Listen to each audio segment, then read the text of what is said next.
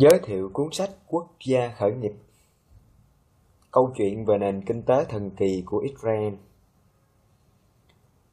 Từ tiếng Anh là Startup Nation.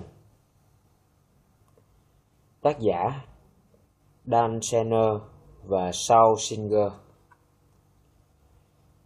Giới thiệu về tác giả Dan Senner là thành viên cao cấp trong Hội đồng quan hệ đối ngoại, nghiên cứu chuyên sâu về lĩnh vực chính sách chính trị và kinh tế trong khu vực Trung Đông. Dan Senner cũng đầu tư vào các công ty khởi nghiệp của Israel và Mỹ mà ngày nay đã trở thành quỹ đầu tư toàn cầu có trụ sở tại New York. Các bài phân tích của ông thường xuyên xuất hiện trên tạp chí New York Times, Washington Post và Times. Về tác giả Saul Singer là phóng viên, tác giả người Mỹ gốc Israel, cựu biên tập viên tờ The Jerusalem Post, đồng tác giả với Dan Shanner trong cuốn sách này. Một số nhận xét về cuốn sách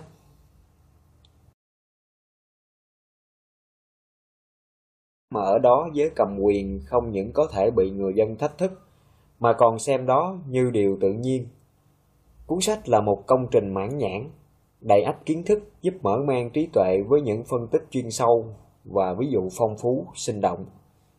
Theo Baron Hấp dẫn, lôi cuốn người đọc trong bối cảnh nền kinh tế thế giới rơi vào suy thoái. Cuốn sách này mang lại hy vọng cho những quốc gia, vùng lãnh thổ đang gặp khó khăn. Israel đã đấu tranh vượt qua những trở ngại của mình và họ hy vọng những nước khác cũng làm điều tương tự. Theo Forbes.com Cái nhìn hoàn toàn mới về một bộ mặt của Israel mà ít ai từng biết đến. Theo Steven Levitt và Stephen Dubner, tác giả cuốn Rick Nocomic, Kinh tế học hài hước đăng trên The Week. Dan Senner và Saul Senger đã đem đến lời giải thích tuyệt diệu và sống động cho những lý do khiến Israel trở thành một trong những vườn ươm công nghệ lớn nhất thế giới. Đây là một cuốn sách thương mại không thể bỏ qua. Tôi ước gì mình mở ngoặt đã có ý định đóng ngoặt viết nó. Theo Jeffrey Goldberg, Atlantic Cuốn sách xuất hiện đúng thời điểm và là lời khích lệ cần thiết để mở ngoặt các quốc gia và các công ty đóng ngoặt phát huy tinh thần khởi nghiệp. Theo Matt Whitman, nguyên giám đốc và CEO của eBay. Cuốn sách Quốc gia khởi nghiệp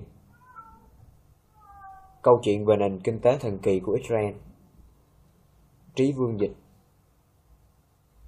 Tác giả Dan Senner và Saul Singer. Nhà xuất bản Thế giới. Một cuốn sách phải đọc Theo Đặng Lê Nguyên Vũ Nhà sáng lập Chủ tịch Cà phê Trung Nguyên. Có một số câu hỏi mà chúng ta cần phải xác định là nỗi trăn trở đời người. Ấy là Tại sao có người thành công, kẻ thất bại? Tại sao có nước giàu, nước nghèo? Tại sao Việt Nam vẫn mãi nghèo? Làm thế nào để trở thành quốc gia vĩ đại, hùng cường, có tầm ảnh hưởng? Người khác làm được, sao ta không làm được? Nước khác làm được, sao nước ta không làm được? Trước những câu hỏi thời đại trên, ta cần phải thao thức nhiều ngày đêm, phải tìm hiểu qua nhiều sách vở, tham vấn nhiều nhân vật ảnh hưởng phải nghiên cứu nhiều quốc gia và một sở thị nhiều cảnh đời. Có nhiều quốc gia dân tộc cần phải được điển cứu để rút ra nguyên lý thành công phổ quát cho Việt Nam. Và Israel là dân tộc không thể bỏ qua trên hành trình này. Cuốn sách đặc sắc mà bạn đang cầm trên tay kể nhiều câu chuyện kỳ thú, làm toát lên phẩm chất vượt trội của con người và đất nước Israel. Sách phần nào giúp bạn giải mã hiện tượng Israel phần nào trả lời những câu hỏi lớn nêu trên. Tôi có thể may mắn hơn một số người khi có nhiều cơ hội đi thực địa Israel. Nỗi niềm đau đấu trong tôi là bằng cách nào mà một dân tộc chỉ với khoảng 14 triệu dân lại có thể sản sinh ra phô vô số chủ nhân Nobel, khoa học gia lỗi lạc và những nhà chính trị, kỹ nghệ, đại tài để kiểm soát các lĩnh vực then chốt của thế giới. Chú thích 14 triệu dân, bao gồm khoảng 8 triệu dân trong nước và hơn 6 triệu kiều bào Do Thái ngoài lãnh thổ. Tham khảo trên trang www.cia.government.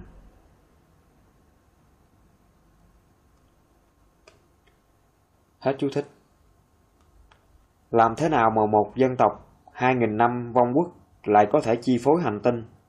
Làm thế nào mà một quốc gia 8 triệu dân với chỉ 65 năm tuổi lại làm chủ được cuộc chơi, luôn nắm thế thượng phong trước khối thù địch tôn giáo với hơn 350 triệu người bổ vây. Israel có tài nguyên thiên nhiên bằng không, 2 phần 3 diện tích là hoang mạc, còn lại là đồi núi, sỏi đá cằn cỗi, nước ngọt thiếu trầm trọng. Nghịch cảnh như vậy, điều kiện thiếu đất, thiếu nước, thiếu người như vậy mà họ vẫn luôn tự chủ. Điều đáng suy ngẫm là diện tích nước ta lớn hơn Israel khoảng 12 lần, dân số đông hơn 11 lần, và tài nguyên nhiều gấp bội Israel, nhưng GDP đầu người lại kém họ 23 lần thậm chí còn phải gián tiếp nhận viện trợ từ quốc gia này. Đây là nỗi niềm lớn của chúng ta. Chú thích Thực tế GDP bình quân đầu người của Việt Nam kém Israel hơn 23 lần, bị bỏ xa 121 bậc trên thang thu nhập toàn cầu. 1.392 đô la Mỹ một người một năm so với 32.100 32.123 đô la Mỹ một người một năm, theo số liệu của Thiên Liên Hợp Quốc năm 2011. Việt Nam nhận viện trợ từ các tổ chức tài chính lớn nhất thế giới như World Bank, IMF, ADB, vân vân, mà các tổ chức này chủ yếu thuộc quyền sở hữu. Mở ngoặc bất thành văn, đóng ngoặc, hoặc bị chi phối bởi người Do Thái, Israel. Tham khảo trang World Wide Web Good News About God.com Hết chú thích. Ta cần phải hỏi Họ làm được sao ta không làm được? Họ nào phải thần thánh gì? Họ cũng là da thịt Cũng sinh lão bệnh tử như ta Họ cũng là người ta thôi Vậy tại sao họ làm được mà ta không làm được Tao tuyệt không thiếu bất kỳ một điều kiện nào để trở thành cường quốc. Nhưng phải chăng yếu tố chúng ta thiếu chính là sức mạnh tinh thần, nhất là tinh thần quật cường và đoàn kết trong thời bình. Trở thành doanh nhân khởi nghiệp là chuẩn mực trong xã hội Israel ngày nay. Rõ ràng văn hóa đóng vai trò sinh tử trong công cuộc phát triển quốc gia bên cạnh tầm nhìn của giới tinh hoa, ý thức hệ, thể chế vĩ mô và chiến lược thực thi được kích xúc bởi văn hóa khởi nghiệp. Phân tích người Do Thái, Israel, tôi đúc rút ra ba tinh thần đặc trưng, chiến binh, doanh nhân và sáng tạo, đồng hành với hoài bão về dân tộc vĩ đại và tư duy toàn biên, toàn diện, toàn cầu. Trong đó tinh thần sáng tạo là tinh thần luôn tư duy xé rào, tiếp cận khôn ngoan và đặc biệt là tinh thần sáng tạo có trách nhiệm. Chú thích Sáng tạo có trách nhiệm là một trong những tinh thần trọng yếu mà tôi và Trung Nguyên khởi xướng và cổ suý trong nhiều năm qua. Hết chú thích. Tinh thần sáng tạo, theo tôi, được người Israel Do Thái coi là năng lượng sống của họ. Sở dĩ quốc gia Israel hùng cường, ảnh hưởng như thế, làm chủ được thời đại như thế, theo tôi là bởi họ sở đắc một hoài bão, ba tinh thần mà tôi đã nhắc đi nhắc lại. Bạn hãy đọc sách và mài chí để hành động cho một Việt Nam hùng mạnh, ảnh hưởng và trường tồn. Trước mọi mối đe dọa, thiên tạo lẫn nhân tạo, người khác làm được thì ta làm được, nước khác làm được thì nước ta làm được, ta nhất định làm được. Tôi nguyện sát cánh bên bạn. Khi cùng nhau, không gì là không thể.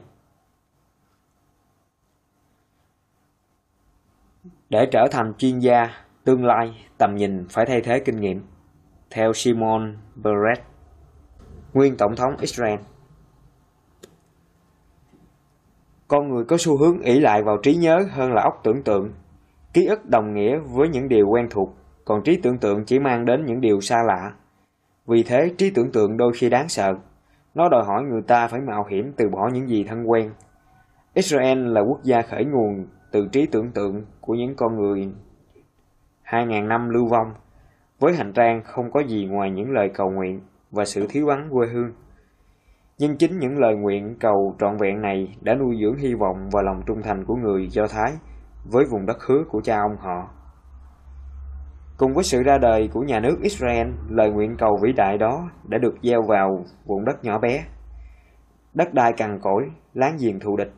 Hành trình cổ xưa từ Ai Cập đến Israel, dân tộc Do Thái chúng ta đã phải trải đã phải băng qua sa mạc khổng lồ thì nay khi quay về, ngôi nhà của chúng ta vẫn là hoang mạc.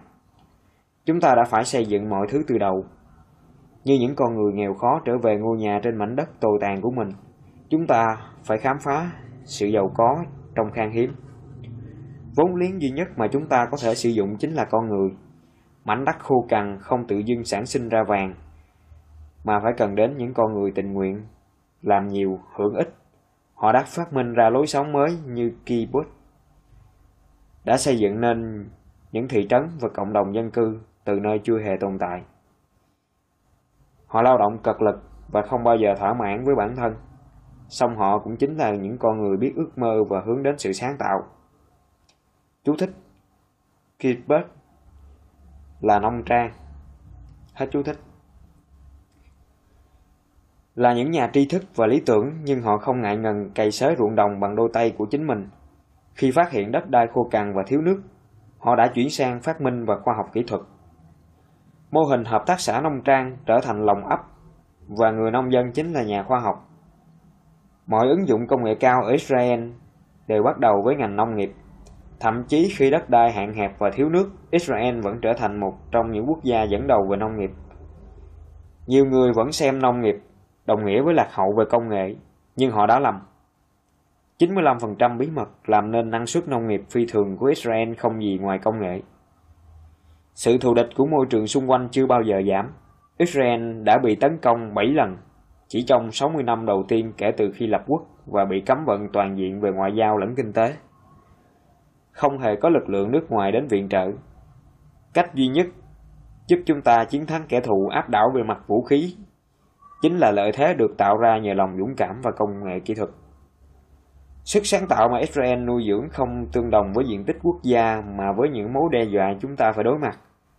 Hơn thế nữa, sức sáng tạo trên mặt trận an ninh còn tạo ra nền móng cho các ngành công nghiệp dân sự trong nước.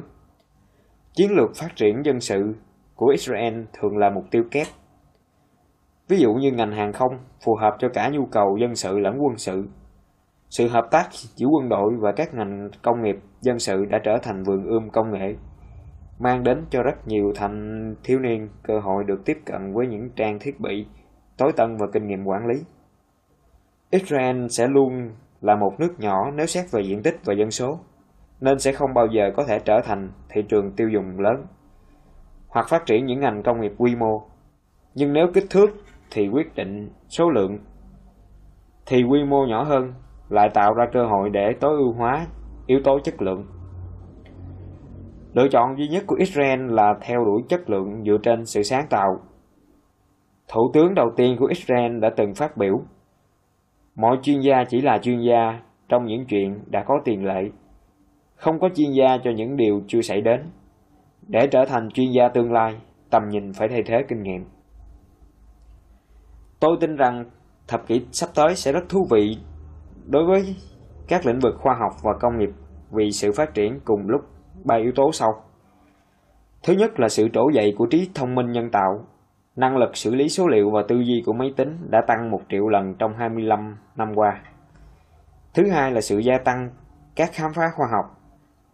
Kết quả của việc gia tăng số lượng các nhà khoa học trên toàn thế giới, chủ yếu tại Trung Quốc và Ấn Độ, cùng với những tiến bộ về công nghệ.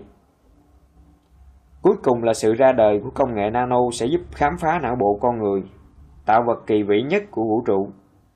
Thành tựu này cũng sẽ tiết lộ thêm những khả năng tiềm ẩn khác của con người, mở ra nhiều phương thức giao tiếp mới, tạo ra các thách thức mang tính xã hội, theo những cách chúng ta chưa thể hình dung được. Với chỉ ba thay đổi này thôi, chúng ta sẽ được chứng kiến những phép màu vượt qua đường chân trời của ngày hôm nay. Chúng ta sẽ có thể phòng ngừa hoặc chiến thắng các căn bệnh nan y, giải quyết mâu thuẫn trong xã hội và du hành xa hơn vào không gian hoặc sâu hơn xuống những đại dương. Thậm chí chúng ta còn có cơ hội khám phá những điều bí ẩn nhất của nhân loại, ý nghĩa tối thượng cho sự tồn tại của loài người và câu chuyện bí mật đằng sau óc sáng tạo của mỗi chúng ta. Israel đang chuẩn bị mọi thứ cho cuộc hành trình vĩ đại đó, hỗ trợ các quốc gia đồng hành khác cũng như nhận sự giúp đỡ từ họ. Cuốn sách các bạn đang cầm trên tay, Quốc gia khởi nghiệp, là một liều thuốc giác ngộ. Đây có thể được xem như bản tóm lược tạm thời về lịch sử của Israel, một đất nước mà bản thân nó lúc nào cũng trong giai đoạn khởi nghiệp. Trong đó, hai tác giả Dan Senner và Saul Singer kể lại những câu chuyện về những con người Israel luôn bất chấp và thách thức truyền thống xưa cũ. Những người đã tạo ra bí mật Israel, biến đất nước này thành trung tâm nghiên cứu và phát triển trọng yếu các doanh nghiệp công nghệ hàng đầu thế giới. Đứng trước ngưỡng cửa dẫn vào thập kỷ mới đầy hấp dẫn và sôi động, Israel đang xây dựng để sẵn sàng bước vào giai đoạn khởi đầu của thời kỳ khám phá khoa học mới. Trong những năm tới, Israel sẽ tiếp tục giữ vững cam kết cho ngày mai tươi đẹp hơn, với tinh thần luôn sẵn sàng mạo hiểm và tự làm mới bản thân.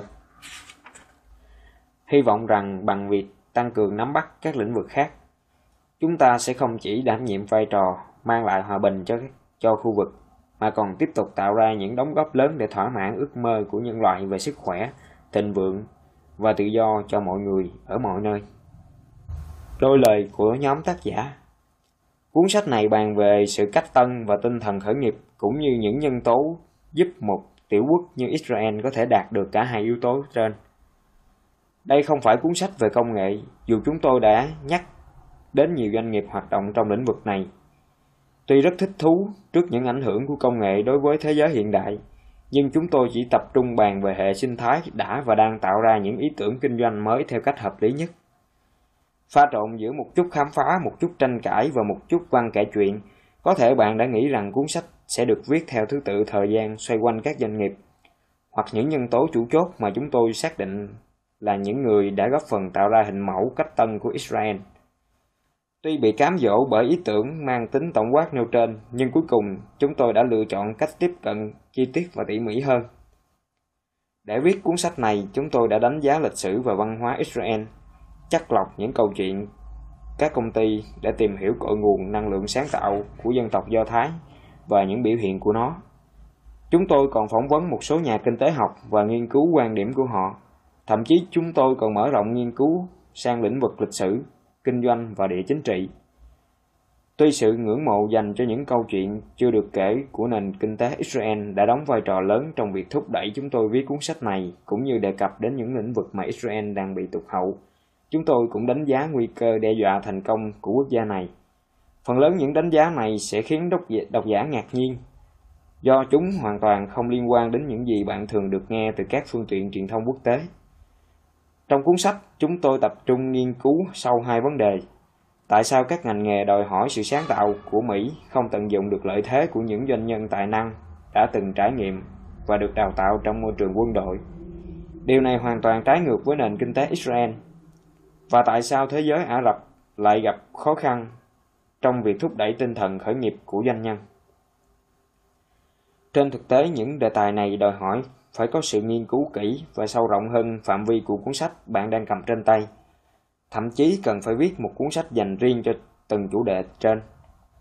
Cuối cùng, nếu có một câu chuyện thường bị bỏ qua bất chấp sự đưa tin rộng rãi của giới truyền thông về Israel, thì đó chính là những số liệu kinh tế chủ chốt thể hiện rằng Israel là đại diện cho sự tập trung cao độ của chính trị cách tân và tinh thần khởi nghiệp của nhân loại đương đại. Cuốn sách là nỗ lực của chúng tôi để giải thích hiện tượng trên hiện tượng Israel.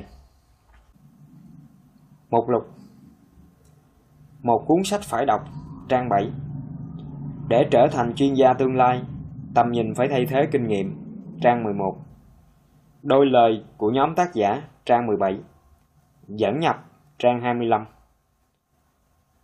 Phần 1. Một quốc gia nhỏ bé có thể làm được gì? Chương 1. Ngoan cố. Trang 57. Chương 2. Doanh nhân trên chiến trường. Trang 86. Phần 2. Gieo mầm văn hóa sáng tạo. Chương 3. Nhân vật của quyển sách. Trang 109. Chương 4. Harvard, Princeton và Yale. Trang 126. Chương 5.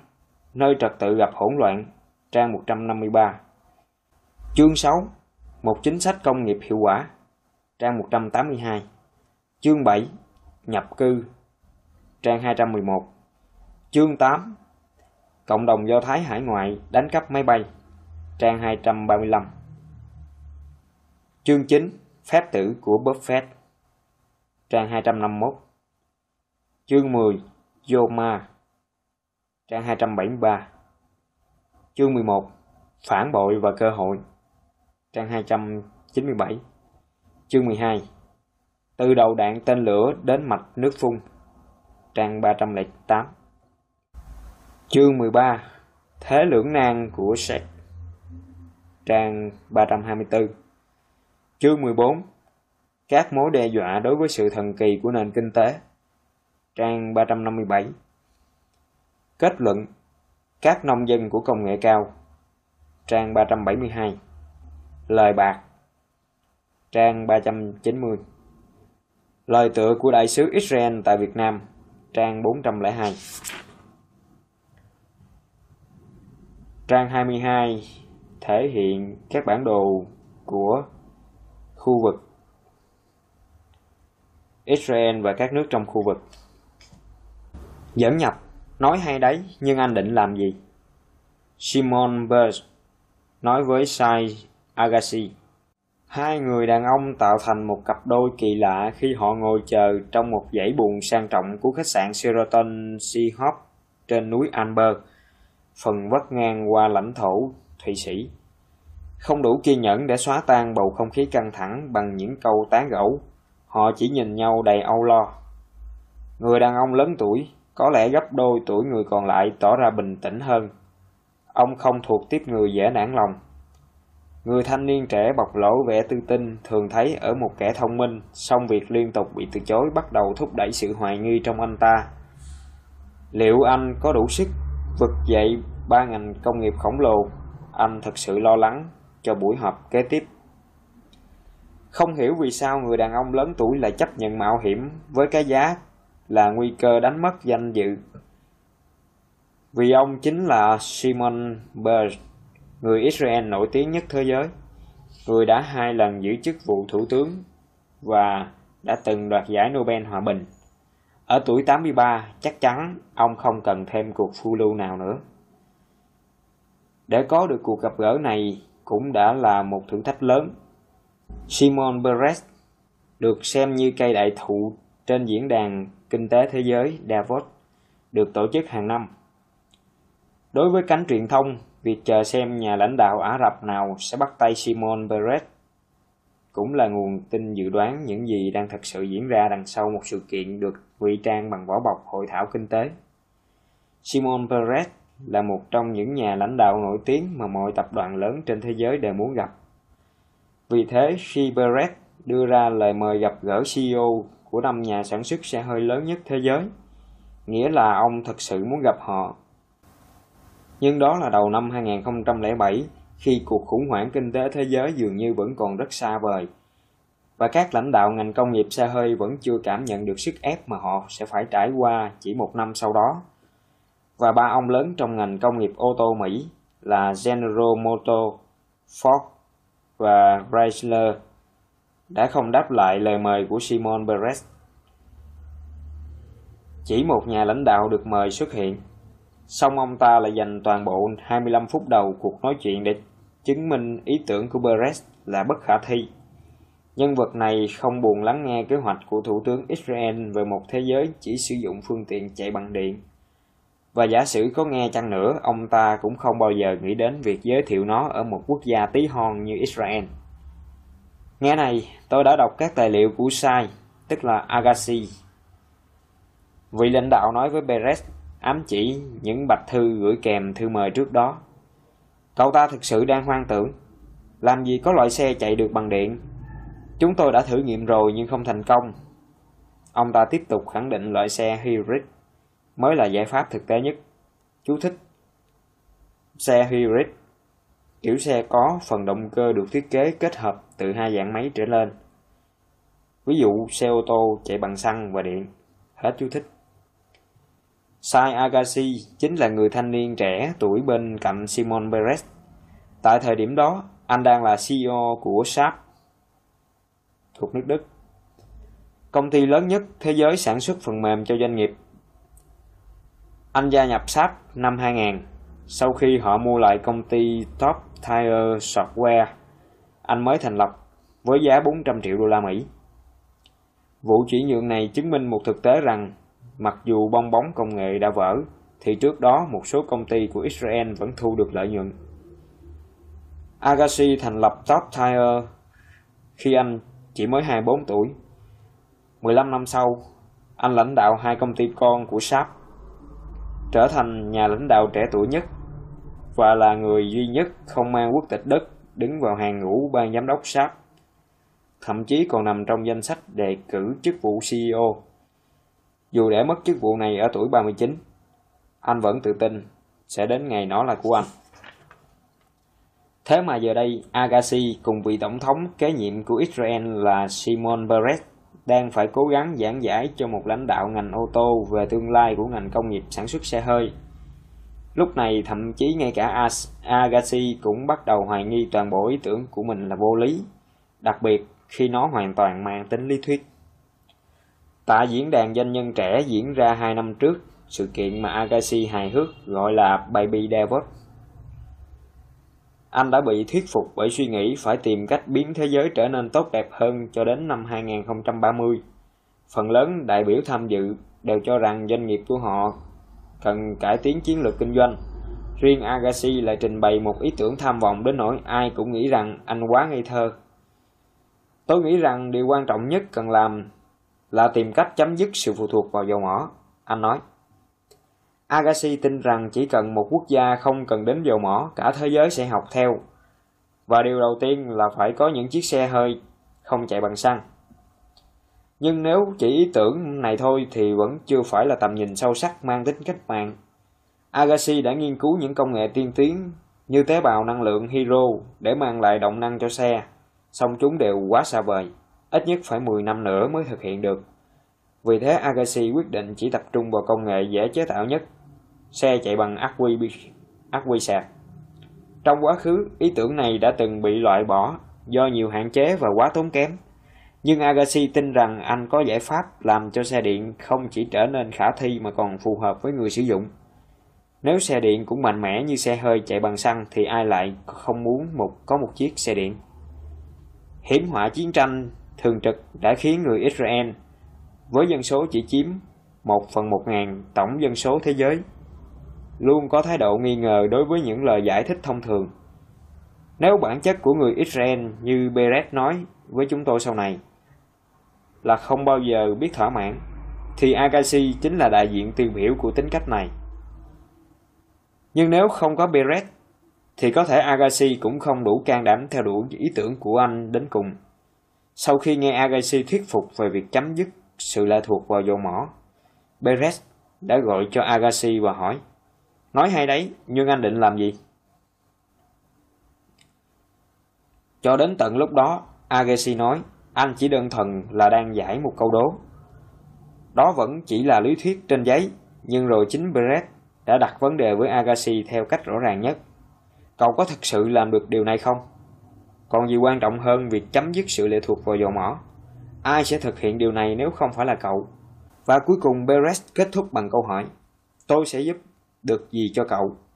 Beres không nói suông. Sau Giáng sinh năm 2006, ông đã lôi Agassi vào cơn lốc.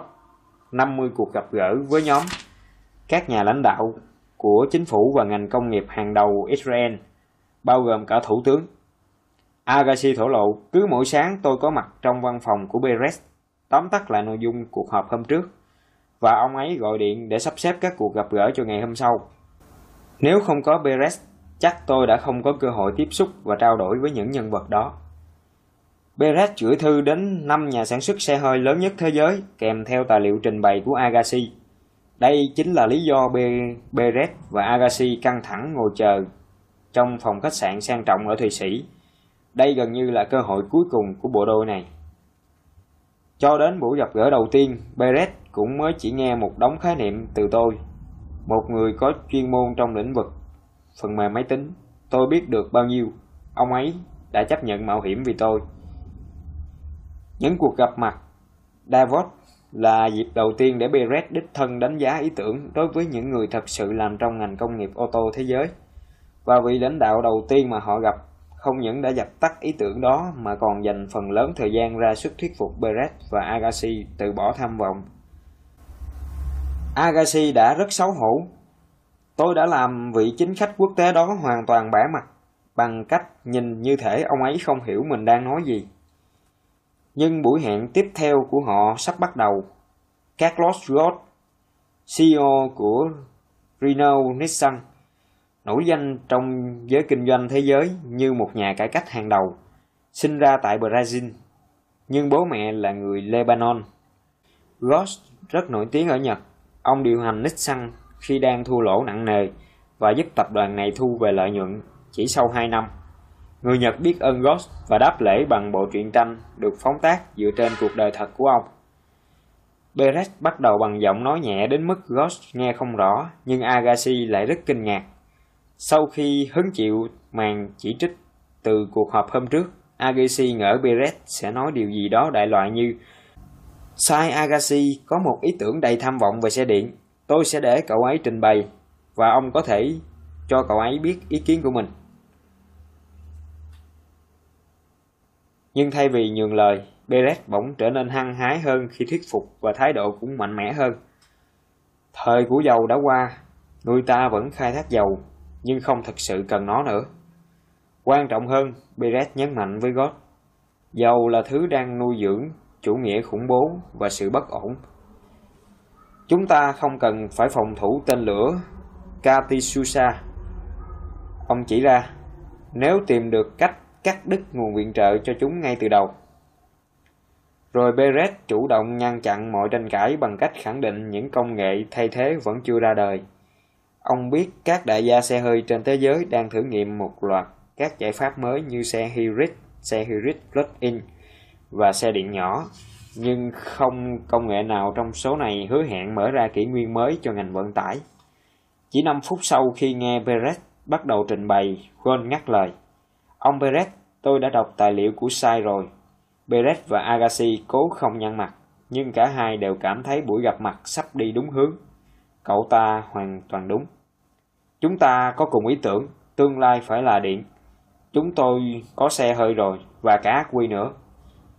Beret gần như không nói nên lời. Chỉ vài phút trước, ông và Agassi đã hứng chịu màn thuyết giáo say sưa vì sao xe điện lại là thứ vô dụng, và xe hybrid là giải pháp tốt hơn. Nhưng cả Perez và Agassi đều biết rõ xe hybrid đồng nghĩa với ngõ cụt. Làm sao một phương tiện lại có thể cùng lúc trang bị hai nguồn năng lượng riêng biệt. Hiện giá xe hybrid rất đắt, trong khi chỉ tiết kiệm được 20% năng lượng so với các loại xe thông thường. Họ không thể đưa một quốc gia thoát khỏi tình trạng lệ thuộc vào dầu bằng loại công nghệ này. Theo quan điểm của Perez và Agassi, dùng xe hybrid không khác gì việc chữa vết thương do đạn súng trường gây ra bằng băng cá nhân cả. Chưa bao giờ họ nghe những điều này từ nhà lãnh đạo trong ngành công nghiệp ô tô, vì thế Perez đã buộc miệng hỏi God. Vậy ông nghĩ gì về xe hybrid? Tôi thấy chúng không có ý nghĩa gì hết, xe hybrid giống như nàng tiên cá vậy. Khi bạn muốn con cá thì bạn nhận được người phụ nữ, khi bạn muốn người phụ nữ thì bạn lại nhận được con cá. God trả lời một cách đầy tự tin. Tràng cười sau đó của Beret và Agassi vừa chân thành vừa bộc lộ cảm giác nhẹ nhõm. Liệu họ đã tìm thấy một đối tác thật sự phù hợp với tầm nhìn của mình chưa? Bây giờ đến lượt Ross lo lắng. Dù là người lạc quan, nhưng những trở ngại cơ bản của xe điện vẫn còn đó.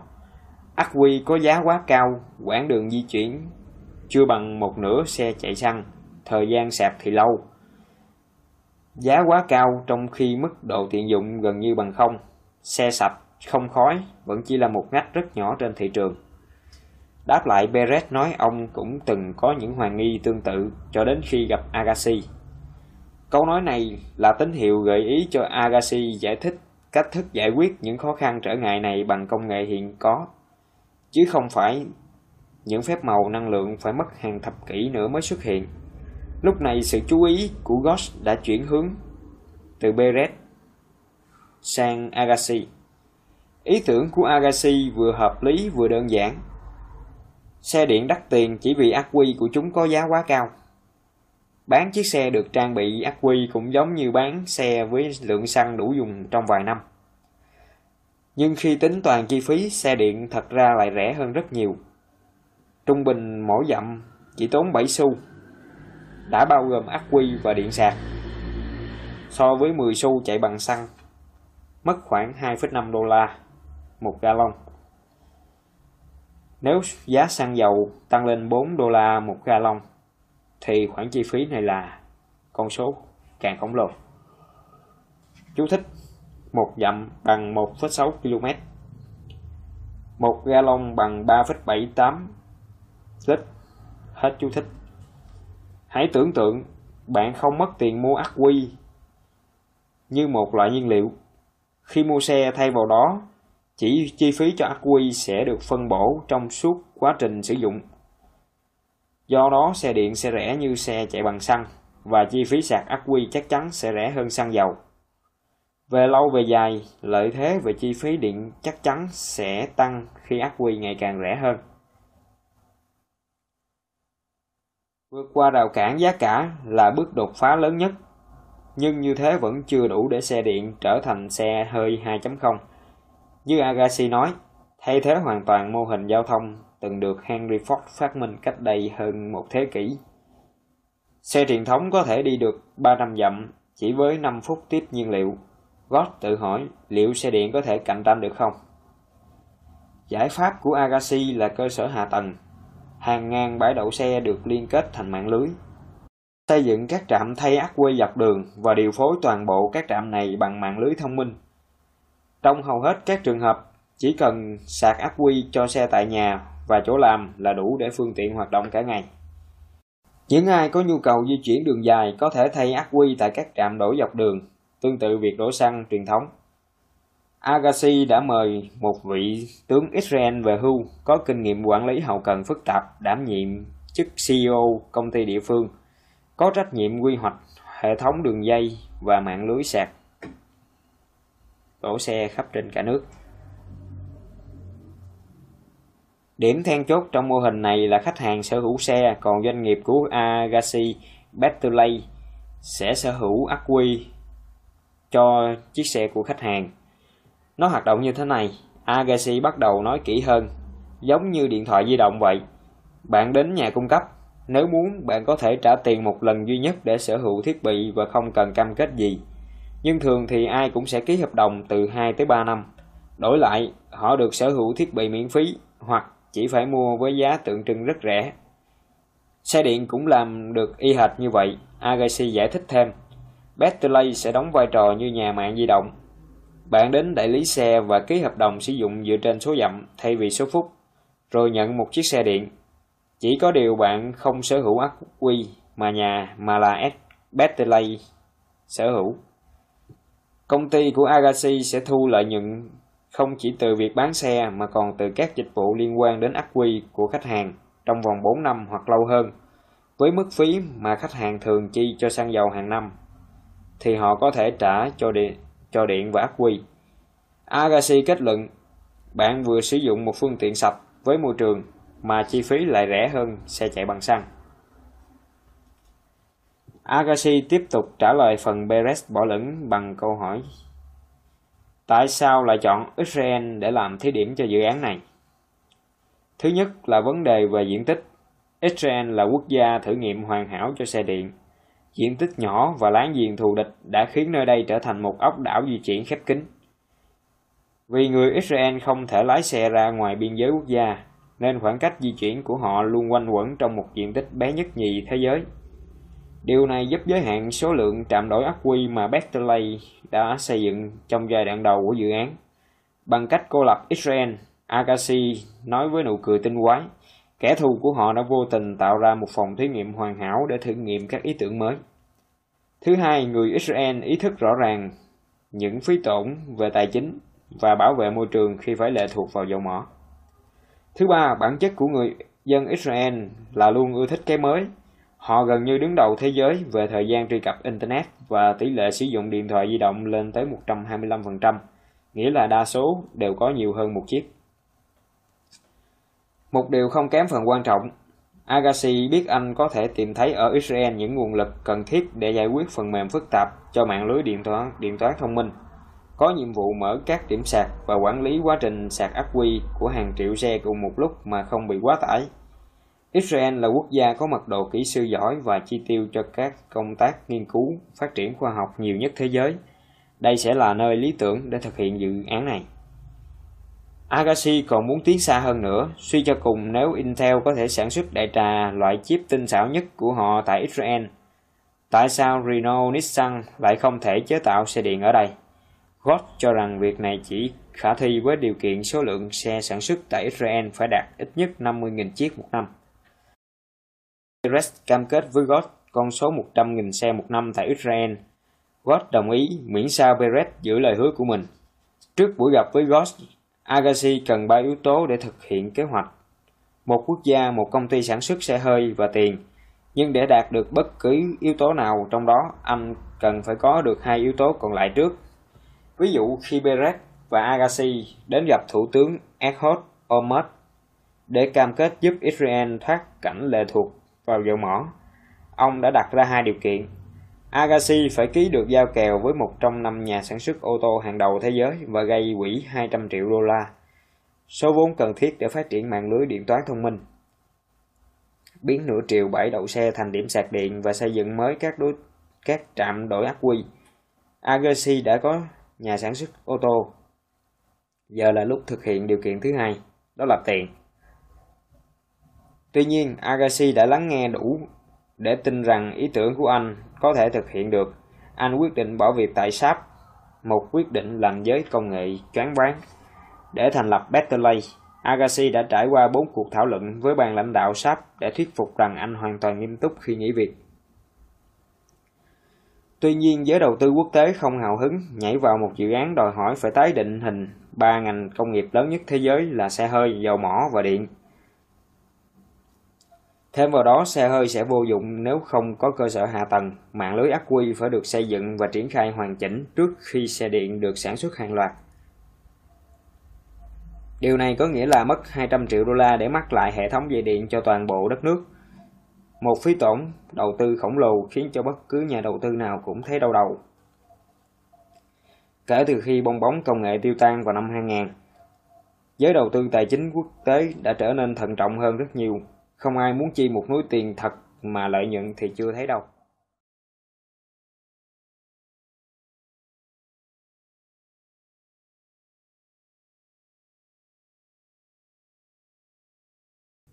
Trừ một nhà đầu tư tỷ phú người Israel Aidan Offer, người trước đó từng có phi vụ đầu tư khổng lồ vào Trung Quốc bằng việc thâu tóm lượng lớn cổ phần tại hãng xe hơi Cherry Automobile. 6 tháng trước, Offer mua một nhà máy lọc dầu, cho nên ông cũng được xem là có hiểu biết về ô tô và dầu mỏ. Khi Mike Randolph, nhà đầu tư người Mỹ đầu tiên của Better Play gợi ý Agassi gõ cửa nhà Offer Agassi nói, Việc gì ông ấy lại để tôi lôi kéo ra khỏi hai công việc kinh doanh mới nhất của mình nhỉ? Nhưng rồi anh cũng thử, sau 45 phút trao đổi, offer đồng ý cấp cho Agassi 100 triệu đô la. Về sau, ông đầu tư thêm 30 triệu đô la và yêu cầu đội ngũ người Trung Quốc sản xuất xe điện cho dự án.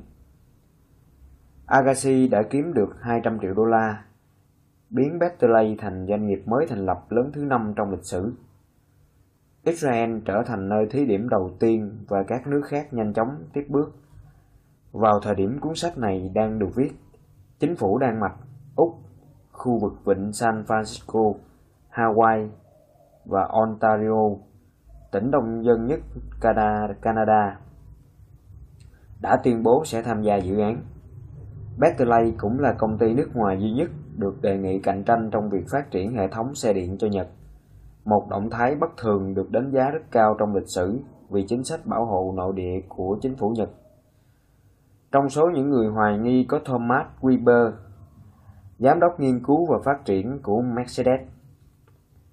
Ông cho biết vào năm 1972, Mercedes từng chế tạo một mẫu xe buýt chạy bằng điện với ắc quy có thể tháo rời.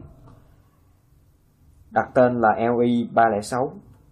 Cuối cùng, họ đã phát hiện ra rằng việc tháo lắp ắc quy có thể gây chập điện và cháy nổ. Câu trả lời của Bestley nằm ở trạm đổi ắc quy. Nó hoạt động tương tự các trạm rửa xe tự động. Khi khách hàng lái xe vào một trạm đổi ác quy, chiếc xe sẽ được một tấm thép nâng lên, tháo chốt giữ viên pin ác quy. Viên ác quy đã cạn sẽ được cho vào trạm sạc và một viên ác quy mới sẽ được lắp đặt vào phần dưới xe. Toàn bộ quy trình diễn ra chỉ trong vòng 65 giây. Agassi rất tự hào về phương pháp mà đội ngũ kỹ sư của anh đã áp dụng để xử lý việc tháo lắp và thay thế những viên ắc quy nặng hàng trăm bao. Chú thích một bao là bằng 0,454 kg. Hết chú thích. Họ đã sử dụng hệ thống móc tương tự để giữ những quả bom nặng 500 bao trên các máy bay chiến đấu. Không hề có sai sót nào trong cơ chế thả bom, nên việc áp dụng hệ thống này sẽ giúp ắc quy được đảm bảo trong xe điện, ngay cả khi đã bị tháo rời. Nếu dự án này thành công, tác động toàn cầu của Bentley về mặt kinh tế, chính trị và môi trường, vân vân, có thể vượt qua những công ty công nghệ hàng đầu thế giới.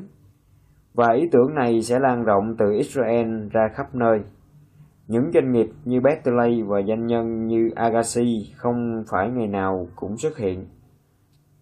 Scott Topping, một nhà đầu tư thuộc quỹ Batter Venture của Mỹ, đã dự đoán ý tưởng vĩ đại tiếp theo sẽ đến từ Israel. Rất nhanh chóng, Israel cho thấy tại sao nó không quá bất ngờ.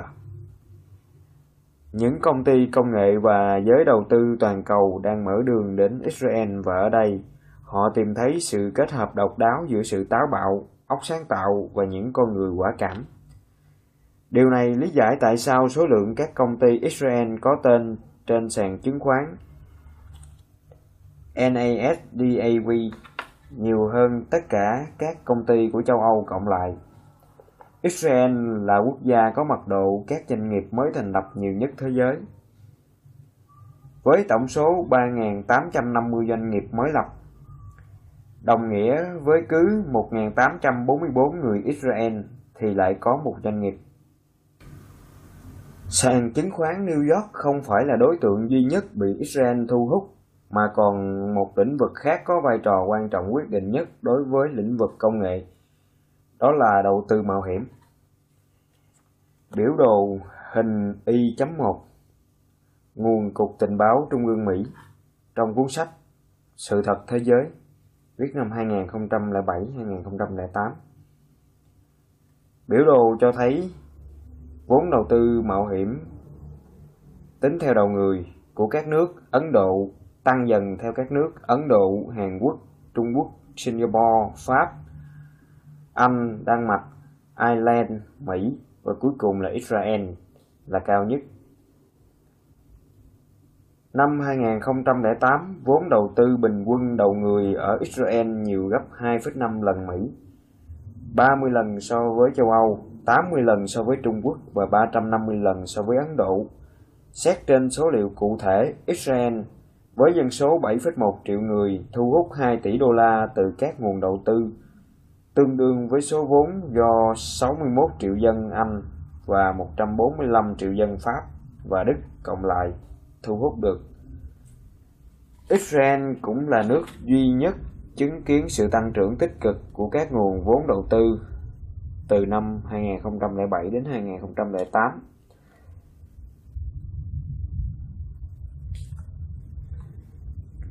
Sau Mỹ, Israel là quốc gia có nhiều doanh nghiệp niêm yết trên sàn chứng khoán NASDAQ hơn bất cứ nước nào khác trên thế giới, kể cả Ấn Độ, Hàn Quốc, Singapore và Ireland.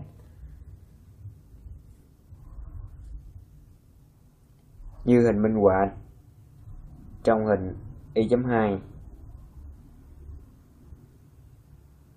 Y.3 cho thấy rõ Israel dẫn đầu thế giới về ngân sách dành cho nghiên cứu và phát triển khoa học.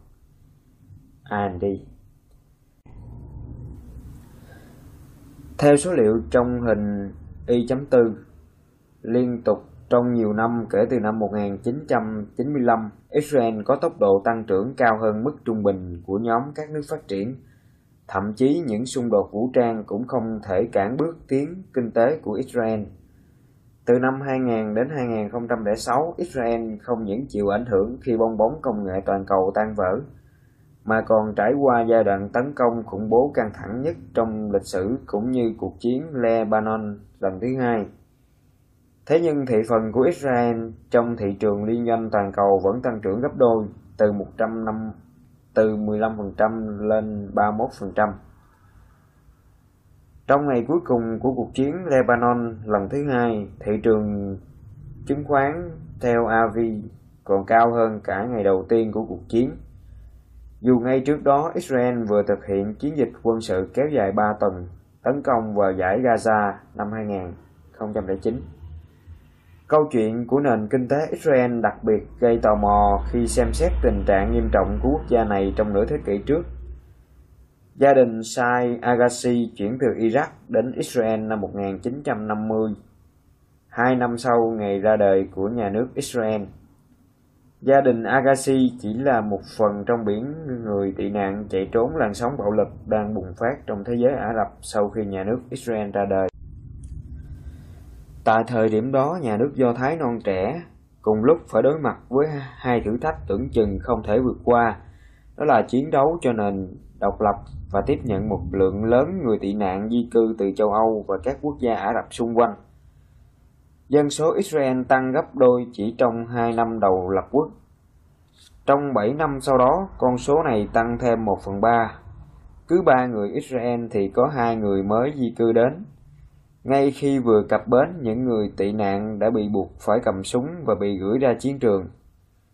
Có những người vừa sống sót từ trại tập trung của Đức Quốc xã thì nay đã ngã xuống trên, trên chiến trường trước cả khi tên tuổi kịp được ghi lại. Xét trên tỷ lệ tương quan, số người Israel hy sinh để bảo vệ nhà nước Israel còn nhiều hơn số lính Mỹ thiệt mạng trong hai cuộc đại chiến thế giới. Người sống sót đều phải tìm cách vươn lên trong nền kinh tế kiệt quệ. Mọi thứ đều bị hạn chế. Một người mới nhập cư than phiền. Chúng tôi có mua sổ mua hàng, phải xếp hàng dài để mua theo chế độ tem phiếu. Mỗi tuần chỉ được một quả trứng. Lúc đó, mức sống trung bình của người dân Israel được so sánh là ngang bằng người Mỹ những năm 1800.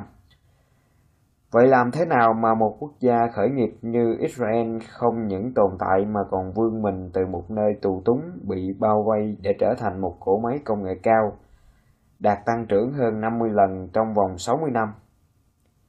Làm thế nào mà một cộng đồng người tị nạn không xu dính túi, chuyển mình từ vùng đất mà Mark Twain từng miêu tả là một đất nước hoang vắng và thê lương thành một trong những nền kinh tế năng động nhất thế giới? Chú thích Mark Twain là bút danh của nhà văn nổi tiếng Mỹ Samuel Langhorne Clement, nổi tiếng với những tác phẩm Những cuộc phiêu lưu của Tom Sawyer năm 1876 và những cuộc phiêu lưu của Huckleberry Finn năm 1884. Hết chú thích.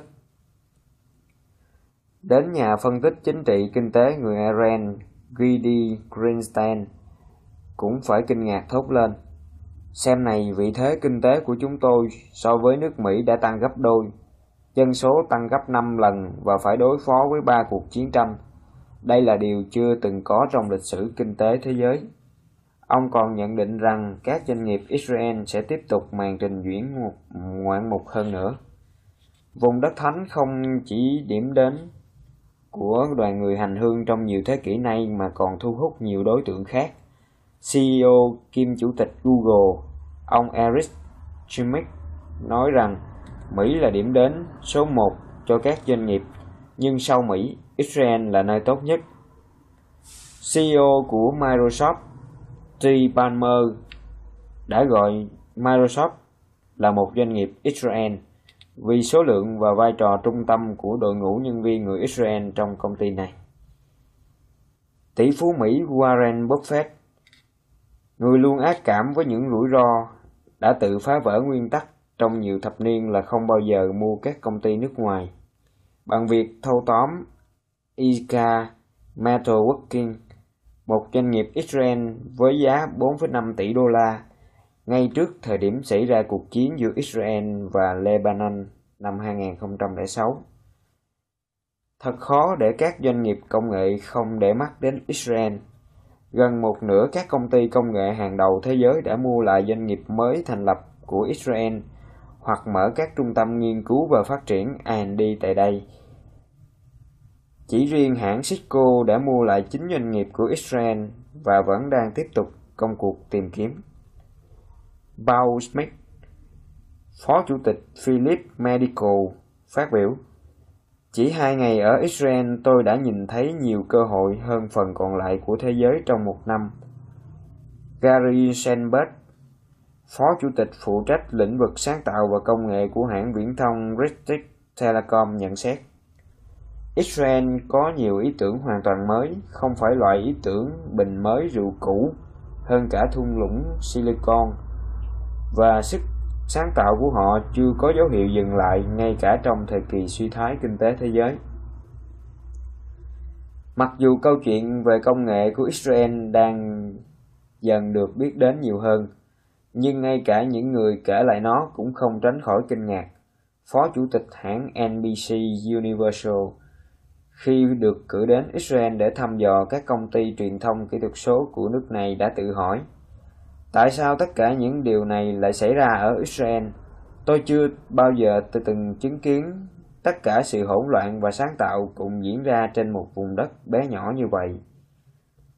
Đây chính là câu hỏi mà cuốn sách muốn giải đáp. Tại sao là Israel mà không phải là nơi nào khác? Nghịch cảnh là nguyên nhân chính giải thích cho hiện tượng Israel.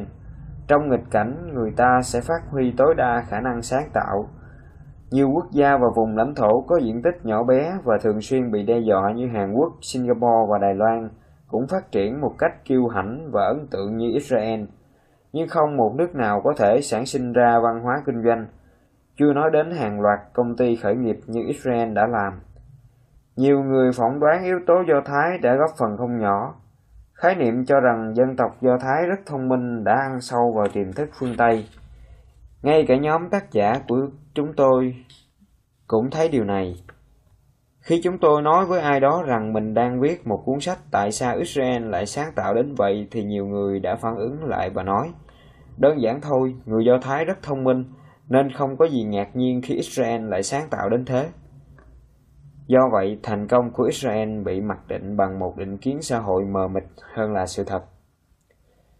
Ngay khi lập quốc, dân số ít ỏi của Israel có nguồn gốc từ hơn 70 quốc gia khác nhau. Những người tị nạn Do Thái đến từ Iraq, Ba Lan hoặc Ethiopia đương nhiên không thể chia sẻ cùng một ngôn ngữ, nền giáo dục, văn hóa hoặc lịch sử, ít nhất đã khác biệt từ hai thiên niên kỷ trước. Như nhà kinh tế học người Ireland David Mark William giải thích, Israel không phải là một quốc gia do Thái đa chiều như quan niệm truyền thống mà nên được xem như một mảnh đất độc thần, nơi cưu mang dân tộc Do Thái, một dân tộc mang theo mình tinh hoa văn hóa, ngôn ngữ và truyền thống của một dân tộc trên thế giới, của mọi dân tộc trên thế giới. Rõ ràng bí quyết thành công của Israel không chỉ phụ thuộc vào tài năng của từng cá nhân.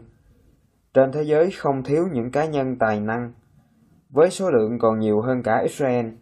Singapore là một ví dụ. Quốc gia này luôn dẫn đầu thế giới về điểm kiểm tra toán và khoa học. Nhiều doanh nghiệp đa quốc gia cũng mở chi nhánh ở những nước như Ireland hay Ấn Độ, nhưng chúng tôi không xây dựng các bộ phận chiến lược ở đó. Google, Cisco, Microsoft, Intel, eBay, vân vân, ai cũng thế cả. Bí quyết của chúng tôi là giao sinh mạng công ty vào tay đội ngũ nhân viên ở Israel. Đây không chỉ đơn thuần là gia công dịch vụ, như đặt tổng đài điện thoại tại Ấn Độ hay thành lập phòng IT ở Ireland. Điều chúng tôi làm ở Israel là độc nhất vô nhị.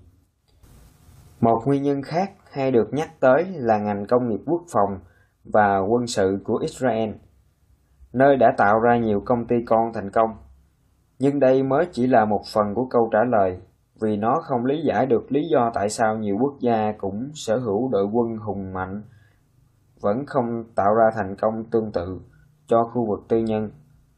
Và việc chuyển hướng nguyên nhân sang khu vực quân sự chỉ làm nảy sinh một câu hỏi mới. Vậy quân đội Israel có bí quyết gì để thúc đẩy các doanh nghiệp trong nước? Thậm chí ngay cả dưới ảnh hưởng của quân đội, tại sao đến bây giờ các doanh nghiệp trong ngành an ninh nội địa, quốc phòng và chống khủng bố của Israel cũng chỉ đóng góp chưa đến 5% tổng GDP của nước này? Câu trả lời thật sự ắt phải rộng lớn và sâu xa hơn thế. Nó phải liên quan đến những câu chuyện về những cá nhân làm kinh tế như Agassi. Những câu chuyện mà bản thân chúng là biểu tượng của Israel mới. Đây không phải, đây không chỉ là câu chuyện của tài năng mà còn là lòng kiên trì, ý chí, bền bỉ của những câu hỏi không mệt mỏi dành cho nhà cầm quyền, của sự thoải mái ung dung kết hợp với thái độ lạc quan trước thất bại tinh thần tập thể, sứ mạng, rủi ro và sáng tạo trong nhiều lĩnh vực. Thế nhưng người Israel quá bận rộn trong việc thành lập các doanh nghiệp để có thể ngồi lại và sau chuỗi câu chuyện thành công của họ làm bài học cho các quốc gia khác, cũng như các tập đoàn và doanh nghiệp khác. Đây chính là lúc thích hợp hơn bao giờ hết để hiểu về phép màu kinh tế của Israel, đặc biệt trong bối cảnh nền kinh tế Mỹ đang gặp một số vấn đề mang tính nền tảng. Dù quốc gia Bắc Mỹ này vẫn là được xem là nền kinh tế cạnh tranh nhất thế giới. Trước khi khủng hoảng năm 2008 diễn ra, giới quan sát cuộc chạy đua cách tân công nghệ đã đưa ra nhiều cảnh báo về nguy cơ tụt hậu của Mỹ. Curtis Carson, Viện Nghiên cứu Stanford dự đoán Ấn Độ và Trung Quốc là những cơn sóng thần sắp nhấn chìm nước Mỹ. Ông dự báo công nghiệp sản xuất thiết bị y tế, các ngành dịch vụ và công nghệ thông tin của Mỹ sẽ sớm thua cuộc, dẫn đến hậu quả là hàng triệu người mất việc làm. Tương tự như trong thập niên 1980, khi Nhật Bản qua mặt Mỹ trong lĩnh vực điện tử tiêu dùng. Lối thoát duy nhất theo Carson là người Mỹ phải học cách cải tiến những gì đã có, cùng với việc phát triển các ngành hoàn toàn mới trong lĩnh vực năng lượng, công nghệ sinh học và những mảng dựa trên khoa học khác. Theo cách diễn đạt của John Cao, giảng viên khoa kinh tế Đại học Harvard, nước Mỹ đang lùi nhanh vào dĩ vãng. Là con bò già nua đang cạn kiệt bầu sữa, dần đánh mất hệ thống ý thức về mục đích, cũng như ngọn lửa quyết tâm đạt được mục đích đó. Kinh tế suy thoái buộc nhân loại phải chú trọng hơn đến sự cách tân. Suy cho cùng, khủng hoảng tài chính thế giới bùng nổ là do sự sụp đổ của thị trường bất động sản, vốn bắt nguồn từ sự khinh suất trong việc vay vốn ngân hàng và tín dụng giá rẻ. Nói cách khác, sự thịnh vượng giả tạo trước đó được xây trên nền những bong bóng dễ vỡ. Thay vì trên sự tăng trưởng sản xuất vốn được xem là nền tảng của một nền kinh tế phát triển bền vững. Theo Robert Solow, Nhà kinh tế học từng đoạt giải Nobel cải tiến công nghệ là chìa khóa duy nhất đưa đến năng suất cao và tăng trưởng. Đây là giải pháp đã được chứng minh là duy nhất để thúc đẩy nền kinh tế tiến lên, nhất là sự cách tân đến từ các doanh nghiệp mới thành lập, startup. Theo dữ theo dữ liệu từ Cục Thống kê Mỹ, năm 1980 đến năm 2005, những doanh nghiệp tạo ra nhiều công ăn việc làm nhất đều có tuổi đều có tuổi đời dưới 5 năm. Chuyên gia kinh tế Carl Schramm giám đốc quỹ Kaufman Foundation, quỹ chuyên nghiên cứu về hoạt động kinh doanh của các doanh nghiệp mới thành lập, khẳng định để duy trì vị thế dẫn đầu nền kinh tế thế giới, nước Mỹ phải lấy tinh thần khởi nghiệp để làm lợi thế cạnh tranh chủ đạo. Thiếu tinh thần này, chúng ta sẽ không có đòn bẩy. Thực tế là nhiều điển hình doanh nghiệp bao gồm các hộ kinh doanh nhỏ lẻ và các công ty quy mô vừa và nhỏ hoạt động trong các ngách của thị trường, nhưng vĩnh viễn không thể thoát khỏi những ngách đó. Nhưng Israel lại đặc biệt quan tâm đến những doanh nghiệp khởi nghiệp phát triển mạnh mẽ, là những doanh nghiệp mới thành lập và có đủ khả năng thay đổi cục diện các ngành công nghiệp toàn cầu. Tinh thần khởi nghiệp này độc đáo ở chỗ nó sử dụng những nhân tài đặc biệt, từ kỹ sư cho đến các nhà quản lý và chuyên viên tích thị, nhằm thương mại hóa bất kỳ ý tưởng cách tân khả thi nào. Dĩ nhiên, Israel không hoàn toàn miễn nhiễm với những rủi ro thất bại dành cho doanh nghiệp mới thành lập. Song văn hóa và truyền thống của Israel phản ánh một thái độ độc đáo trước thất bại. Đó là liên tục cố gắng vực dậy những doanh nghiệp thất bại để từ kinh nghiệm đó học cách làm lại từ đầu, còn hơn là để mặc chúng chết yểu vĩnh viễn rơi vào quên lãng. Theo báo cáo của hãng tư vấn quản lý quốc tế Monitor Group ở Israel, khi một doanh nghiệp thành công, nó sẽ giúp cải cách thị trường, nhưng nếu thất bại, nó vẫn tạo ra áp lực cạnh tranh cho các doanh nghiệp đang hoạt động, từ đó tiếp tục kích thích thị trường phát triển. Nói ngắn gọn, Israel là đất nước của sự cách tân và óc sáng tạo.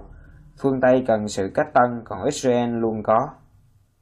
Hiểu được nguồn năng lượng khởi nghiệp này bắt nguồn từ đâu, sẽ đi về đâu, làm sao để có được nó, và làm thế nào để các nước trên thế giới học hỏi được từ Israel là một nhiệm vụ quan trọng đặt ra cho thế hệ chúng ta.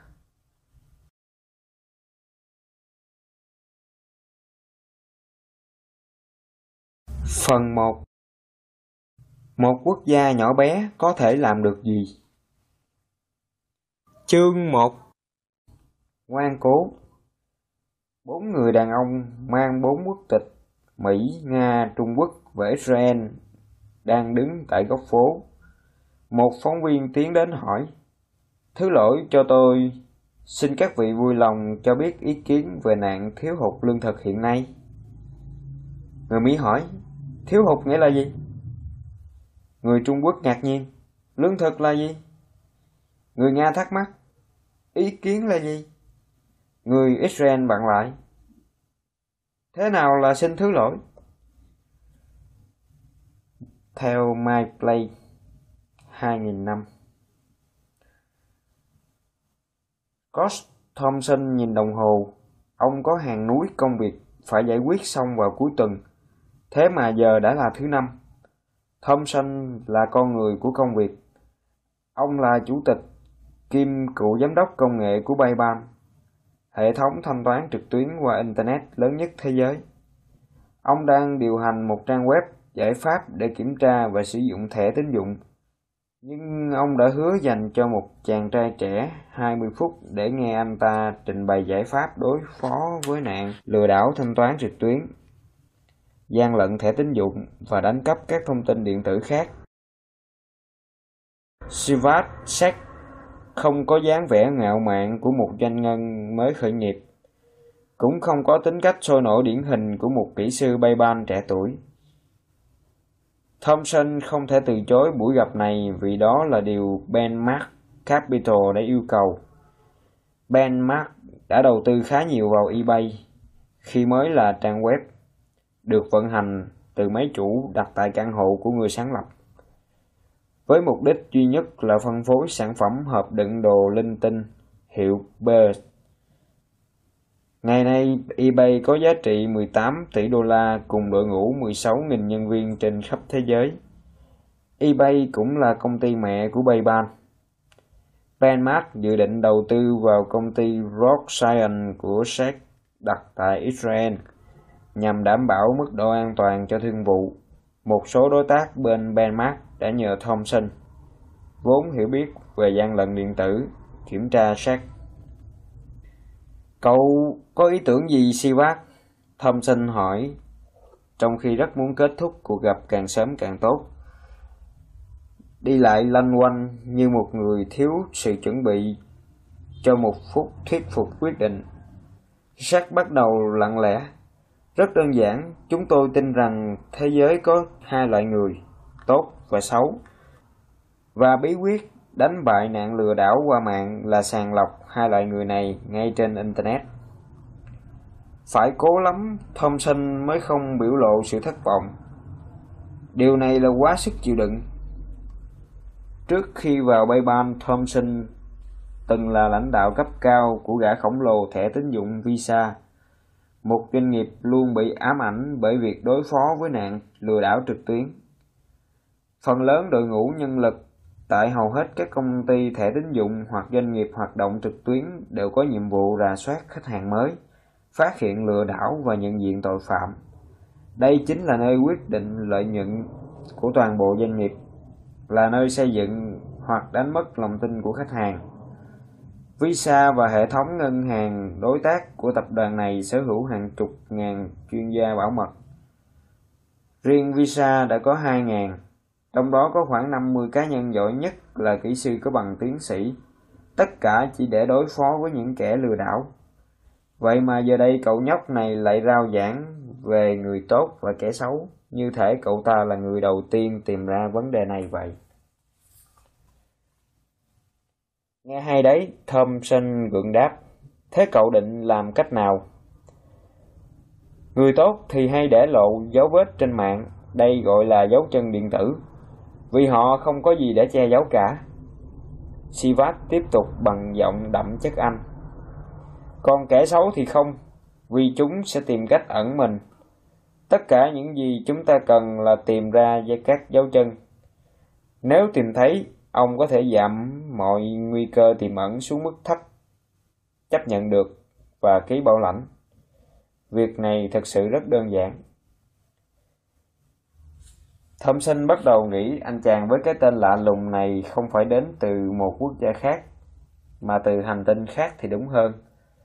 Chẳng lẽ cậu ta không ý thức được rằng chống gian lận điện tử là cả một quá trình gian nan gồm nhiều công đoạn như kiểm tra lý lịch, lục tìm lịch sử tín dụng và xây dựng những thuật toán phức tạp để xác định độ tin cậy hay sao? Nói như thế chẳng khác nào bước vào NASA và đặt câu hỏi Tại sao các ông phải chế tạo tàu vũ trụ làm gì, trong khi chỉ cần một chiếc ná bắn thung là đủ?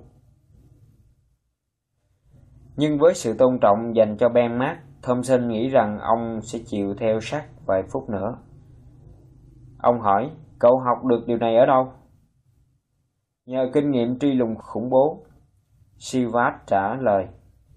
Đơn vị của cậu được giao nhiệm vụ hỗ trợ truy bắt khủng bố bằng cách theo dõi các hoạt động trực tuyến của chúng. Bọn khủng bố sử dụng thông tin cá nhân giả để thực hiện các phi vụ chuyển tiền bất hợp pháp. Nhiệm vụ của Sivat là tìm kiếm những thông tin này trên mạng. Thâm sinh đã nghe quá đủ từ chuyên gia săn khủng bố này rồi. Ông chỉ đơn giản hỏi, thế cậu đã thử thực hiện điều đó chưa? Thưa rồi, Sivat đáp với vẻ mặt tự tin. Chúng tôi đã thử nghiệm qua hàng nghìn giao dịch và chỉ có bốn lần thất bại. Ồ thế cơ đấy, Thompson tự nhủ. Nhưng ông không nén nổi sự tò mò. Việc đó mất bao lâu? Ông hỏi. Chivat chắc cho biết công ty của anh đã phân tích tổng cộng 40.000 giao dịch trong vòng 5 năm kể từ ngày thành lập. Được rồi, chúng ta hãy làm như thế này nhé. Thompson nói và ông giao cho Sivat 100.000 giao dịch đã được Bayban phân tích trước đó. Đây là những giao dịch khách hàng mà Bayban đã xử lý và họ phải loại bỏ một số dữ liệu để bảo mật thông tin khách hàng. Nghĩa là công việc của Sivat sẽ còn khó khăn hơn. Để xem cậu làm được gì, Thompson đề nghị. Và trả kết quả cho chúng tôi, chúng tôi sẽ đối chiếu với kết quả của cậu với kết quả của công ty. Thompson thầm nghĩ công ty của Sibat phải mất 5 năm để giải quyết 40.000 trường hợp, thì còn lâu ông mới gặp lại cậu ta. Nhưng Thompson không đòi hỏi điều gì thiếu công bằng cả. Đây là phép thử cần thiết để xác định hệ thống kỳ lạ của cậu có làm nên trò trống gì ở thế giới thật không. 40.000 giao dịch trước đây của Frau Science đều được xử lý bằng tay. Sibat hiểu rằng để giải quyết được thử thách từ phía PayPal, anh sẽ phải tự động hóa hệ thống của mình để đáp ứng khối lượng giao dịch phải xử lý. Đồng thời phải giữ nguyên độ tin cậy và ngấu nghiến chúng trong khoảng thời gian kỷ lục. Điều này đồng nghĩa với việc làm đảo lộn chống vánh hệ thống mà công ty của Sivat đã thử nghiệm suốt 5 năm qua. Thompson bàn giao dữ liệu cho Sivat vào thứ Năm. Tôi nhận thấy mình không cùng quan điểm với Ben Mark. Tôi tưởng rằng mình sẽ không gặp lại Sivat nữa, ít nhất là trong nhiều tháng, Thomson nhớ lại. Nên ông vô cùng ngạc nhiên khi nhận được email từ Israel vào Chủ nhật, trong đó viết Chúng tôi xong rồi. Thompson không tin điều đó. Việc đầu tiên ông làm vào sáng ngày sớm ngày thứ hai là chuyển toàn bộ công trình của Sivat cho đội kỹ sư có bằng tiến sĩ để kiểm nghiệm và phải mất đến một tuần để đối chiếu kết quả của Sivat với Bayban. Đến thứ tư, một kỹ sư của Thomson đã rất kinh ngạc với những gì họ thấy. Nhóm của Sivat đã cho ra kết quả chính xác hơn so với những gì Bayban đã làm được. Trong thời gian ngắn và với những dữ liệu bị cắt xén, sự khác biệt đặc biệt hiện rõ trên những giao dịch từng khiến Bayban gặp rắc rối. Chủ cụ, cụ thể, Crop Science đạt tỷ lệ chính xác cao hơn 17%. Đúng hơn, đây là những hồ sơ khách hàng đã bị PayPal từ chối. Xong giờ PayPal biết họ đã lầm. Đây đều là những khách hàng tốt. Chúng tôi đã sai lầm khi từ chối họ nhưng làm thế nào mà họ không bị đánh trượt bởi hệ thống của Sivat? Thompson đặt câu hỏi. Thompson nhận ra ông đang đứng trước một công cụ thật sự nguyên bản để chống lại nạn gian lận qua Internet. Ông chỉ biết ngồi đó và sững người vì kinh ngạc. Thompson hồi tưởng lại. Chúng tôi là doanh nghiệp giỏi nhất trong lĩnh vực quản lý rủi ro nhưng lại bị một đội ngũ chỉ với 55 nhân viên người Israel đánh bại với lý thuyết phân biệt người tốt và kẻ xấu. Với ít dữ liệu hơn Bayvan, Roshan có thể dự đoán chính xác ai là khách hàng tốt và ai không. Ông ước tính vào thời điểm đó, mức độ hiệu quả trong hệ thống của Rock Science đã đi trước Bayban đến 5 năm. Với công ty visa, thậm chí sẽ không bao giờ nghĩ ra được một ý tưởng như vậy, kể cả khi cho họ 10 đến 15 năm để thực hiện. Thompson biết rõ mình phải nói gì với ban mát Bayban không thể mạo hiểm đứng nhìn công nghệ đột phá của Rock Science lọt vào tay đối thủ cạnh tranh. Chỉ đầu tư vào Roxanne không thôi thì chưa đủ. Bayban cần phải nhanh chóng thâu tóm công ty này ngay lập tức. Thomson trao đổi thông tin này với CEO của eBay là Matt Whitman. Tôi nói với Cod chuyện này thật vô lý. Chúng ta là doanh nghiệp dẫn đầu thị trường, còn công ty tí hon kia từ đâu ra vậy? Nhưng cũng như Thomson, sau khi nghe đội ngũ kỹ sư kể lại những gì đã xảy ra, Mac Whitman chỉ biết kinh ngạc. Đến đây lại xảy ra vấn đề mới. Bộ đôi Thompson và Whitman biết nói gì với Sivat đây? Nếu để Sivat biết công nghệ của anh ta đã dễ dàng đánh bại tên tuổi đầu ngành của làng công nghệ, anh ta sẽ biết mình đang nắm trong tay một thứ vô giá. Thompson biết Bayban phải mua bằng được Rothschild, nhưng phải thông báo kết quả kiểm tra thế nào để Sivat không nâng giá công ty và vị trí đàm phán. Thế là Thompson bắt đầu hoãn binh. Ông hồi đáp những lá thư háo hức của Sivak bằng tuyên bố Bayban cần thêm thời gian để xử lý kết quả kỹ hơn. Cuối cùng, ông đồng ý công bố kết quả trực tiếp với nhóm nhân viên của Rock Science tại San Joe, với hy vọng có thêm chút thời gian. Chỉ trong hai ngày, Shark đã có mặt ở cửa nhà Thompson. Tuy nhiên, Thompson không biết rằng những ông chủ của Rock Science như là Sivat, Shark và Sawi từng cùng nhau phục vụ trong đơn vị tình báo 8.200 của quân đội Israel lại không có hứng thú với việc bán công ty cho Bayban. Họ chỉ mong muốn nhận được lời khen ngợi tích cực của Tham Sanh nhằm tiến hành các yêu cầu thẩm định rót vốn đầu tư từ Benmark Capital. Tham Sinh quay sang Matt. Chúng ta phải giải quyết thật nhanh. Họ đã đến tận đây rồi. Bà đồng ý. Mua đi. Sau khi tính toán, họ đề nghị mức giá 79 triệu đô la, nhưng sách đã từ chối. Ban lãnh đạo Rock Science bao gồm quỹ đầu tư BRM Capital của Israel tin rằng giá trị thật của công ty ở vào mức 200 triệu đô la. Eli Barkat, một trong những thành viên sáng lập BRM, giải thích lý thuyết đằng sau giá trị tương lai của công ty này. Thế hệ an ninh điện toán đầu tiên chỉ chống lại việc lây nhiễm virus từ các máy tính cá nhân. Thế hệ thứ hai tập trung vào việc xây dựng tường lửa để chặn tin tặc. Bacat biết về những mối đe dọa, ông đã từng đầu tư và phát triển các công ty để ngăn ngừa và chống lại nạn tin tặc.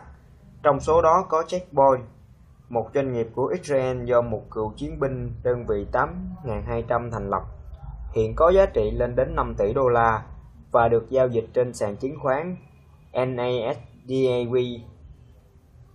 Phần lớn khách hàng của Checkpoint là những công ty nằm trong danh sách Fortune 100 và chính phủ của nhiều nước trên thế giới. Thế hệ thứ ba của an ninh điện toán sẽ chống lại việc xâm nhập vào các hoạt động thương mại điện tử. Và đây sẽ là thị trường lớn nhất. Bakat cho biết thêm. Từ trước đến nay các tin tặc chỉ phá cho vui, đó chỉ là một sở thích. Nhưng khi thương mại trực tuyến phát triển, tin tặc có thể làm ra tiền thật. Ba cách cũng tin rằng Rothschild đang có trong tay đội ngũ kỹ sư và công nghệ tốt nhất để chống lại nạn lừa đảo tín dụng trên Internet. Bạn phải hiểu tâm lý của người Israel. Một khi bạn phát triển công nghệ để truy lùng khủng bố, khi rất nhiều sinh mạng vô tội phụ thuộc vào kết quả tìm kiếm, thì việc lùng bắt vài tên trộm chỉ là trò trẻ con. Sau vài ngày đàm phán, Thompson và Sachs đồng ý con số 169 triệu đô la. Theo lời kể của Thompson, Bayban hy vọng có thể mua Rothschild với mức giá thấp hơn. Khi đàm phán và Sivat đưa ra giá cao hơn, ông cho rằng đó chỉ là con số vô căn cứ. Tôi nhận ra mình chưa bao giờ thấy khuôn mặt thuyết phục tỉnh bơ đến vậy. Nhưng thực tế Rothschild thật sự ý thức được giá trị thật của họ. Họ không phải những tay bán hàng, họ không thổi phồng lên. Sivat đã chơi bài ngửa, anh ta chỉ đơn giản nói với chúng tôi rằng đó là giải pháp của chúng tôi và chúng tôi biết đó là điều tốt nhất. Mức giá đưa ra là hoàn toàn xứng đáng. Thế là xong. Đây là một sự thật mà bạn không thường xuyên được chứng kiến. Không lâu sau đó, Thompson có chuyến ghé thăm công ty ông vừa mua bằng máy bay. Khoảng 45 phút cuối của chuyến bay kéo dài 20 tiếng từ San Francisco Ông đang nhấm nháp chút cà phê để lấy lại sự tỉnh táo và tình cờ nhìn thấy quỹ đạo bay trên bản đồ. Ông có thể thấy biểu tượng máy bay nhỏ xíu ở chặng cuối đường bay. Đó là Ten Avi. Điều đó cũng tốt thôi, cho đến khi ông để ý phần còn lại của bản đồ. Những địa danh xung quanh Israel trên màn hình. Beirut, Lebanon, Damascus, Syria, Amman, Jordan, Cairo, Ai Cập. Trong khoảnh khắc, hung rơi vào hoảng loạn. Mình đã mua một công ty ở khu vực đầy rẫy các hoạt động chiến sự thế này sao? Dĩ nhiên trước đó Thompson biết tên những nước láng giềng của Israel, nhưng đây là lần đầu tiên ông nhận ra Israel bé nhỏ và liền kề với những quốc gia thù địch nói trên đến nhường nào. Cứ như thể tôi đang bay đến New York thì lại nhìn thấy Iran nằm ở nơi đúng ra phải thuộc về New Jersey vậy. Thompson thuật lại.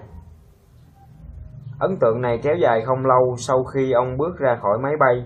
Tuy nhiên, trước khi ông cảm thấy thoải mái ở nơi có nhiều điều lạ lẫm và gây sốc, nó đã kịp mang đến cho ông một số ngạc nhiên thú vị. Ấn tượng đầu tiên và mạnh mẽ nhất là trong bãi đậu xe của Rothschild, mọi xe hơi đều dán biểu tượng bay ban lên cản trước. Bạn không bao giờ có thể nhìn thấy niềm tự hào và lòng nhiệt tình lớn đến thế ở một công ty Mỹ, Thompson nói. Ấn tượng thứ hai đập thẳng vào Thompson chính là thái độ của nhân viên Rothschild trong buổi họp toàn công ty mà ông phát biểu. Mọi gương mặt đều quay sang nhìn ông chăm chú, không một ai nhắn tin lướt web hay ngủ gật. Bầu không khí còn nóng lên khi bắt đầu vào màn thảo luận. Thompson hồi tưởng lại, mọi câu hỏi đều rất sắc sảo. Tôi thật sự thấy bất ngờ vì chưa bao giờ nhận thấy những quan sát độc đáo như vậy. Từng điều một, họ không phải là đồng nghiệp hay quản lý, họ chỉ là những nhân viên trẻ tuổi Thế nhưng không một ai ngần ngại thách thức cách làm việc Loris tại Bayban nhiều năm qua. Tôi chưa bao giờ chứng kiến một thái độ tập trung, thẳng thắn và không ngại ngần như thế trong đời mình, đến mức tôi đã tự hỏi, thực sự ai đang làm việc cho ai? Những gì Scott Thompson vừa trải nghiệm chính là liều thuốc đầu tiên của người Israel về tinh thần Chutbach. Theo bản mô tả của học giả người Do Thái Leo Rosten bằng tiếng Yiddish, thứ ngôn ngữ Slaver của người Đức đã thất truyền từ lâu. Chutbach có nghĩa là táo bạo, gai góc, trắng trợn, thần kinh, vô liêm sử, mà không ngôn từ nào có thể miêu tả chính xác. Người nước ngoài sẽ chứng kiến sự cả gan này ở bất kỳ đâu trên đất Israel. Trong cách các sinh viên đại học nói chuyện với giảng viên, nhân viên thách thức ông chủ, binh lính chất vấn sĩ quan chỉ huy và thư ký sửa lưng các bộ trưởng chính phủ. Tuy nhiên, đối với người Israel đây không phải là sự cả gan mà là điều hết sức bình thường. Người Israel học được rằng tính cách này là điều bình thường sự trầm lặng sẽ có nguy cơ bị tụt hậu dù là ở nhà riêng, trên giảng đường hay trong quân đội. Điều này đặc biệt rõ trong cách người Israel gọi tên nhau. John Macbeth, một nhà đầu tư mạo hiểm và là doanh nhân người Israel, thích trích dẫn những gì ông gọi là phong vũ biểu biệt danh. Bạn có thể hiểu được nhiều về bản chất một xã hội thông qua cách người dân gọi tên giới lãnh đạo của họ. Israel là nước duy nhất trên thế giới mà mọi nhân vật nắm quyền gồm cả thủ tướng và các tướng lĩnh trong quân đội, đều được mọi người, kể cả dân chúng, gọi bằng biệt hiệu. Cụ thể, biệt danh của Thủ tướng Benjamin Netanyahu và Ariel Sharon lần lượt là Bibi và Arik. Một cựu lãnh đạo lao động và Benjamin Ben Eliezer có biệt danh là Faub. Vị tham mưu trưởng trong quân đội Israel gần đây là Moshe Levi sở hữu biệt danh là Moshe Vehezi, nghĩa là Moshe và một nửa do ông này cao đến 1,98 mét.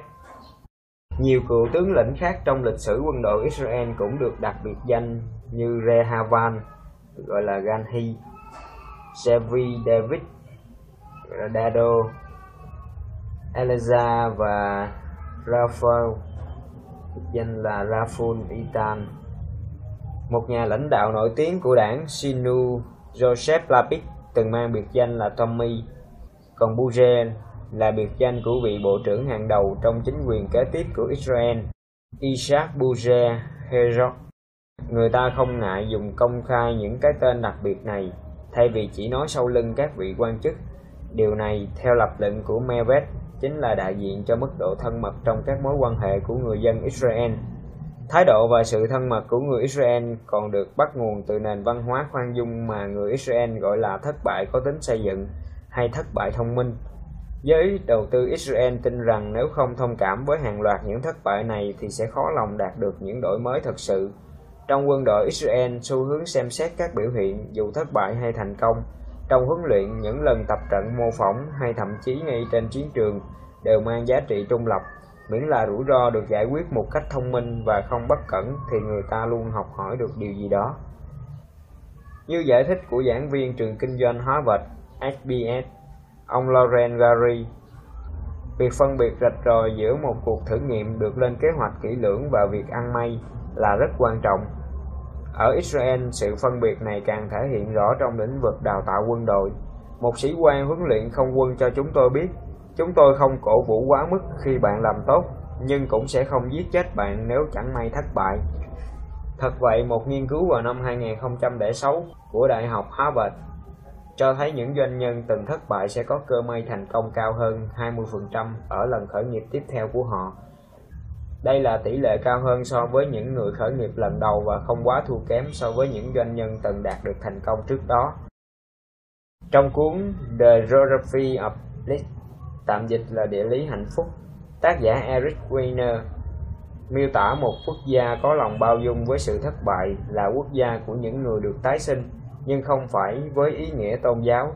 Điều này càng tỏ ra đúng đắn trong chính sách luật bảo hộ phá sản và thành lập doanh nghiệp của Israel.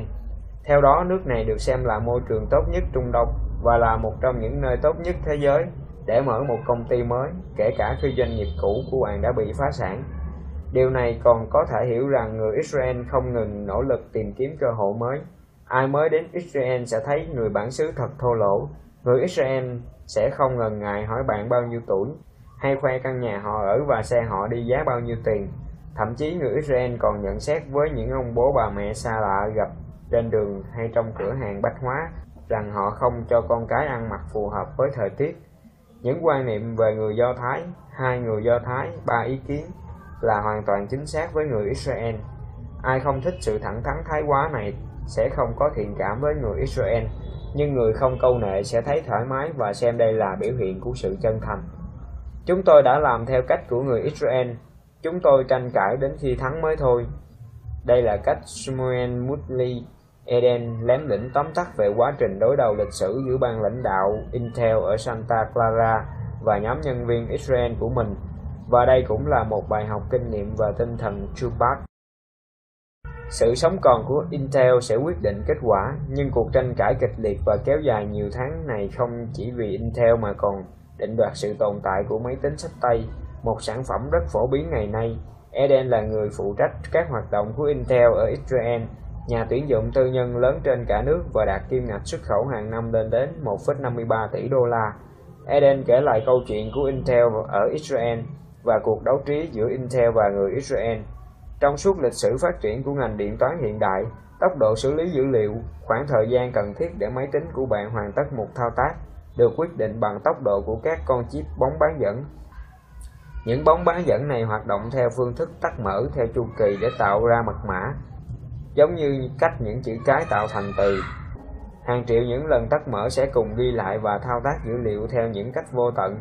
Các bóng bán dẫn tắt mở với tốc độ càng cao, phần mềm càng chạy nhanh.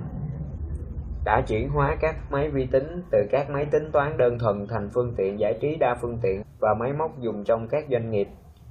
Nhưng đến tận năm 1970, chỉ những nhà khoa học nghiên cứu về tên lửa và những trường đại học mới và các trường đại học lớn mới sử dụng máy tính, vài máy tính lớn đến mức chiếm cả căn phòng, thậm chí cả tòa nhà. Ý tưởng về một chiếc máy tính cá nhân nằm gọn trên bàn làm việc chỉ là sản phẩm của khoa học viễn tưởng. Xong mọi thứ bắt đầu thay đổi vào năm 1980 khi nhóm Hi-Fi của Intel thiết kế ra con chip 8088 với các bóng bán dẫn có thể tắt mở khoảng 5 triệu lần mỗi giây 4,77 MHz và có kích thước đủ nhỏ để tạo ra máy tính dùng trong văn phòng và nhà riêng. Tập đoàn IBM sau đó đã chọn chip 8088 của Intel làm não bộ cho máy tính cá nhân hay PC đầu tiên của hãng này, mở ra một kỷ nguyên mới cho máy tính. Đây cũng là một đột phá vượt bậc của Intel, phóng viên Michael Malone nhận xét. Với hợp đồng của IBM, Intel đã chiến thắng trong cuộc chiến vi xử lý. Từ đó trở đi, công nghệ điện toán ngày càng thu nhỏ về kích thước và nhanh hơn về tốc độ xử lý. Vào năm 1986, nhà máy sản xuất duy nhất tại nước ngoài của Intel ở Jerusalem đã cho ra đời chip 386 tốc độ 33 MHz. Dù chỉ là một phần nhỏ so với tốc độ của bộ chip ngày nay, song tại thời điểm đó Intel gọi đây là một con chip siêu nhanh, gấp 7 lần chip 8088. Intel đã vững vàng trên lộ trình mà người đồng sáng lập hãng là Gordon Moore đã dự đoán. Cứ sau 18 đến 24 tháng, kích thước bóng bán dẫn sẽ giảm một nửa, còn tốc độ thì tăng gấp đôi. Quá trình này còn được biết đến với tên gọi là định luật Moore. Như vậy, ngành công nghiệp vi xử lý đã được xây dựng trên thử thách này, cho ra đời những thế hệ chip ngày càng mạnh hơn.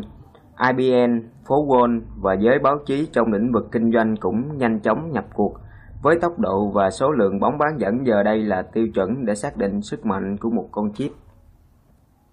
Quá trình này kéo dài đến năm 2000, thời điểm xuất hiện một yếu tố khác, năng lượng Đúng như Mo dự đoán, chip ngày càng nhỏ hơn và nhanh hơn, song chúng cũng tiêu thụ nhiều điện năng hơn và do đó tỏa nhiều nhiệt hơn, trở thành một vấn đề thật sự đáng quan ngại. Giải pháp khả thi nhất là dùng quạt, nhưng với máy tính sách tay thì quạt quá lớn, không thể lắp đặt vào bên trong. Các chuyên gia trong ngành gọi vấn đề hóc búa này là bức tường năng lượng. Những kỹ sư người Israel của Intel là nhóm đầu tiên trong công ty nhận thấy điều này. Đội ngũ hai pha của Intel đã thức trắng nhiều đêm với cà phê nóng, đồ ăn nguội và những cuộc thảo luận chi tiết để vượt qua bức tường năng lượng. Họ đã tập trung hơn bất kỳ ai trong ngành công nghiệp di động, thiết kế chip cho máy tính sách tay và các thiết bị cầm tay khác. Nhận thấy khuynh hướng này, Intel đã giao cho chi nhánh Israel chịu trách nhiệm phát triển những chip di động cho cả tập đoàn. Nhưng thậm chí khi đã được giao trọng trách này, Nhóm kỹ sư Israel vẫn không chịu thỏa hiệp để làm việc theo phong cách Intel. David Bernmutter, giám đốc Intel Israel cho biết, thậm chí trước cả khi được giao nhiệm vụ với vai trò một nhóm di động, nhóm phát triển ở Israel đã luôn đề xuất các ý tưởng cho bộ vi xử lý di động, những ý tưởng đi ngược lại những quan niệm truyền thống ở Intel. David tốt nghiệp Học viện Công nghệ Technion, nơi được xem là MIT của Israel, và tham gia thiết kế chip tại Intel Israel từ năm 1980. Một trong số những ý tưởng độc đáo này là việc tìm cách vượt qua bức tường năng lượng. Ronnie Redman là kỹ sư hàng đầu của Intel tại thời điểm đó. Ông đã luôn trăn trở trong việc tìm cách sản xuất những con chip tiêu thụ ít năng lượng, vốn ngang nhiên chống lại giáo điều đang thắng thế khi đó, rằng cách duy nhất giúp chip mạnh hơn là cấp thêm nhiều năng lượng cho bóng bán dẫn. Ông nghĩ điều này hơi giống việc bắt động cơ xe hơi làm việc nhiều hơn để giúp xe chạy nhanh hơn – chắc chắn có liên quan giữa tốc độ xe hơi và tốc độ của bộ vi xử lý. Nhưng đến lúc nào đó, động cơ xe hơi sẽ bị nóng do quá tải và cả chiếc xe sẽ chậm lại. Redman cùng đội ngũ kỹ sư Israel đã tìm ra giải pháp tương tự như quá trình sang số của xe hơi. Người lái vẫn đảm bảo được tốc độ xe trong khi động cơ chạy chậm lại. Trong một con chip, điều này được thực hiện theo cách khác phân tách các lệnh được gửi đến con chip, nhưng hiệu quả thì vẫn thế. Những bóng bán dẫn trong dòng chip tiết kiệm điện của nhóm Intel Israel không cần tắt mở nhanh như trước. Tuy nhiên, với một quá trình tương tự như việc sang số xe hơi lên tốc độ cao hơn, chúng có thể xử lý phần mềm nhanh hơn. Khi nhóm kỹ sư Intel Israel trình bày ý tưởng của họ với ban lãnh đạo Intel ở Santa Monica, Họ đã nghĩ rằng chắc các sếp sẽ rất hào hứng. Còn gì tốt hơn một chiếc xe hơi chạy nhanh mà không quá nóng. Tuy nhiên, điều được nhóm Israel nhìn nhận như một tài sản, rằng động cơ sẽ chậm hơn. Ban lãnh đạo Intel lại coi là rắc rối lớn. Suy cho cùng, toàn bộ ngành công nghiệp bán dẫn khi đó đã đánh giá sức mạnh và giá trị của một con chip bằng cách đo tốc độ vi xử lý. Những con chip của Israel có tốc độ xử lý nhanh hơn cũng không quan trọng. Động cơ của máy tính được tạo ra từ những con chip của bóng bán dẫn lại tắt mở không đủ nhanh. Giới phân tích tại phố Wall bày tỏ sự hứng thú hay lạnh nhạt với cổ phiếu của Intel dựa trên hiệu suất của tham số, đồng hồ tốc độ nhanh hơn, mua, đồng hồ tốc độ chậm hơn, bán. Những ai cố gắng thuyết phục ngành công nghiệp và giới báo chí rằng chuẩn mực này đã lỗi thời là kẻ thua cuộc đặc biệt là khi chính Intel là nơi đã tạo ra. Thông qua định lực Mo, sự kết nối của phản xạ có điều kiện với tốc độ giữ nhịp. Điều này cũng tương tự như việc thuyết phục hãng xe hơi Ford từ bỏ việc tìm kiếm thông số mã lực mạnh hơn hoặc nói với hãng Tiffany rằng kích cỡ cara chẳng là gì. Chúng tôi bị bật ra khỏi bánh xe thời đại, tốc độ giữ nhịp là vua và chúng tôi là kẻ ngoài lề, Ronnie Redman hồi tưởng lại. Trưởng bộ phận chip của Intel, Bon Otellini, đã ra sức hủy toàn bộ dự án. Học thuyết về thông số tốc độ đã ăn sâu vào não của ban lãnh đạo Intel và họ không có ý định tổ chức một cuộc hội thảo về việc nên hay không nên thay đổi điều đó. Hội thảo là một phần của văn hóa Israel vốn có từ thời lập quốc từ cuối tháng 3 đến cuối tháng 5 năm 1947, David Ben Gurion, người được đánh giá là George Washington của Israel, đã tiến hành điều tra thực trạng vũ trang của người Do Thái tại Palestine, tiên đoán trước về một cuộc chiến chắc chắn sẽ xảy ra nếu Israel dám tuyên bố độc lập. Ông đã dành nhiều thời gian để gặp gỡ, thăm dò và lắng nghe các cá nhân trong giới quân sự thuộc mọi cấp bậc hơn 6 tháng trước khi Liên Hợp Quốc quyết định thông qua kế hoạch chia tách Palestine thành một nhà nước Do Thái và nhà nước Ả Rập, Ben Gurion đã nhận thức sâu sắc rằng giai đoạn tiếp theo trong mối xung đột Ả Rập-Israel sẽ khác xa với cuộc chiến mà quân đội Do Thái tham gia từ trước khi thành lập nhà nước Israel chính thức. Do vậy, họ cần lùi lại giữa những tranh cãi đang diễn ra để lập kế hoạch đối phó với những mối đe dọa cận kề. Kết thúc buổi hội thảo, Ben Gurion đã viết về sự tự tin và sẵn sàng của những người lính như sau. Chúng ta phải thực hiện nhiệm vụ khó khăn, lay chuyển tận gốc những người vẫn đã và đang nghĩ rằng họ đang có thứ gì đó. Thực tế, họ chẳng có gì cả. Họ có ý chí, họ có năng lực tiềm ẩn, nhưng họ cũng cần ý thức rằng có bột mới gột nên hột. Dĩ nhiên, Ortellini của Intel không biết đến câu chuyện này, nhưng nhóm kỹ sư Israel đã gửi đến ông một thông điệp tương tự. Họ đã nhìn thấy trước viễn cảnh Intel ngày càng tiến gần hơn tới bức tường năng lượng. Thay vì thụ động chờ để bị hút phải, nhóm kỹ sư Israel muốn Ortellini tránh điều đó bằng cách lùi lại một chút, bỏ lại những tư duy thông thường và xem xét sự thay đổi mang tính căn bản trong chiến lược công nghệ của Intel. Theo một số người nhận được sự quấy rầy của nhóm kỹ sư Intel Israel, các CEO ở Santa Clara đã muốn bóp chết nhóm này. Đội ngũ nhân viên Israel đã trải qua chuyến bay 20 giờ giữa Tel Aviv và California, thường xuyên đến nỗi dường như họ có mặt ở khắp nơi, sẵn sàng dồn các vị CEO ở hành lang hoặc thậm chí trong nhà vệ sinh hoặc bất kỳ đâu để tranh luận về trường hợp của họ. David Bernmutter dành một tuần mỗi tháng để có mặt tại đại bản doanh của Santa Clara và bỏ ra phần lớn thời gian để nhấn mạnh về trường hợp của nhóm Israel nhằm thuyết phục các sếp giữ lại dự án của họ. Một luận điểm được phía Israel nhấn mạnh là việc dẹp bỏ học thuyết về thông số tốc độ giữ nhịp tuy không phải là không có rủi ro, nhưng nếu cứ giữ lại tư duy này sẽ còn gây nguy hiểm hơn. Joe Foreman người sáng lập Intel Israel, sau đó đã phát biểu rằng để tạo ra một nền văn hóa sáng tạo thật sự, nỗi sợ hãi mất mát luôn lớn hơn niềm hy vọng nhận được. Foreman đã cố gắng rất lâu để nuôi dưỡng văn hóa tranh luận và bất đồng ý kiến tại Intel Israel và ông hy vọng rằng đặc tính này sẽ ảnh hưởng tới Santa Clara, mục tiêu của người lãnh đạo. Ông nói là tối đa hóa sự chịu đựng đồng thời khuyến khích sự bất đồng ý kiến.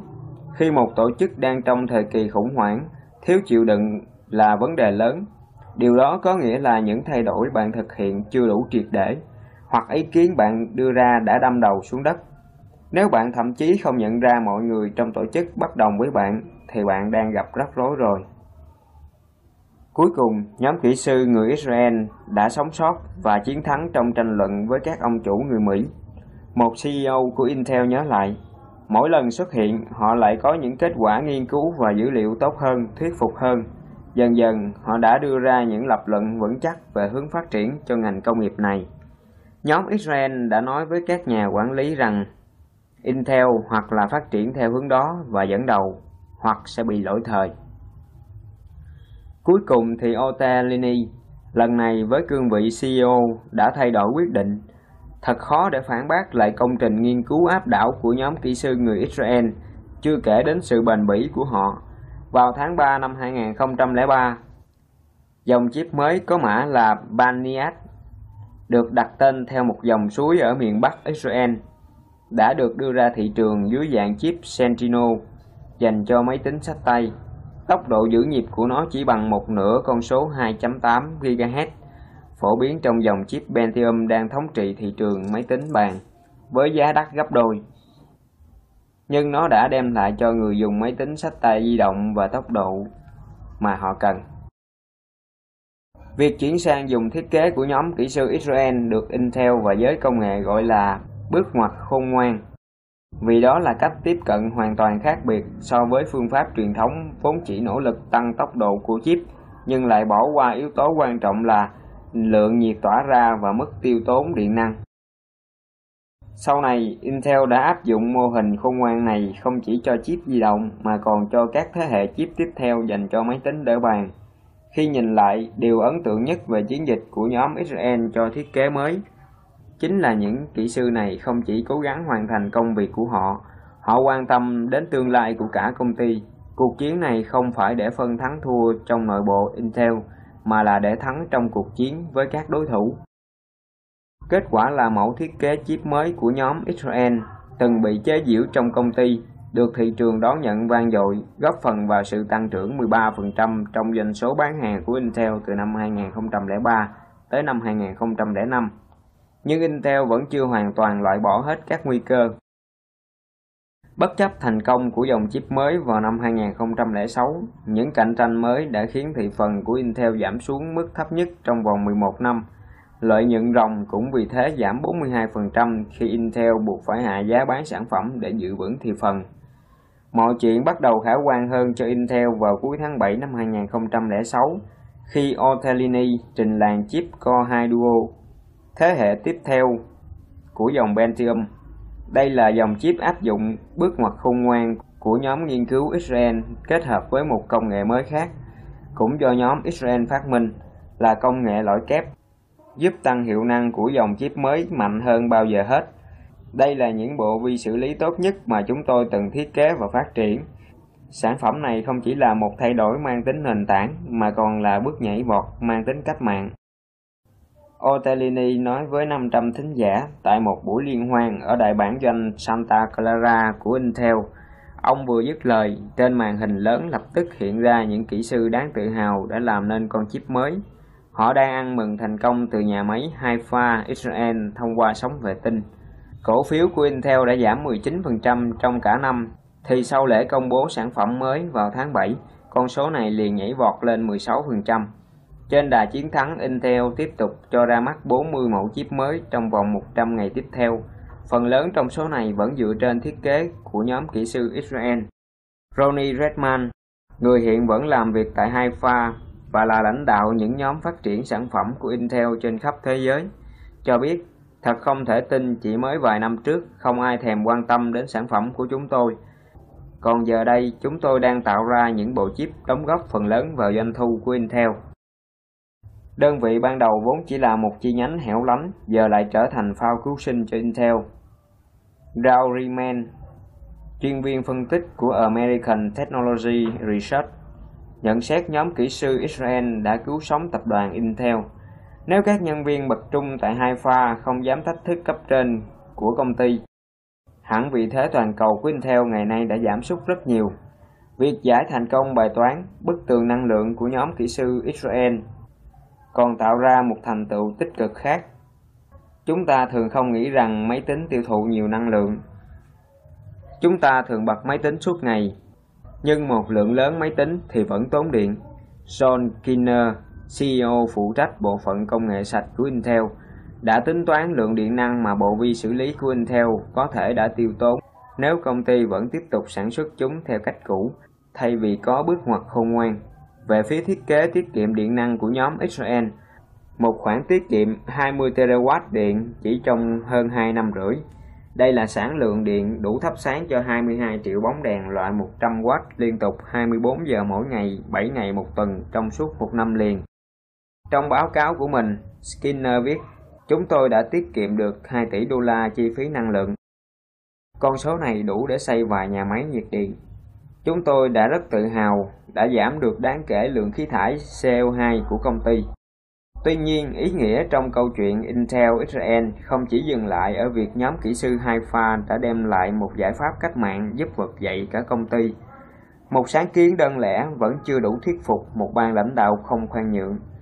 Phải sẵn sàng đưa nó lên cấp cao hơn thay vì ngoan ngoãn chấp nhận mọi mệnh lệnh truyền xuống. Nhưng hành động mạnh mẽ và táo bạo này từ đâu ra? Daddy Bernmutter hồi tưởng lại cú sốc của một đồng nghiệp Mỹ khi lần đầu tiên chứng kiến văn hóa công sở của người Israel. Khi thấy chúng tôi bước ra từ phòng họp, ai nấy mặt đỏ bừng vì la hét. Anh ấy hỏi tôi có chuyện gì vậy? Tôi trả lời chẳng có gì hết. Chúng tôi đã đạt được vài kết quả tốt đẹp. Loại tranh luận quyết liệt bị ghét cay ghét đắng trong văn hóa kinh doanh của các quốc gia khác. Nhưng với người Israel, đây là giải pháp tốt nhất để giải quyết một vấn đề. Một nhà đầu tư người Mỹ trong các doanh nghiệp mới thành lập của Israel nói, nếu có thể dẹp bỏ cái tôi ban đầu, bạn sẽ tạo ra bầu không khí rất thoải mái.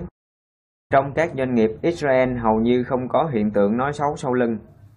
Bạn luôn biết mình đang đứng ở vị trí nào. Việc này cũng tránh mất thời gian cho những việc nhảm nhí khác. Sau này, Ben Mutter chuyển hẳn đến Santa Clara, trở thành phó chủ tịch phụ trách bộ phận điện toán di động của Intel bộ phận của ông tạo ra một nửa doanh thu cho toàn công ty. Ông nói, khi tôi quay về Israel giống như quay về nền văn hóa xưa cũ của Intel vậy. Mọi chuyện dễ dàng hơn trong một quốc gia nơi sự lịch thiệp không quá quan trọng. Sự khác biệt trong văn hóa Mỹ và Israel lớn đến nỗi Intel đã bắt đầu tổ chức nhiều hội thảo giao lưu văn hóa để làm cầu nối. Muli Eden, nhân vật chủ trì các buổi hội thảo của Intel, cho biết, sau khi sống ở Mỹ 5 năm, tôi có thể khẳng định điều độc đáo nhất của Israel là nền văn hóa.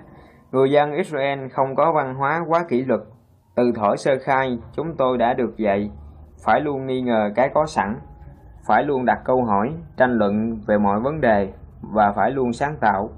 Cuối cùng, ông kết luận, quản lý 5 nhân viên người Israel luôn khó khăn hơn 50 người Mỹ. Vì người Israel luôn thử thách bạn mọi lúc, bắt đầu bằng những câu hỏi như Tại sao ông là sếp của tôi? Tại sao tôi không phải là sếp của ông? Chú thích của nhóm tác giả Thông tin trong phần tiếp theo được lấy từ những cuộc phỏng vấn Scott Thompson, giám đốc Bayban tháng 10 năm 2008 và tháng 1 năm 2009. Mark Whitman, nguyên giám đốc kiêm CEO của eBay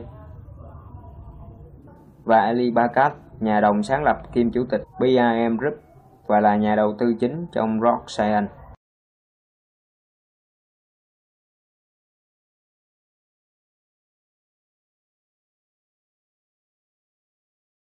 Cuốn sách Quốc gia khởi nghiệp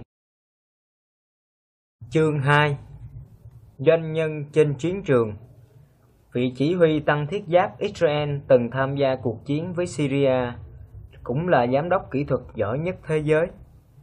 Giới chỉ huy tăng thiết giáp là bậc thầy triển khai và chỉ đạo chi tiết cao độ. Nhận xét này dựa trên 20 năm kinh nghiệm làm việc chung và quan sát họ. Eric Smith Ngày 6 tháng 10 năm 1973, tại thời điểm toàn bộ đất nước Israel đang ngưng mọi hoạt động để ăn mừng ngày lễ linh thiêng nhất theo lịch Do Thái, Liên quân Ai Cập và Syria phát động cuộc chiến Chom Kippur, tấn công chớp nhoáng vào nhà nước Do Thái. Chỉ trong vài tiếng đồng hồ, quân đội Ai Cập đã xuyên thủng tuyến phòng thủ của Israel dọc kênh đào Suez. Bộ binh Ai Cập tràn vào các ụ xe tăng được Israel chuẩn bị từ trước phòng trường hợp bị tấn công. Với hàng trăm xe tăng, Ai Cập và Syria nhanh chóng tiến sát ngay sau đó. Đã 6 năm sau chiến thắng vang dội của Israel trong cuộc chiến 6 ngày năm 1967, chiến dịch quân sự chưa từng có tiền lệ trên thế giới khi đó Trước cuộc chiến, dường như mọi yếu tố đều chống lại nhà nước Do Thái mới ra đời vỏn vẹn 19 năm. Họ đứng trước nguy cơ bị liên quân Ả Rập nghiền nát, nhưng sau 6 ngày giao chiến, Israel đã đánh bại cùng lúc quân đội Ai Cập, Jordan và Syria và mở rộng biên giới khi giành được cao nguyên Golan, giải Gaza và bán đảo Sinai của Ai Cập Chiến thắng này đã mang đến cho người Israel cảm giác bất khả chiến bại. Không một ai nghĩ người Ả Rập dám mạo hiểm khai chiến nữa. Thậm chí, quân đội Israel cũng tin rằng nếu người Ả Rập tấn công lần nữa, họ sẽ vẫn chiến thắng như năm 1967. Vì vậy, vào ngày 6 tháng 10 năm 1973, Israel đã không chuẩn bị sẵn sàng cho cuộc chiến này Tuyến phòng ngự mỏng manh của Israel dọc kênh đào Suez không phải đối thủ của quân Ai Cập áp đảo. Đằng sau tiền tuyến bị phá hủy, Israel chỉ còn đúng ba lữ đoàn xe tăng đứng giữa quân Ai Cập và thủ đô Tel Aviv. Trong đó chỉ một lữ đoàn gần tiền tuyến nhất. Dưới sự chỉ huy của Thượng tá Amnon Frisep, lữ đoàn này có nhiệm vụ bảo vệ một khu vực rộng 120 dặm chỉ với 56 xe tăng. Trong khi căng thẳng chờ đợi cuộc chạm trán với quân Ai Cập, Recep bỗng thấy từng chiếc xe tăng bị trúng đạn, nhưng lúc đó không hề có bóng dáng xe tăng hoặc vũ khí chống tăng của kẻ thù. Vậy thứ gì đang tiêu diệt lữ đoàn tăng của Anon Recep?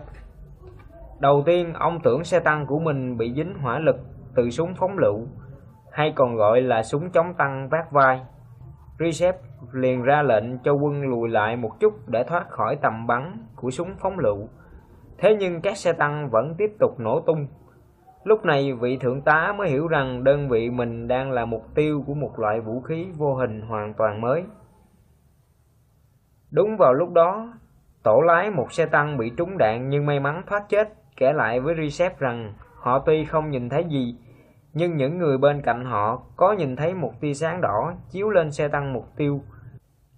Người ta phát hiện nhiều sợi dây bên cạnh đống xác tăng bị bắn cháy. Recep đã khám phá ra vũ khí bí mật của người Ai Cập, tên lửa AT-3 Sager, được Sergei Banlovich Nebubedimi, một người có họ trong tiếng Nga nghĩa là bất khả chiến bại, thiết kế. Tên lửa Sager ra đời vào năm 1960. Vũ khí mới này lúc đầu chỉ trang bị cho các nước thuộc khối Warsaw, nhưng sau đó được quân đội Syria và Ai Cập sử dụng trong suốt cuộc chiến John Kippur. Sau này Bộ Quốc phòng Israel thống kê họ đã mất 400 xe tăng tại phòng tuyến phía Bắc và Nam, cùng 600 chiếc khác bị hư hỏng nặng, nhưng đã quay lại chiến trường sau khi sửa chữa. Trong số 290 xe tăng thuộc sư đoàn thiết giáp Israel ở bán đảo Sinai, có đến 180 chiếc bị phá hủy hoàn toàn trong ngày đầu tiên.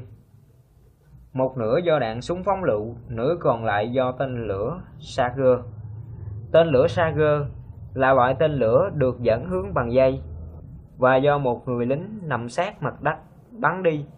Tầm bắn hiệu quả của Sager vào khoảng 3.000 mét, gấp 10 lần súng phóng lựu và sức hủy diệt cũng mạnh hơn nhiều. Người điều khiển Sager có thể hoạt động đơn độc và không cần nắp sâu chứa ngại vật. Đã có các ụ cát giúp thực hiện việc này. Anh ta chỉ cần khai hỏa tên lửa bay về phía vị trí xe tăng, sau đó dùng phím điều khiển để lái tia sáng đỏ nằm ở đuôi tên lửa. Chừng nào người lính còn nhìn thấy tia sáng đỏ, sợi dây lúc này vẫn nối với đuôi tên lửa, cho phép anh ta điều khiển tên lửa bay tới mục tiêu một cách chính xác từ khoảng cách rất xa. Tình báo Israel đã biết về Sager từ trước cuộc chiến, thậm chí còn đối đầu trực diện với nó trong các đợt xung đột nhỏ lẻ dọc biên giới Ai Cập trong cuộc chiến tiêu hao năm 1967. Tuy nhiên, giới lãnh đạo chấp bu của Israel lại cho rằng Sager cũng chỉ là một loại vũ khí chống tăng, không khác mấy so với loại từng sử dụng trong cuộc chiến năm 1967, vốn đã bị quân đội Israel đánh bại. Và cứ thế Israel không hề chuẩn bị sẵn phương án đối phó với mối đe dọa Sager. Recep và binh lính đã phải tự khám phá xem thứ vũ khí gì đang tấn công họ và làm thế nào đối phó với nó. Tất cả diễn ra dưới sức nóng của chiến trường. Nhóm sĩ quan còn lại của Recep đã dựa vào báo cáo của quân lính để tìm ra một số nhược điểm của Sager. Tốc độ bay chậm và bị lệ thuộc vào tầm mắt quan sát liên tục của người điều khiển từ xa. Thế là quân Israel thực hiện chiến thuật mới. Mỗi khi một xe tăng nhìn thấy tia sáng đỏ, tất cả xe tăng lập tức vừa di chuyển lộn xộn vừa khai hỏa về vị trí của kẻ tấn công vô hình ở đằng xa. Bụi mù bốc lên do chuyển động của xe tăng sẽ che phủ tầm ngắm bắn của kẻ tấn công và ngược lại việc khai hỏa khiến kẻ thù không thể tiếp tục chở theo ánh sáng đỏ ở đuôi tên lửa. Sau khi cuộc chiến kết thúc, chiến thuật này còn được nhiều nước NATO học theo. Không phải là mớ lý thuyết được nhai đi nhai lại trong các học viện quân sự hoặc được in thành các giáo án chiến tranh. Chiến thuật mới hoàn toàn là thành quả ứng biến trên chiến trường của quân đội Israel. Như thông lệ trong quân đội Israel, những chiến lược sáng tạo đến từ ngoài tiền tuyến, cụ thể là từ các sĩ quan chỉ huy xe tăng và nhóm binh lính của họ. Những người này thấy việc học hỏi ý kiến lãnh đạo để giải quyết tình huống phát sinh tại chiến trường là không cần thiết. Họ cũng không ngần ngại tự đưa ra một sáng kiến chiến thuật và ứng biến ngay trong thời gian thực hoặc khi đang bay. Tuy nhiên, điều người lính này đã tiến hành là rất khác thường. Nếu làm việc trong một công ty đa quốc gia hay hoạt động trong bất kỳ đơn vị nào thuộc quân đội nước ngoài, có lẽ họ đã không thực hiện những hành động tương tự hoặc ít nhất cũng không làm một mình. Nói như nhà sĩ học Michael Oren, từng làm việc trong quân đội Israel với tư cách sĩ quan liên lạc. Một sĩ quan bậc trung úy trong quân đội Israel có quyền ra quyết định lớn hơn người đồng cấp thuộc bất kỳ quân đội nào trên thế giới. Điều này như chúng tôi đã chỉ ra trong văn hóa tập đoàn ở chương trước, cũng tương tự như thế, thậm chí còn lớn hơn trong quân đội Israel.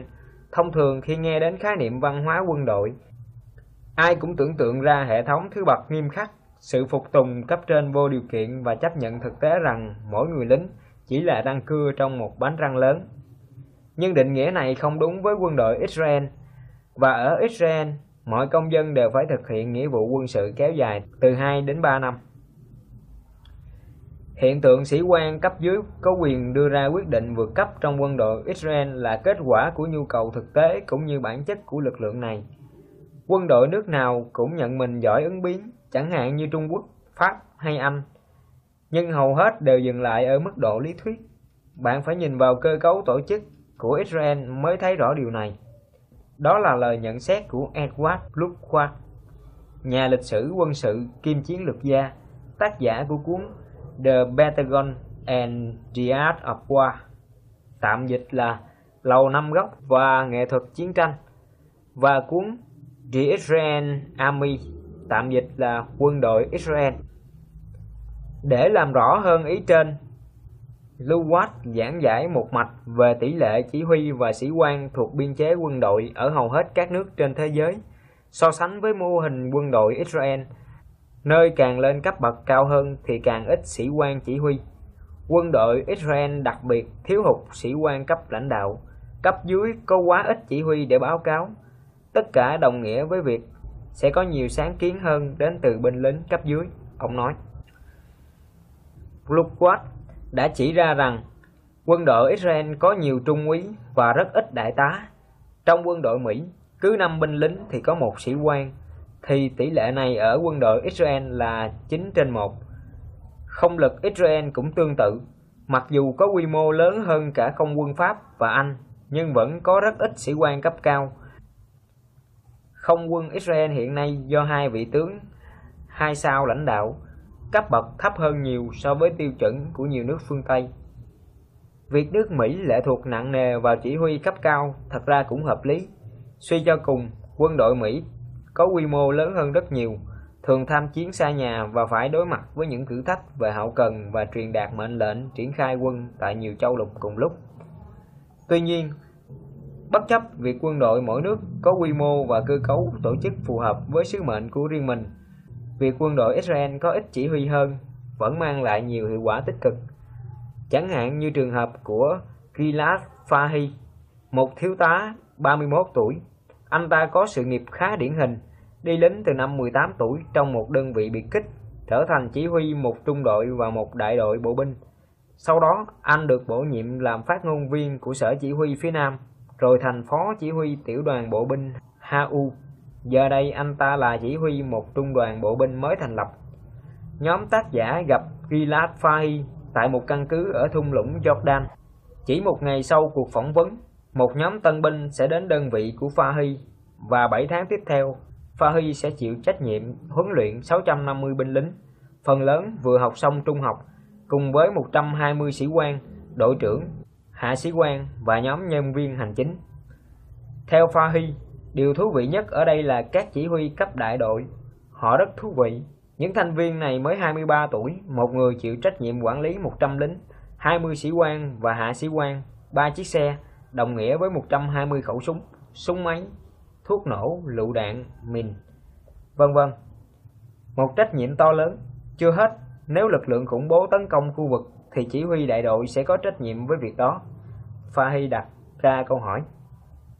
Nói tôi nghe xem, trên thế giới có bao nhiêu thanh niên 23 tuổi phải gánh trên vai áp lực nặng nề đến thế? Pha Huy minh họa một thử thách điển hình mà những chỉ huy 23 tuổi ấy phải đối mặt.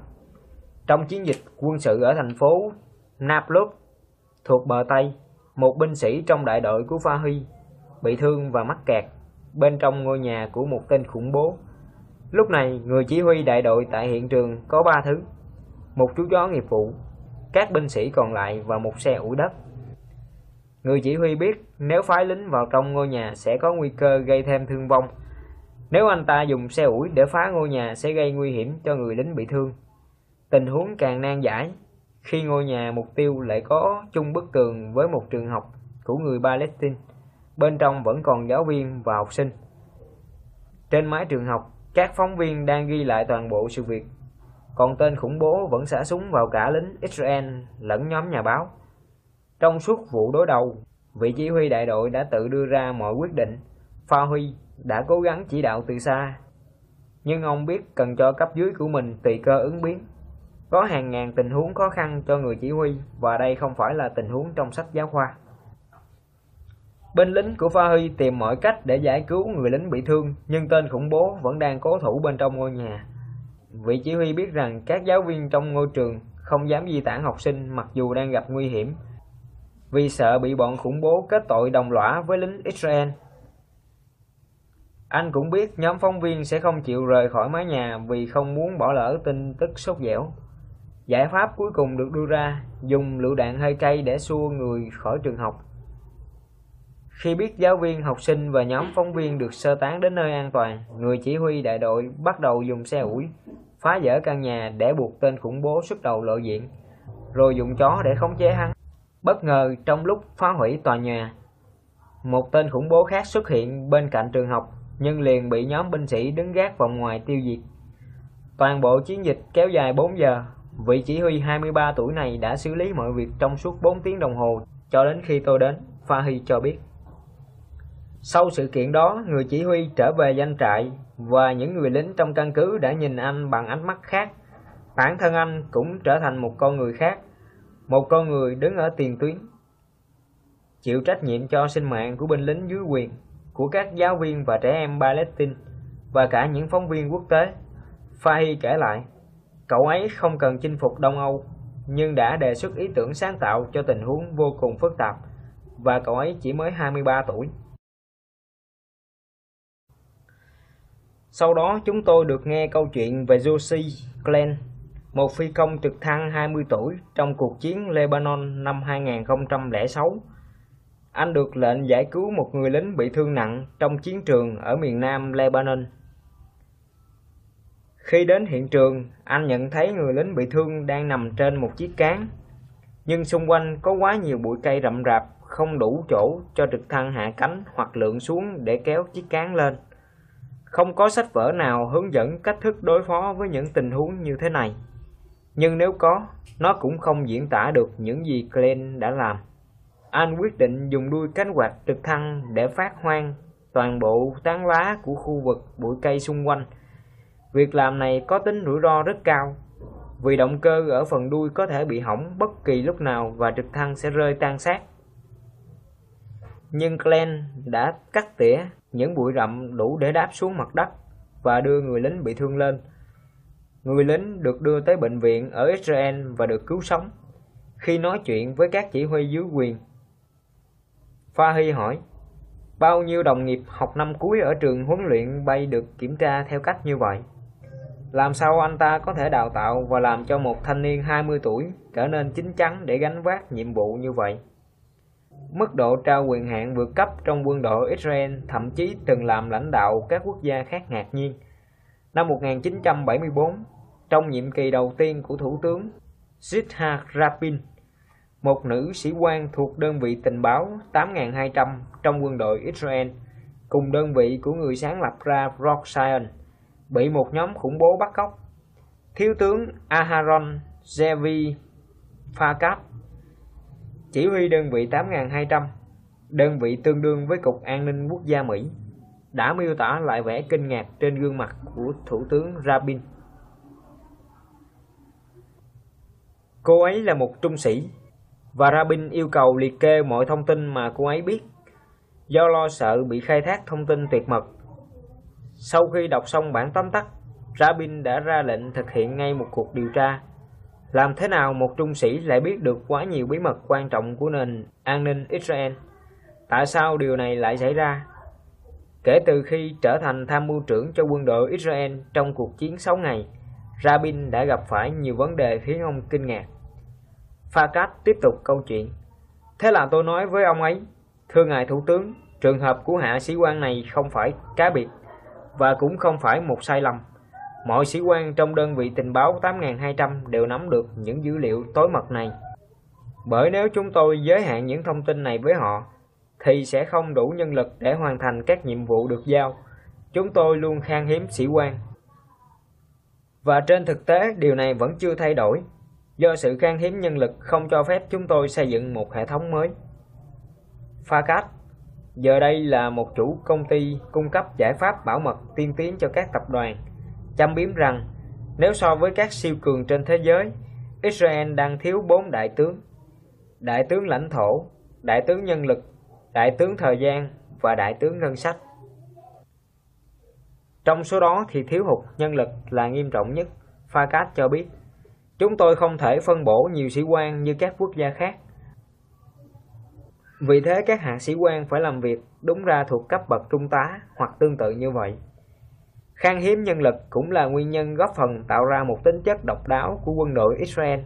Lực lượng dự bị được xem như xương sống của quân đội. Ở hầu hết các nước khác, lực lượng dự bị trong quân đội được xây dựng như một bộ phận bổ sung cho quân chính quy, là lực lượng quốc phòng chủ chốt của các quốc gia. Tuy nhiên, đối với Israel, do nhỏ bé cả về diện tích lẫn dân số, mà ngay từ đầu ai cũng hiểu là nếu chỉ dựa vào quân chính quy sẽ không bao giờ đủ sức đối đầu với cuộc tấn công tổng lực từ kẻ thù. Không lâu sau cuộc chiến giành độc lập năm 1948, lãnh đạo Israel phát minh ra cơ cấu quân đội độc nhất vô nhị trên thế giới, với quân dự bị là chủ đạo. Lính dự bị không chỉ đóng vai trò dự bị cho toàn bộ các đơn vị mà còn được các sĩ quan dự bị chỉ huy. Quân dự bị ở các nước khác có thể có hoặc không được các sĩ quan chính quy chỉ huy, nhưng họ sẽ có vài tuần hoặc vài tháng đào tạo trước khi được gửi ra chiến trường. Không quân đội nào dựa vào số lượng lớn binh lính của mình là những người được gửi ra chiến trường chỉ sau 2 ngày nhập ngũ. Luckwat nói. Không một ai lúc đó biết được liệu hệ thống này sẽ hoạt động ra sao. Do đây là mô hình chưa từng có tiền lệ, ngay đến bây giờ cả thế giới cũng chỉ có mỗi Israel sử dụng mô hình này. Như sử gia quân sự Red như sử gia quân sự Red Kagan, người Mỹ, giải thích đây thực chất là một phương pháp quản lý quân sự tồi tệ, nhưng lại được người Israel vận hành xuất sắc vì họ không còn lựa chọn nào khác. Chưa hết, mô hình quân đội dự bị của Israel vừa là minh chứng vừa là chất xúc tác cho sự sáng tạo của quốc gia Do Thái. Vì các cấp bậc bị rút ngắn khi một tài xế taxi có thể ra lệnh cho các tỷ phú. Còn các thanh niên có thể huấn luyện chú, bác của mình. Hệ thống quân dự bị cũng giúp củng cố đặc tính lộn xộn và không có tôn ti trật tự, vốn có thể tìm thấy trong mọi khía cạnh xã hội Israel, từ phòng tham mưu đến lớp học hay phòng họp của ban giám đốc. Natiron là một luật sư trong cuộc sống xã hội và là thiếu tá chỉ huy một đơn vị quân dự bị. Cấp bậc gần như vô nghĩa trong hàng ngũ quân dự bị. Ông nói với chúng tôi như thể đây là điều tự nhiên nhất trên thế giới. Một binh nhì có thể nói với vị tướng trong lúc luyện tập rằng cách ông đang làm là sai. Phải làm như thế này mới đúng. Amos Goren, một nhà đầu tư mạo hiểm của hãng Abbas Partner ở theo Avi, cũng đồng ý với ý kiến trên. Ông từng là lính chính quy của đội biệt kích trong quân đội Israel suốt 5 năm và tiếp tục tham gia lực lượng dự bị trong 25 năm tiếp theo. Suốt thời gian phục vụ trong lực lượng dự bị, tôi chưa bao giờ chào bất kỳ ai, trong khi tôi không phải là sĩ quan mà mới chỉ là lính trơn. Lúc quát cho biết rằng, trong quân đội dự bị, bầu không khí giữa các cá nhân sống đời áo lính vẫn được duy trì tối đa theo cách bình thường và gần gũi nhất. Điều này không có nghĩa là binh lính sẵn sàng bất tuân mệnh lệnh từ cấp trên, nhưng Goren giải thích cho chúng tôi hiểu, giá trị của binh lính Israel không phụ thuộc vào quân hàm, mà được quyết định bởi năng lực của họ. Hoặc như Lucas nói, mệnh lệnh được ban hành và thực thi trên tinh thần của những con người có nhiệm vụ sẵn sàng hoàn thành nhiệm vụ. Vậy nên phân cấp chỉ huy không quá quan trọng, đặc biệt là sự phân cấp này thường xuyên vướng phải sự khác biệt về tuổi tác và địa vị xã hội. Khi chúng tôi hỏi thiếu tướng Fakat tại sao quân đội Israel không cho cấp bậc rõ ràng và tự do trong việc chất vấn, ông cho biết đây không chỉ là bản chất của riêng quân đội mà còn là lịch sử và xã hội Israel. Tôn giáo của chúng tôi là một cuốn sách mở. Ông nói với giọng phản phất, khử điệu châu Âu. Gợi nhớ về những năm tháng xa xưa khi ông còn sống ở Transylvania. Cuốn sách mở mà ông muốn nói đến chính là cuốn Talmud. Tập ghi chép đầy đủ và chi tiết hàng thế kỷ giới giáo sĩ Do Thái tranh cãi về cách thức diễn giải và học tập theo kinh thánh và thái độ luôn đặt câu hỏi đã khắc sâu vào tín ngưỡng của dân tộc này cũng như đặc tính quốc gia Israel. Nói như tác giả người Israel Amos Oz, đạo Do Thái cùng người Israel đã nuôi dưỡng một văn hóa tranh cãi và nghi ngờ, một trò chơi bất tận của diễn giải và phản biện, tái diễn giải và phản biện đối lập. Kể từ ngày đầu tồn tại, nền văn minh Do Thái đã nổi tiếng bởi tính ưa tranh cãi của mình. Thực vậy, việc xem nhẹ cấp bậc trong quân đội Israel cũng xâm lấn vào cuộc sống xã hội, thậm chí nó còn phá vỡ hệ thống tôn ti của xã hội. Giáo sư tôn trọng sinh viên, ông chủ tôn trọng người hầu cao cấp của mình. Luquat cho biết, mỗi người Israel đều có ít nhất một người bạn trong lực lượng quân dự bị Việc cùng ngủ trong lều tạm, ăn chung thực phẩm nhà binh, cùng nhau không tắm trong nhiều ngày để giúp lính dự bị xuất thân từ những hoàn cảnh xã hội khác nhau trở nên bình đẳng. Israel là quốc gia có sự phân biệt giai cấp mờ nhạt nhất so với hầu hết các nước khác. Mô hình quân dự bị đã góp phần duy trì văn hóa này. Sự mờ nhạt của phân cấp và cấp bậc, hơn nữa, lại không phải là điển hình trong quân đội của các nước khác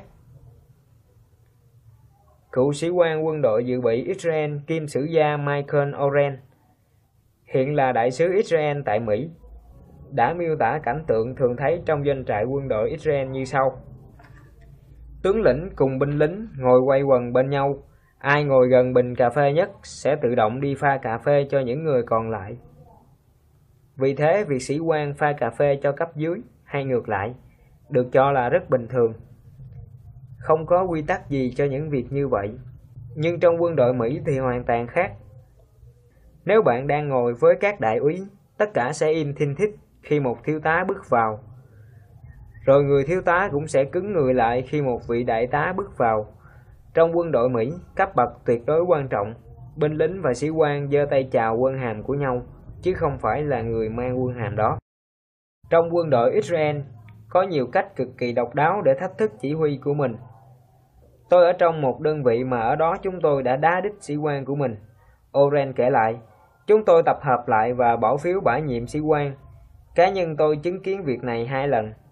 Tôi thật sự thích tay sĩ quan, nhưng không thể thắng trong cuộc bỏ phiếu. Đó là một đại tá. Khi nhóm chúng tôi hỏi với sự hoài nghi là làm sao việc này có thể diễn ra, Oren giải thích. Anh bước đến và nói, chúng tôi không muốn anh. Anh không tốt, Ý tôi là mọi người đều rất thân thiết với nhau, nhưng anh vẫn phải đến gặp thượng cấp của anh ta và nói, cậu ta phải đi thôi. Đó là sự đánh giá qua năng lực làm việc chứ không phải dựa trên cấp bậc. Vị tướng đã về hưu, Moshe Yalon nguyên tổng tham mưu trưởng quân đội trong cuộc chiến Intifada lần thứ hai. Kể cho chúng tôi câu chuyện tương tự xảy ra trong cuộc chiến Lebanon lần thứ hai. Có một đơn vị quân dự bị hành quân tại ngôi làng Dabu ở Lebanon. Chín người trong số đó bao gồm binh lính và sĩ quan đã thiệt mạng cùng nhiều người khác bị thương, trong đó có cả người cháu của tôi. Toàn lính sống sót sau đó đã chỉ trích viên chỉ huy tiểu đoàn về sự kém cỏi trong quá trình điều hành chiến dịch. Các binh lính cấp đại đội lên gặp chỉ huy cấp lữ đoàn để phàn nàn về chỉ huy cấp tiểu đoàn. Dĩ nhiên, vị lữ đoàn trưởng phải tiến hành điều tra cẩn thận nhưng cuối cùng viên chỉ huy tiểu đoàn buộc phải từ chức bởi chính quy trình bỏ phiếu bất tín nhiệm của binh lính dưới quyền. Yalon tin rằng tính chất độc đáo của quân đội Israel đóng vai trò rất quan trọng trong việc phát huy hiệu quả hoạt động của họ. Ở đây bí quyết lãnh đạo là niềm tin của binh lính đối với chỉ huy của mình. Nếu không có niềm tin này, binh lính sẽ không bao giờ tuân phục người chỉ huy. Và trong trường hợp vừa nêu, vị chỉ huy tiểu đoàn đã thất bại, có thể đó là thất bại về chuyên môn như trong trường hợp này, có thể là thất bại về đạo đức trong trường hợp khác. Nhưng dù ở bất kỳ trường hợp nào, người lính cũng phải biết cách chấp nhận và được khuyến khích để bước lên phía trước và nói về nó. Fred Kagan, Nguyên giảng viên Học viện Quân sự Westbourne tin rằng người Mỹ có thể học hỏi kinh nghiệm từ phía Israel. Ông chia sẻ với chúng tôi, tôi không nghĩ rằng việc một chỉ huy phải thường xuyên lo lắng bị cấp dưới qua mặt là tốt, như cách họ thể hiện trong quân đội Israel. Mặt khác, quân đội Mỹ có thể học hỏi từ cách đánh giá 360 độ trong suốt quá trình xem xét thăng chức cho các sĩ quan. Ngay lúc này trong hệ thống của chúng ta, những quyền lợi đang đến từ một chiều. Để được thăng chức, một sĩ quan phải lấy lòng nhiều sĩ quan cấp cao hơn, những sĩ quan cấp thấp thì không có cửa. Kết luận mà Oren đúc rút từ sự phô diễn của hầu hết các quân đội và được Red Kagan gọi là sự bất tuân. Thực chất chính là việc quân đội Israel bao dung hơn nhiều so với quân đội Mỹ. Điều này nghe có vẻ kỳ lạ vì quân đội Mỹ được gọi là một đội quân tình nguyện, không phải được trả lương mà là tự nguyện tham gia. Trong khi quân đội Israel được xây dựng dựa trên chế độ cưỡng bách tòng quân. Tuy nhiên, Oren giải thích, trên đất nước này có một quy tắc xã hội bất thành văn, mọi người dân đều phải thực hiện nghĩa vụ quân sự, chừng nào chính phủ và quân đội vẫn chịu trách nhiệm trước nhân dân Tôi nghĩ quân đội Israel có nhiều điểm tương đồng với quân đội thuộc địa Mỹ năm 1776 hơn là quân đội Mỹ của năm 2008. Nhân thể, George Washington cũng hiểu rằng cấp bậc đại tướng của mình không có nhiều giá trị, mà ông phải thực sự trở thành vị tướng vĩ đại, và điều cơ bản là người dân phải tự nguyện phục vụ. Lục quân lục địa Mỹ là ví dụ điển hình cho những điều Oren miêu tả vì họ gần như ngày nào cũng phải quyết định xem có nên tiếp tục xung phong không. Nhưng đó là quân đội của dân, và quân đội Israel cũng thế. Như Oren miêu tả, giống như lục quân, quân đội Israel sở hữu một phẩm chất rời rạc, ít câu nệ hình thức nhưng đồng thuận hơn, bởi binh lính đang chiến đấu vì sự tồn vong của tổ quốc họ. Còn hệ thống cấp bậc được tạo ra từ thành phần tiêu biểu của chính những con người mà họ đang bảo vệ. Không khó để tưởng tượng đến cảnh những binh lính không màng đến cấp bậc sẽ chẳng chút e sợ đến nói với chỉ huy rằng Ông sai rồi. Thứ tinh thần Chubat này, vốn được tôi luyện qua nhiều năm trong quân đội Israel, đã cho thấy ý nghĩa sâu xa của việc Sivat Shek dám giảng cho giám đốc Bayban về sự khác nhau giữa người tốt và kẻ xấu trên Internet. Hoặc việc nhóm kỹ sư Israel của Intel không chỉ thực hiện cuộc cách mạng lật đổ kiến trúc cơ bản của sản phẩm do chính công ty mình làm ra mà còn thay đổi cách đánh giá giá trị của ngành công nghiệp này. Đó chính là sự quyết đoán hay sắc sược, là tư duy phê phán, độc lập hay bất phục tùng, là tham vọng, là tầm nhìn sâu rộng hay là kiêu ngạo. Chọn từ nào là tùy thuộc vào quan điểm của bạn, nhưng tự trung tất cả đều miêu tả tinh thần khởi nghiệp điển hình của người Israel.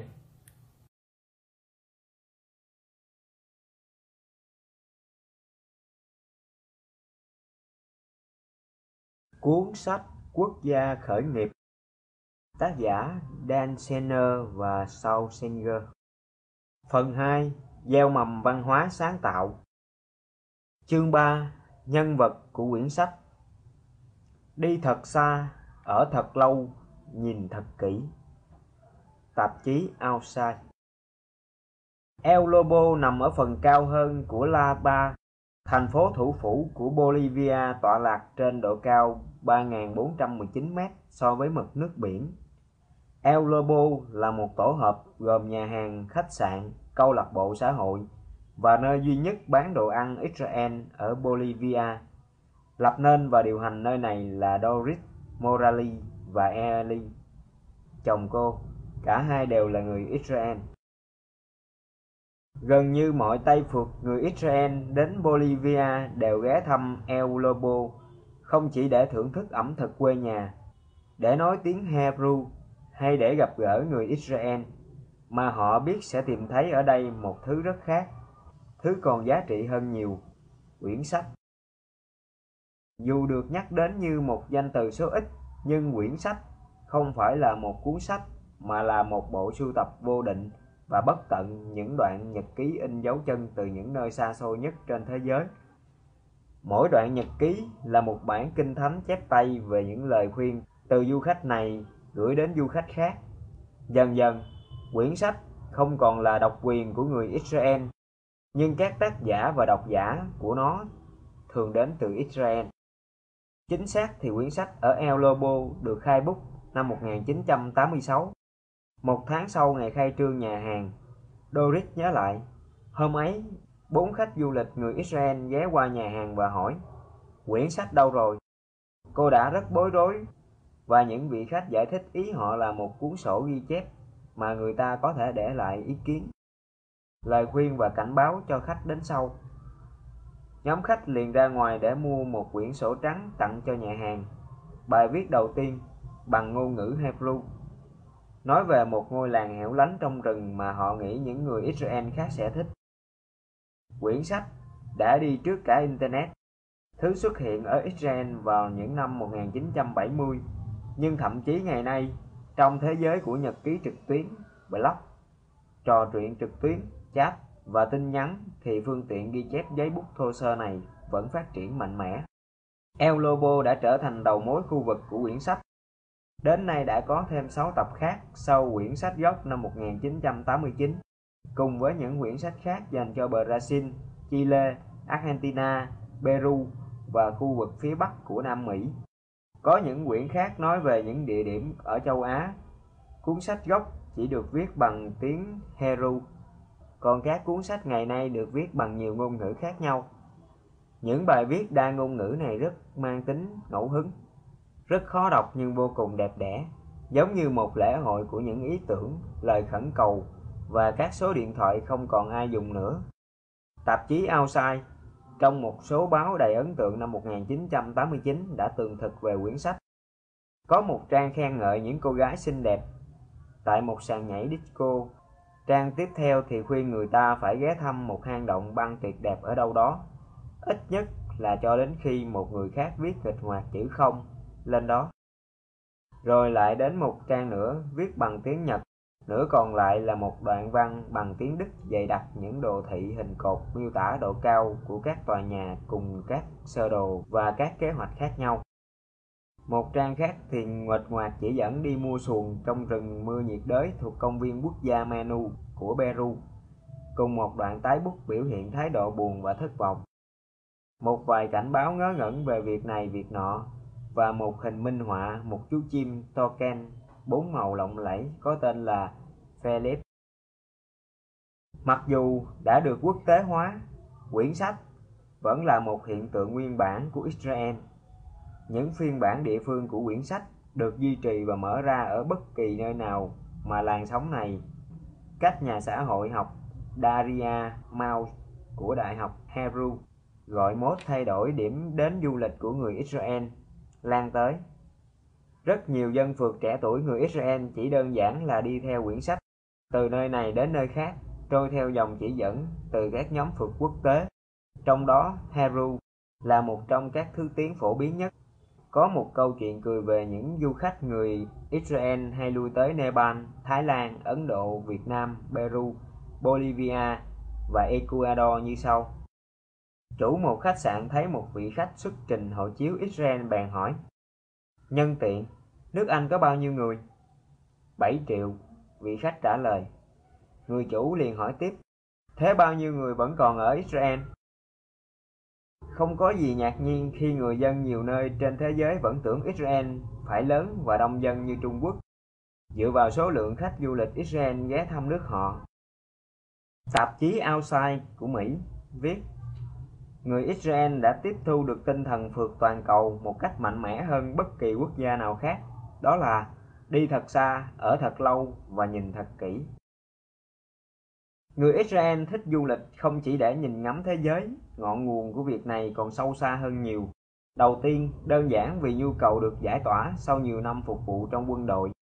Zani, một người Israel được tạp chí Outside chọn, là mẫu điển hình của nhiều khách du lịch Israel anh đã bù đắp cho những năm tháng để tóc kiểu quân đội bằng việc không cắt tóc, cạo râu, cầm rậm rạp râu và mái tóc bạc màu của anh để xoắn lại thành một hỗn hợp của các lọn tóc ngắn và tóc mai của người Do Thái chính thống.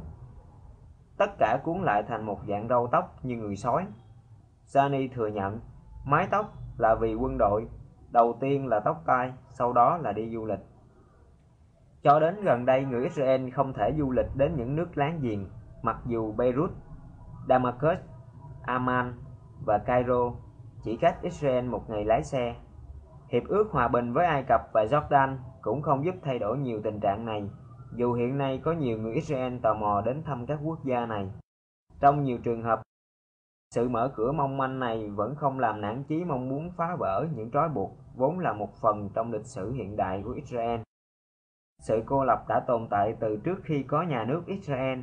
Cuộc tẩy chay kinh tế đầu tiên xuất hiện từ năm 1891 khi các nước Ả Rập xung quanh yêu cầu giới cai trị của nhà nước Ottoman Palestine ngăn cấm việc nhập cư và buôn bán đất đai của người Do Thái.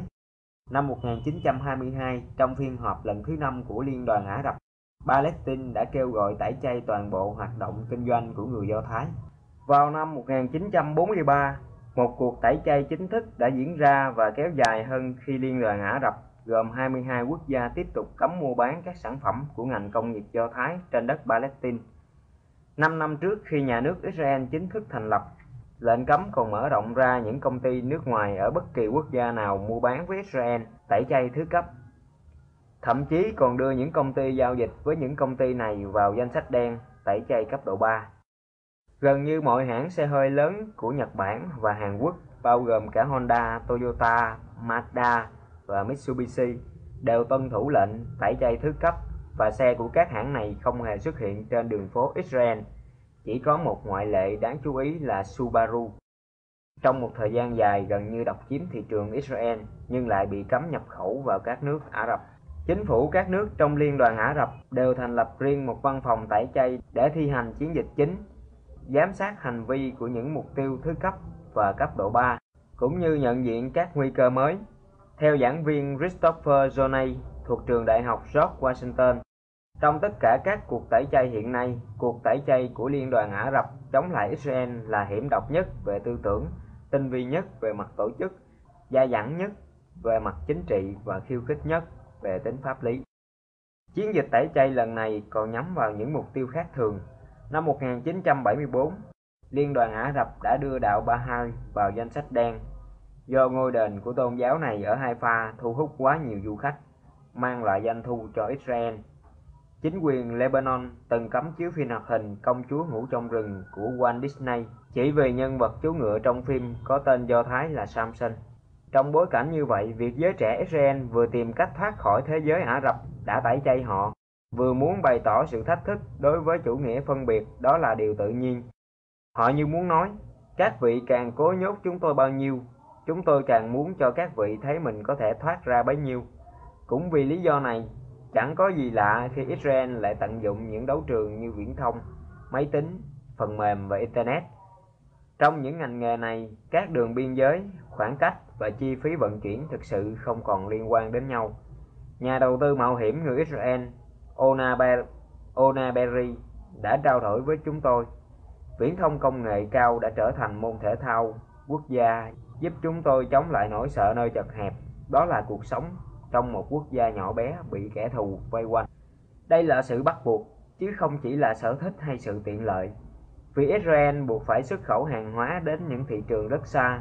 Các doanh nghiệp Israel trở nên ác cảm với những mặt hàng to lớn được sản xuất đại trà và chi phí vận chuyển cao và chỉ hứng thú với phần mềm, các linh kiện nhỏ gọn, vô danh. Ngược lại, chính điều này đã giúp củng cố vị trí hoàn hảo của Israel khi thế giới chuyển sang nền kinh tế dựa trên tri thức và sự sáng tạo, một xu hướng vẫn tiếp diễn đến ngày nay. Xét trên phương diện bị mất nhiều thị trường tiêu thụ và những khó khăn đè lên sự phát triển của nền kinh tế, thật khó để thống kê hết phí tổn mà các cuộc tẩy chay của khối Ả Rập và lệnh cấm vận của thế giới, như lệnh cấm vận quân sự của Pháp đã gây thiệt hại cho Israel trong hơn 60 năm qua. Người ta ước tính Israel đã mất khoảng 100 tỷ đô la, tuy nhiên phần ngược lại cũng khó đoán không kém. Sự nỗ lực không ngừng nghỉ của người dân Israel bất chấp hoàn cảnh khó khăn này đáng giá bao nhiêu. Ngày nay các công ty Israel gắn kết chặt chẽ với nền kinh tế Trung Quốc, Ấn Độ và Mỹ Latin. Bởi như Ona Berry nói, Israel đã sớm ưu tiên phát triển ngành viễn thông, mọi công ty điện thoại lớn của Trung Quốc đều dựa vào phần mềm và thiết bị viễn thông của Israel. Mạng xã hội trực tuyến lớn thứ ba ở Trung Quốc, phục vụ lượng thành viên lên đến 25 triệu người trẻ tuổi. thực chất được phát triển trên nền tảng một công ty khởi nghiệp của Israel tên là Kulano. Trong tiếng Hebrew có nghĩa là tất cả chúng ta. Công ty này do một người Israel có gia đình nhập cư từ Iraq thành lập.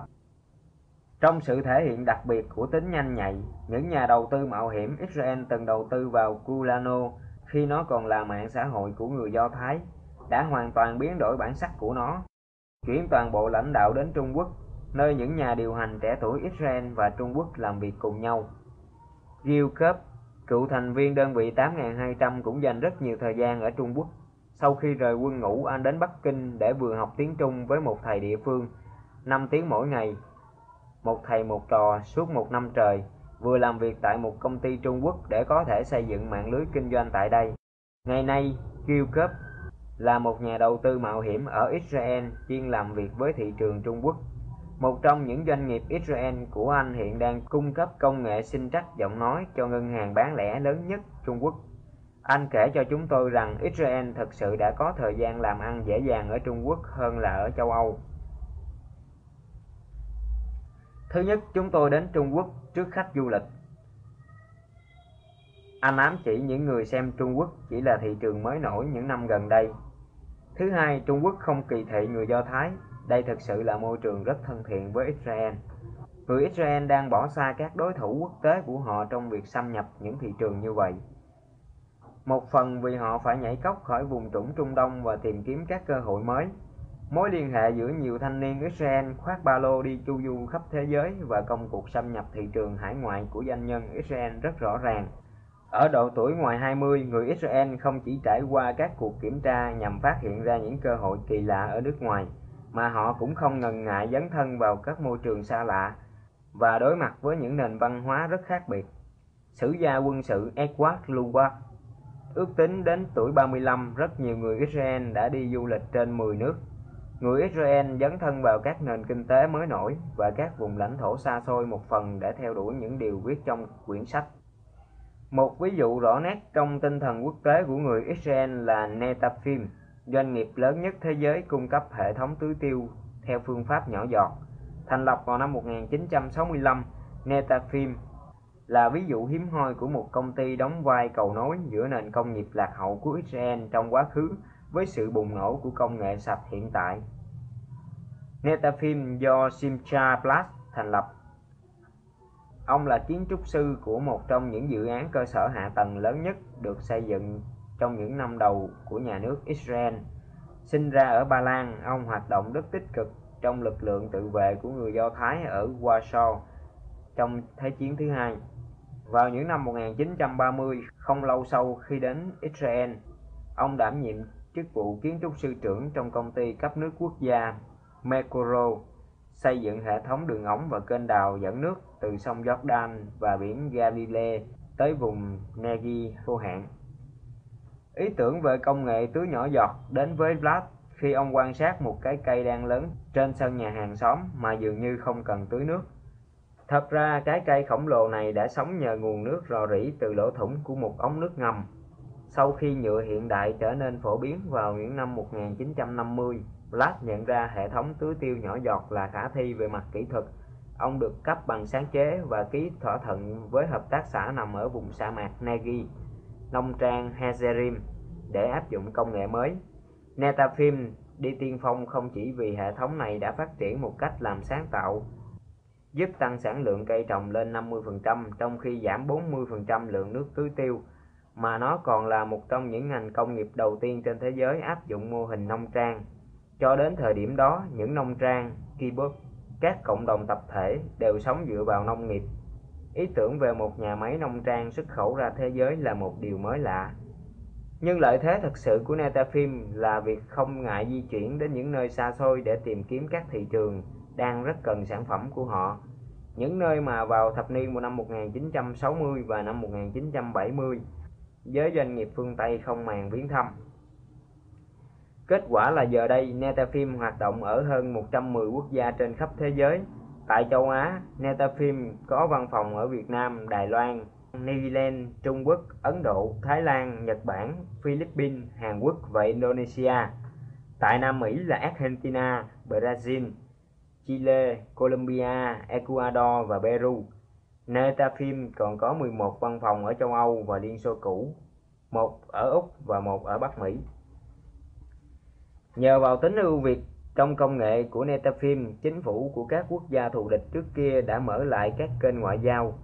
Netafim cũng có mặt tại khối Hồi giáo ở Liên Xô cũ như Azerbaijan, Kazakhstan và Uzbekistan.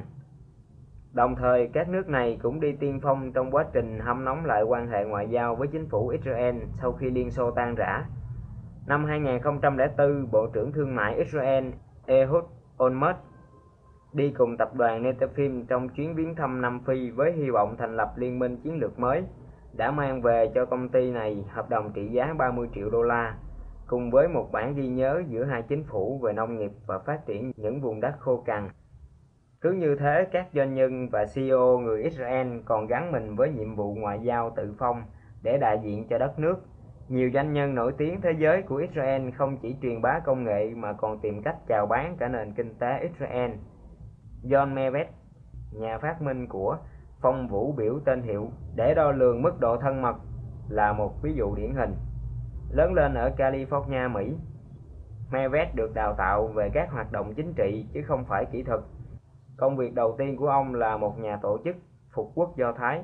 Ông chuyển đến Israel vào năm 1981 và tạm thời sinh sống bằng cách thực hiện các buổi nói chuyện giảng giải về tương lai của Israel cho người dân Israel nhưng rồi một cuộc trò chuyện vào năm 1982 với một nhà quản lý của Rafael, một trong những nhà thầu quân sự lớn nhất Israel, đã làm lóe sáng tư duy của Medved. Nhà quản lý này đã không khách sáo khi thẳng thắn trao đổi với Medved rằng những gì ông làm là thực sự lãng phí thời gian và sức lực. Israel không cần thêm một nhà phục quốc do Thái hay một chính trị gia chuyên nghiệp. Israel cần doanh nhân. Cha của Medved đã khởi tạo một doanh nghiệp nhỏ chuyên sản xuất thiết bị thu phát quang ở California. Thế là Medved bắt đầu chào bán sản phẩm của cha mình tại Israel. Thay vì đi từ nông trang này tới nông trang khác để bán tương lai của Israel, ông đi từ công ty này tới công ty khác để bán công nghệ truyền dẫn quang. Sau này, Medved thâm nhập vào lĩnh vực đầu tư và thành lập Israel Seed Partner, một công ty đầu tư mạo hiểm ngay trong gara của ông ở Jerusalem. Nguồn quỹ của công ty lên đến 260 triệu đô la và ông đã đầu tư vào 60 doanh nghiệp Israel, bao gồm Shopping.com, sau này được eBay mua lại, và Combugen cùng Answer.com. Cả hai đều được niêm yết trên sàn chứng khoán NASDAQ. Năm 2006, Medved rời Israel Seed Partner để thành lập và điều hành công ty riêng Vingo một đơn vị tiên phong trong lĩnh vực sản xuất nhạc chuông video cho điện thoại di động. Sau này đã nhanh chóng xâm nhập vào thị trường châu Âu và Thổ Nhĩ Kỳ. Nhưng công ty Viringo chưa phải là điều quan trọng nhất, bất chấp những gì Medved làm cho các doanh nghiệp của mình. Ông đã dành rất nhiều thời gian, các nhà đầu tư của ông than phiền, để đi thuyết giảng về nền kinh tế Israel Mỗi lần đi nước ngoài Medved đều chuẩn bị máy chiếu di động và máy tính sách tay chứa đầy đủ bài thuyết trình để giảng giải về các thành tựu công nghệ của Israel. Trong các bài diễn văn và những cuộc trò chuyện với bất kỳ ai chịu lắng nghe, Medved luôn tán dương những cột mốc đầu tư mà ở đó các công ty được mua lại hay được niêm yết và liệt kê ra rất nhiều công nghệ Made in Israel. Trong các bài thuyết trình của mình, Medved thường nửa đùa nửa thật rằng nếu Israel làm theo Intel Insight Chiến lược quảng cáo làm nổi bật sự có mặt khắp nơi của bộ vi xử lý tiên tiến của Intel thì tem dán Israel Insight tương tự sẽ xuất hiện trên bất kỳ thứ gì mọi người trên thế giới chạm đến và ông liệt kê một danh sách ví dụ từ máy tính, điện thoại di động tới các thiết bị y tế, từ các loại tân dược kỳ diệu, mạng xã hội trực tuyến, công nghệ năng lượng sạch tới cả đồ ăn và máy thu ngân trong các cửa hàng chúng ta mua sắm. Rồi Mevet nhắc khéo với các công ty đa quốc gia đang dự buổi thuyết trình rằng họ sẽ bỏ lỡ vài thứ nếu không thành lập chi nhánh ở Israel. Trước khi thuyết trình, nếu Mevet phát hiện ra có quan chức điều hành của một công ty nào đó trong hàng ghế thính giả thì chắc chắn ông sẽ nói rằng đối thủ của họ đã có mặt ở tại Israel. Lý do Israel có mặt trong mọi thứ chúng ta chạm đến là vì Mọi công ty chúng tôi giao dịch đều có mặt tại Israel. Còn các vị thì sao? Medved đặt câu hỏi và nhìn thẳng vào khán giả. Medved đã đảm nhiệm vai trò mà ở các quốc gia khác đúng ra phải thuộc phòng thương mại, bộ trưởng thương mại hay bộ trưởng ngoại giao. Trong số các công ty khởi nghiệp mà Medved ca ngợi trong bài thuyết trình của mình, hiếm khi ông nhắc đến những công ty mà ông góp vốn. Ông luôn trăn trở mỗi khi chuẩn bị bài thuyết trình. Tôi có nên ca ngợi Vidingo trong số những công ty mới đầy hứa hẹn của Israel không? Làm thế mới đúng chứ, vì đó là sự quảng bá tốt cho công ty. Rồi ông kiềm chế được sự thôi thúc đó. Ưu tiên của tôi là đất nước Israel. Những nhà đầu tư Mỹ thường tranh cãi với tôi về việc này. Ông đã nâng đỡ cho các công ty đối thủ thay vì công ty của chính mình. Họ nói đúng, nhưng họ đã quên mất vấn đề lớn hơn. Medved hoạt động không mệt mỏi. Ông đã thuyết trình 50 lần mỗi năm trong suốt 15 năm qua. Như đã nói, tổng cộng gần 800 lượt thuyết trình tại các hội thảo, công nghệ và trường đại học trên khắp thế giới, ở 40 quốc gia, ghi điểm với các quan chức quốc tế đến thăm Israel.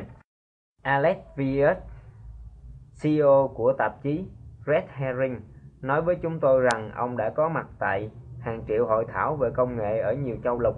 Lúc nào tôi cũng thấy người Israel như Medved đang diễn thuyết cùng với những đồng nghiệp từ các nước khác. Những người khác luôn giới thiệu về công ty của họ. Người Israel luôn giới thiệu đất nước Israel. Chú thích của nhóm tác giả Danh từ quyển sách Dẫn nguồn từ bài viết The Book của phóng viên Patrick Sim Xuất bản trên tạp chí Outside số tháng 8 năm 2005 Cuộc phỏng vấn cùng nhà nhân chủng học Daria Mao tháng 6 năm 2009 và buổi phỏng vấn với bà Doris Maurali, chủ tổ hợp nhà hàng và khách sạn El Lobo ở La Paz, Bolivia vào tháng 3 năm 2009.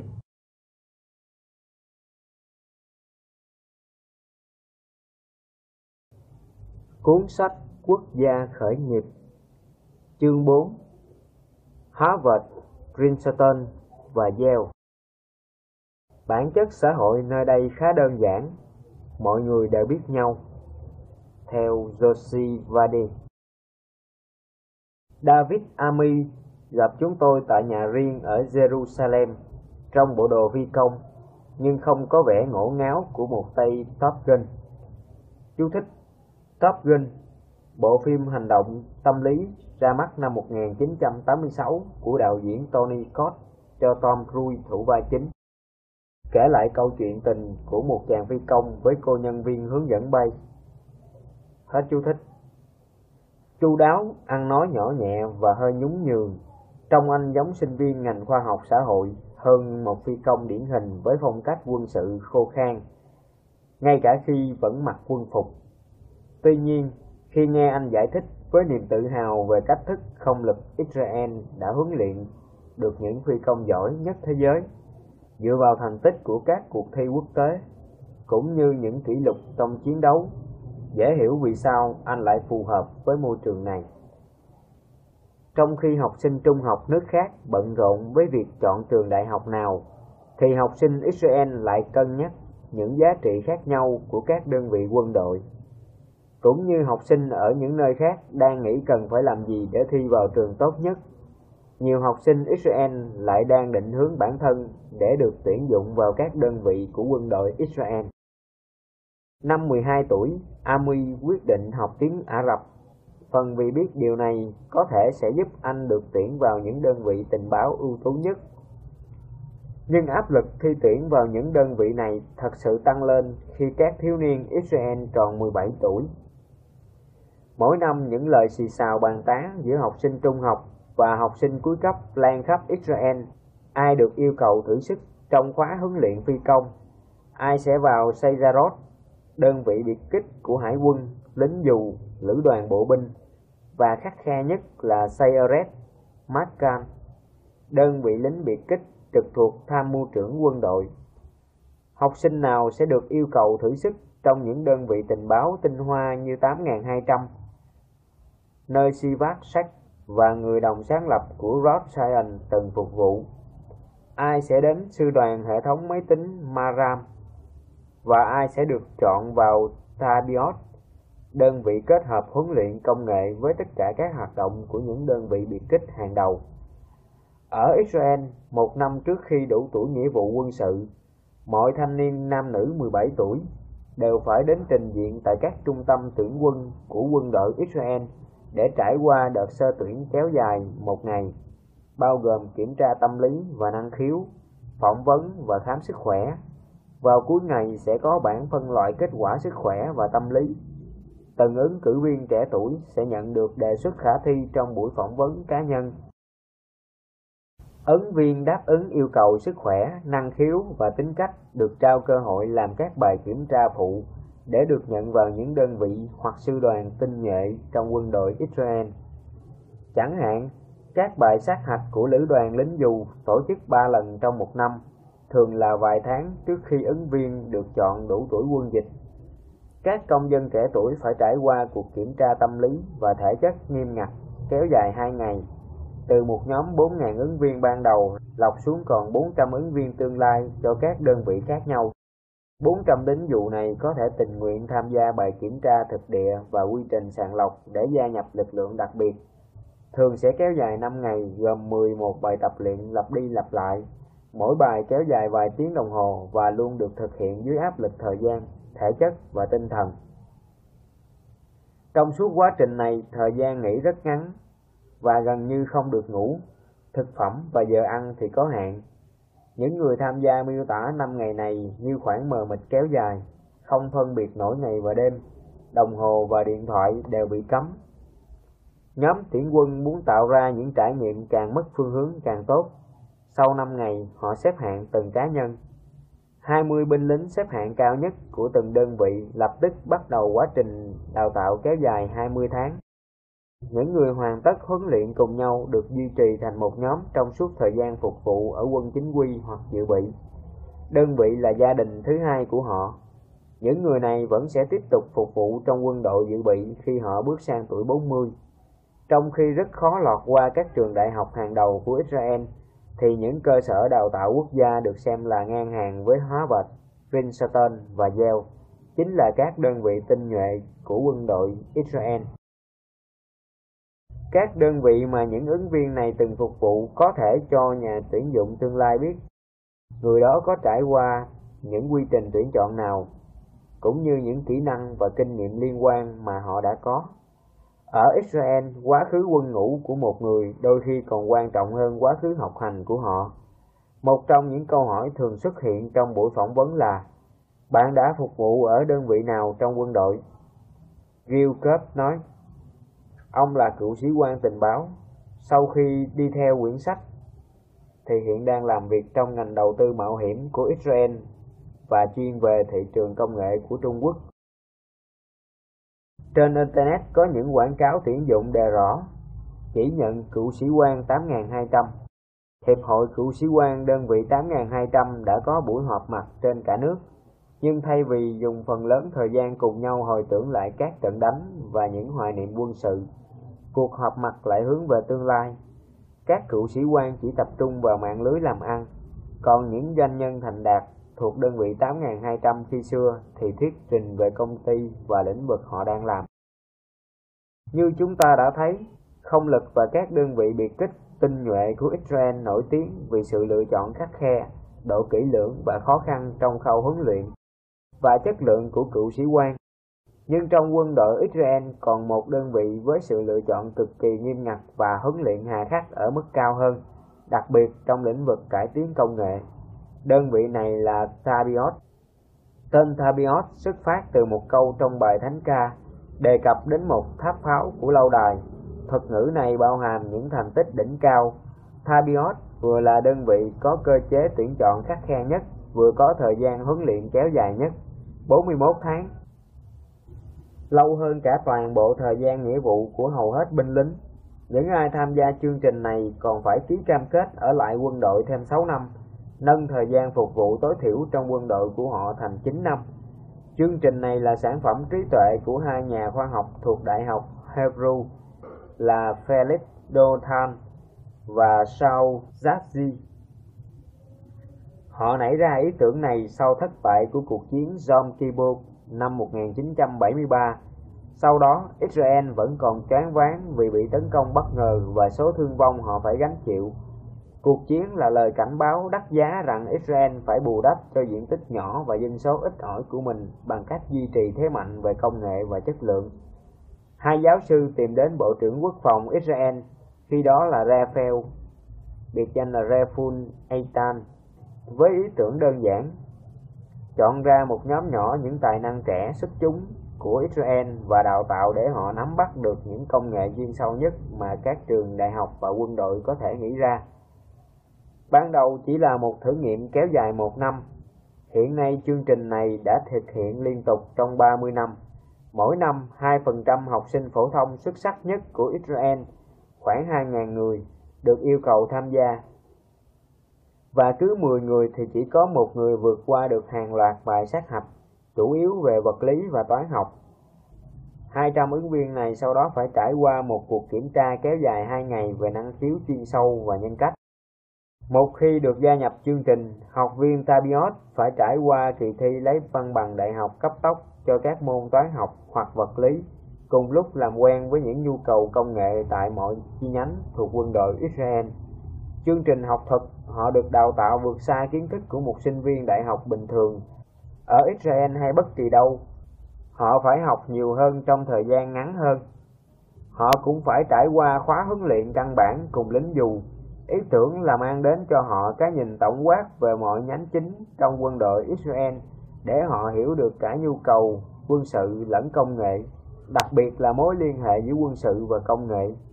Tuy nhiên, cung cấp một lượng lớn các kiến thức cho học viên lại không phải mục tiêu cuối cùng của chương trình. Mục tiêu xa hơn là biến họ thành những nhà lãnh đạo có định hướng, nhiệm vụ và có khả năng giải quyết các vấn đề.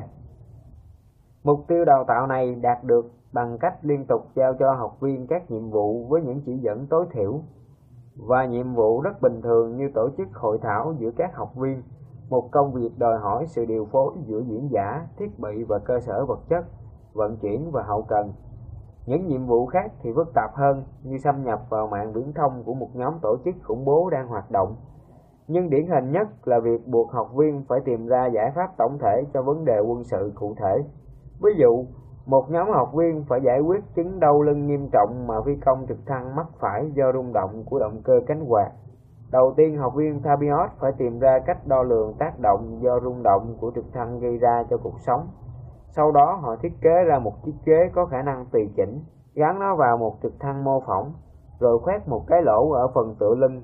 Tiếp theo, họ gắn một cây bút ở sau lưng người phi công, bắt anh ta bay chiếc trực thăng mô phỏng này và dùng một camera tốc độ cao gắn vào lỗ hổng ở phần tựa lưng để chụp hình những vết mực tạo ra bởi các rung chấn khác nhau. Cuối cùng, sau khi nghiên cứu chuyển động bằng cách phân tích dữ liệu máy tính tạo ra từ thông tin trong những bức ảnh, họ thiết kế lại ghế ngồi của phi công trực thăng. Nếu nhóm học viên vượt qua được 2 hoặc 3 năm đầu của khóa học, họ sẽ trở thành những Tabian, một danh phận có uy tín cả trong quân sự lẫn dân sự Toàn bộ chương trình Tabiot nằm dưới quyền chỉ huy của Mafat, bộ phận nghiên cứu và phát triển khoa học trong quân đội Israel, tương tự như DARPA, Defense Advanced Research Project Agency, tạm dịch là cơ quan đặc trách kế hoạch nghiên cứu quốc phòng cao cấp của Mỹ. Công việc của Mafat là phân bổ từng Tabion về các đơn vị nhất định trong quân đội Israel để họ hoàn thành 6 năm nghĩa vụ tiếp theo. Trong giai đoạn đầu, tính chất chú trọng sự ưu tú một cách cực đoan của chương trình Tabiot đã bị nhiều người chỉ trích. Chương trình xích nữa đã không được khởi động do giới lãnh đạo quân sự nghĩ rằng việc đầu tư quá nhiều vào một nhóm nhỏ như vậy là không đáng. Gần đây, những người chỉ trích vẫn nhận xét chương trình là một thất bại, do hầu hết các học viên tốt nghiệp đều không ở lại quân đội sau 9 năm nghĩa vụ và không trở thành lãnh đạo cấp cao trong quân đội Israel. Tuy nhiên, dù việc đào tạo Tabiot được tối ưu hóa để duy trì thế mạnh công nghệ của quân đội Israel, sự kết hợp của kinh nghiệm lãnh đạo với kiến thức chuyên môn là rất lý tưởng nếu được áp dụng để thành lập các doanh nghiệp mới. Mặc dù chỉ có 650 người tốt nghiệp chương trình trong 30 năm qua, họ đã trở thành những học giả và người sáng lập các doanh nghiệp thành đạt hàng đầu của Israel. Nai System, Tập đoàn quốc tế đằng sau những hệ thống giám sát cuộc gọi được 85 trong số 100 doanh nghiệp thuộc nhóm Forbes 100 sử dụng là do một nhóm Tabian sáng lập. Combugen cũng thế. Đây là công ty dẫn đầu về giải mã bản đồ gen người và phát triển dược phẩm. Nhiều công ty công nghệ của Israel có mặt trên NASDAQ đều do Tabian thành lập hoặc có cựu sĩ quan Tabian nắm giữ những vị trí chủ chốt.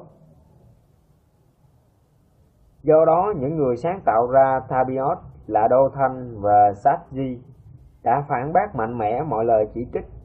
Đầu tiên, họ lập luận rằng sự cạnh tranh giữa các đơn vị để giành được các sĩ quan Tabiot trong nội bộ quân đội Israel lúc đó vốn phải nhờ đến sự dàn xếp của thủ tướng đã tự biện hộ cho chính chương trình Kế đến, họ khẳng định các Fabian dễ dàng hoàn vốn đầu tư trong 6 năm phục vụ bắt buộc. Thứ ba, có lẽ cũng là quan trọng nhất, 2 phần 3 sĩ quan Fabiot tốt nghiệp dù làm trong giới học thuật hay các tập đoàn công nghệ cũng tiếp tục có những đóng góp to lớn cho xã hội và cho nền kinh tế, giúp củng cố sức mạnh của đất nước theo nhiều cách khác nhau. Những Tabion có thể đại diện cho tầng lớp tinh hoa của tinh hoa trong quân đội Israel nhưng chiến lược cơ bản đằng sau sự phát triển của chương trình cung cấp khóa huấn luyện sâu rộng hơn nhằm hình thành tư duy giải quyết vấn đề và sự sáng tạo là bằng chứng rõ ràng trong giới quân sự cũng như một phần trong tập quán người Israel đào tạo người lao động thành thạo nhiều chuyên môn hơn là cực kỳ xuất sắc chỉ trong một lĩnh vực. Lợi thế mà nền kinh tế và xã hội Israel thu được từ trải nghiệm nghĩa vụ quốc gia rộng lớn này được một người, không phải người Mỹ hay Israel, giải thích tường tận cho chúng tôi. Gary Sandberg có vẻ ngoài giống như một thủy thủ hơn là một người đam mê công nghệ, có lẽ vì ông từng phục vụ 18 năm trong Hải quân Anh. Hiện ông là phó chủ tịch phụ trách lĩnh vực sáng tạo và công nghệ của hãng British Telecom. Ông gặp chúng tôi tại một quán bar ở Ten Aviv trong buổi chiều muộn. Đây thực chất là một trong rất nhiều chuyến công tác của ông tới Israel. Ông đang trên đường tới vùng vịnh, cụ thể là Dubai. Có điều gì đó trong gen sáng tạo của người Israel mà ta không thể giải thích được, Sambert nói. Nhưng ông cũng bắt đầu một giả thuyết. Tôi nghĩ nó đến từ sự trưởng thành, bởi không đâu trên thế giới người ta vừa làm việc trong một trung tâm sáng tạo công nghệ, lại vừa tham gia nghĩa vụ quân sự cứ đến 18 tuổi, người Israel vào quân đội tối thiểu từ 2 đến 3 năm. Nếu sau đó không tiếp tục tại ngũ, họ thường vào đại học. Tỷ lệ người Israel vào đại học sau khi giải ngũ là rất lớn nếu so với bất kỳ đâu trên thế giới, Sandberg nói. Theo số liệu của tổ chức OECD, Organization for Economic Cooperation and Development, tổ chức hợp tác và phát triển kinh tế 45% người Israel có trình độ đại học thuộc nhóm cao nhất thế giới. Và theo niên giám cạnh tranh toàn cầu mới đây của IMD, International Institute for Management Development, Viện Quản lý Phát triển Quốc tế, Israel xếp thứ hai trong số 60 quốc gia phát triển theo tiêu chí có nền giáo dục đại học đáp ứng nhu cầu của một nền kinh tế cạnh tranh. Khi sinh viên học xong đại học, Họ ở vào độ tuổi 25, một số đã có bằng thạc sĩ và phần lớn đã kết hôn. Sandberg lý giải, tất cả điều này làm thay đổi năng lực và tinh thần của mỗi cá nhân. Họ trưởng thành hơn rất nhiều, trải nghiệm sống hơn. Tất cả sự sáng tạo chỉ để tìm ra ý tưởng. Sự sáng tạo thường dựa vào việc có quan điểm mới mẻ, quan điểm lại đến từ kinh nghiệm. Kinh nghiệm thực tế cũng thường đến với tuổi trưởng thành nhưng ở Israel, bạn có được kinh nghiệm, quan điểm và sự trưởng thành ở tuổi còn trẻ. Bởi cả xã hội đã chuyển hóa rất nhiều kinh nghiệm vào người Israel khi họ chỉ mới tốt nghiệp trung học. Lên bậc đại học, đầu óc họ đã ở một vị trí rất khác so với người Mỹ cùng tuổi. Bạn đã có quan điểm hoàn toàn khác về cuộc sống. Tôi nghĩ đó là nhờ giáo dục, kết hôn khi còn trẻ và trải nghiệm trong quân đội. Tôi từng phục vụ 18 năm trong hải quân Anh nên tôi khá đồng cảm với những điều như vậy. Sandberg tiếp tục. Trong quân đội, bạn ở trong một môi trường phải tự suy nghĩ, bạn phải tự đưa ra những quyết định sống còn, bạn học cách tuân thủ kỷ cương. bạn học cách rèn luyện trí não để hoàn thành nhiệm vụ. Đặc biệt nếu bạn ở tiền tuyến hoặc đang tham gia hoạt động quân sự. Điều này rất tốt và rất hữu dụng trong thế giới kinh doanh. Sự trưởng thành này còn đặc biệt mạnh mẽ khi kết hợp với bầu nhiệt huyết của tuổi trẻ. Từ khi lập quốc, người Israel luôn cho rằng tương lai, dù gần hay xa, đều là dấu hỏi. Mỗi khoảnh khắc đều có tầm quan trọng chiến lược, như Mark Gerson, một doanh nhân người Mỹ từng đầu tư vào vài doanh nghiệp mới thành lập của Israel miêu tả. Khi đàn ông Israel muốn hẹn hò với một phụ nữ, anh ta sẽ ngỏ lời với cô ấy ngay trong buổi tối hôm đó. Khi doanh nhân Israel có một ý tưởng, anh ta sẽ thực hiện nó ngay trong tuần. Quan điểm cho rằng nên tích lũy năng lực kinh nghiệm trước khi mở một doanh nghiệp hoàn toàn không tồn tại.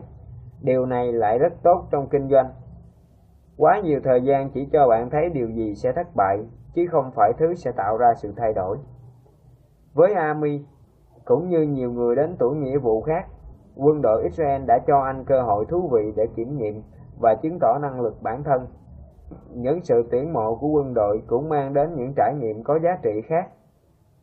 Quân đội Israel là môi trường duy nhất trong xã hội Israel cho phép thanh niên làm việc chung và gắn bó mạnh mẽ với bạn bè đến từ những nền văn hóa, tôn giáo, kinh tế, xã hội khác nhau. Một thanh niên Do Thái đến từ Nga, người khác đến từ Ethiopia, một Sapra, người Do Thái, sinh ra ở Israel. Thế tục từ ngoại ô Tel Aviv một sinh viên Do Thái chính thống từ Jerusalem hay một nông trang viên Kibbutz đến từ một gia đình nông dân đều có thể gặp nhau ở cùng một đơn vị. Họ trải qua từ 2 đến 3 năm phục vụ toàn thời gian trong lực lượng chính quy và sau đó khoảng 20 năm nữa hoặc hơn trong lực lượng dự bị. Như đã biết, cơ cấu quân đội Israel phụ thuộc rất nhiều vào lực lượng dự bị.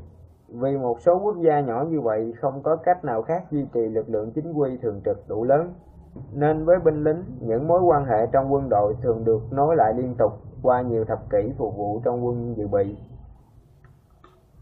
Cứ vài tuần trong một năm, hoặc thỉnh thoảng mỗi tuần một lần, người Israel lại rời bỏ công việc và cuộc sống để vào quân đội tập luyện. Không có gì bất ngờ khi nhiều mối quan hệ kinh doanh được thiết lập trong những giờ dài thực hiện nhiệm vụ, đứng gác và luyện tập. Tan Kenan, cựu sinh viên Israel trường kinh doanh Harvard HBS cho biết, cứ 5 năm một lần, SBS lại tổ chức buổi họp mặt lớp kéo dài 2 ngày. Việc này rất vui và giúp củng cố các mối quan hệ. Chúng tôi dành thời gian này để thăm các bạn cùng lớp và ngồi nghe giảng. Nhưng hãy thử tưởng tượng trong một buổi họp mặt tương tự được tổ chức hàng năm, mỗi lần kéo dài từ 2 đến 4 lần. Tại đơn vị bạn đã sống chung 3 năm trong quân ngũ. Thay vì ngồi nghe giảng, các bạn cùng nhau tuần tra biên giới. Điều này nuôi dưỡng một mối quan hệ ràng buộc hoàn toàn khác biệt, kéo dài cả đời người. Thật vậy, những mối quan hệ nảy nở trong quá trình quân dịch tạo ra một mạng lưới bên trong một xã hội vốn đã rất nhỏ nhưng có mối liên hệ chặt chẽ với nhau. George Vadi cho biết, cả nước chỉ có một cấp độ chia tách. Ông ta là cha đỡ đầu của hàng chục doanh nghiệp Intel khởi nghiệp và một công ty kết nối mạng hàng đầu. Giống John Medved, Vadi cũng là một đại sứ kinh doanh huyền thoại của Israel. Vadi cho biết có nhiều công ty Israel đã ngưng quảng cáo tuyển dụng trên báo giấy. Giờ đều là quảng cáo truyền miệng. Biểu đồ xã hội Israel khá đơn giản, tất cả mọi người đều biết nhau, tất cả cùng phục vụ trong quân đội với anh em của những người khác. Mẹ của mọi người cũng từng hay dạy bạn bè con cái của họ trong trường. Ông cậu lại là chỉ huy trong đơn vị của ai đó. Không ai có thể giấu được mình. Ở đây mức độ minh bạch rất cao. Lợi ích của mối liên kết chặt chẽ này không phải chỉ thấy được ở Israel, nhưng ở Israel những lợi ích này phổ biến rộng rãi hơn bình thường. Cũng không có gì bất ngờ khi quân đội Israel có nhiều điểm chung với quân đội các nước khác, như các buổi sát hạch khắc nghiệt cho những đơn vị tinh nhuệ. Tuy nhiên, quân đội các nước khác chỉ có thể tuyển quân từ những người tình nguyện gia nhập quân đội. Họ không có khả năng nghiên cứu học bạ của từng học sinh trung học và mời những người đạt thành tích cao nhất cạnh tranh với những người đồng lứa tài năng nhất để lọt vào vị trí đáng thèm khác. Hay như một sĩ quan tuyển mộ cho Hoa Kỳ cho biết, quân đội Israel được tuyển chọn những người giỏi nhất. Ở Mỹ thì cách làm hoàn toàn ngược lại. Chúng tôi chỉ biết hy vọng những người giỏi nhất tự tìm đến mình. Ở Mỹ, quân đội làm hết khả năng để tìm ra người giỏi nhất và hy vọng họ sẽ làm được. Và vì trong quân đội, ví dụ điểm số trung bình của các ứng viên cho lớp tân binh hàng năm của Học viện Quân sự Mỹ tại West Point dao động trong khoảng 3,5 và phòng tuyển sinh liệt kê ra hàng loạt số liệu thống kê để xác định số lượng học viên đủ năng lực lãnh đạo, bao gồm cả những người là đội trưởng đội thể thao ở trung học và chủ tịch hội phụ huynh học sinh trung học hay tương tự thế. Phòng tuyển sinh lưu trữ dữ liệu cực kỳ toàn diện của mọi ứng viên tương lai đang chờ xét duyệt, có cả học bạ tiểu học. Như tác giả David Lip, Lipsky trong cuốn sách viết về Westbourne Absolutely American, tạm dịch người Mỹ tuyệt đối.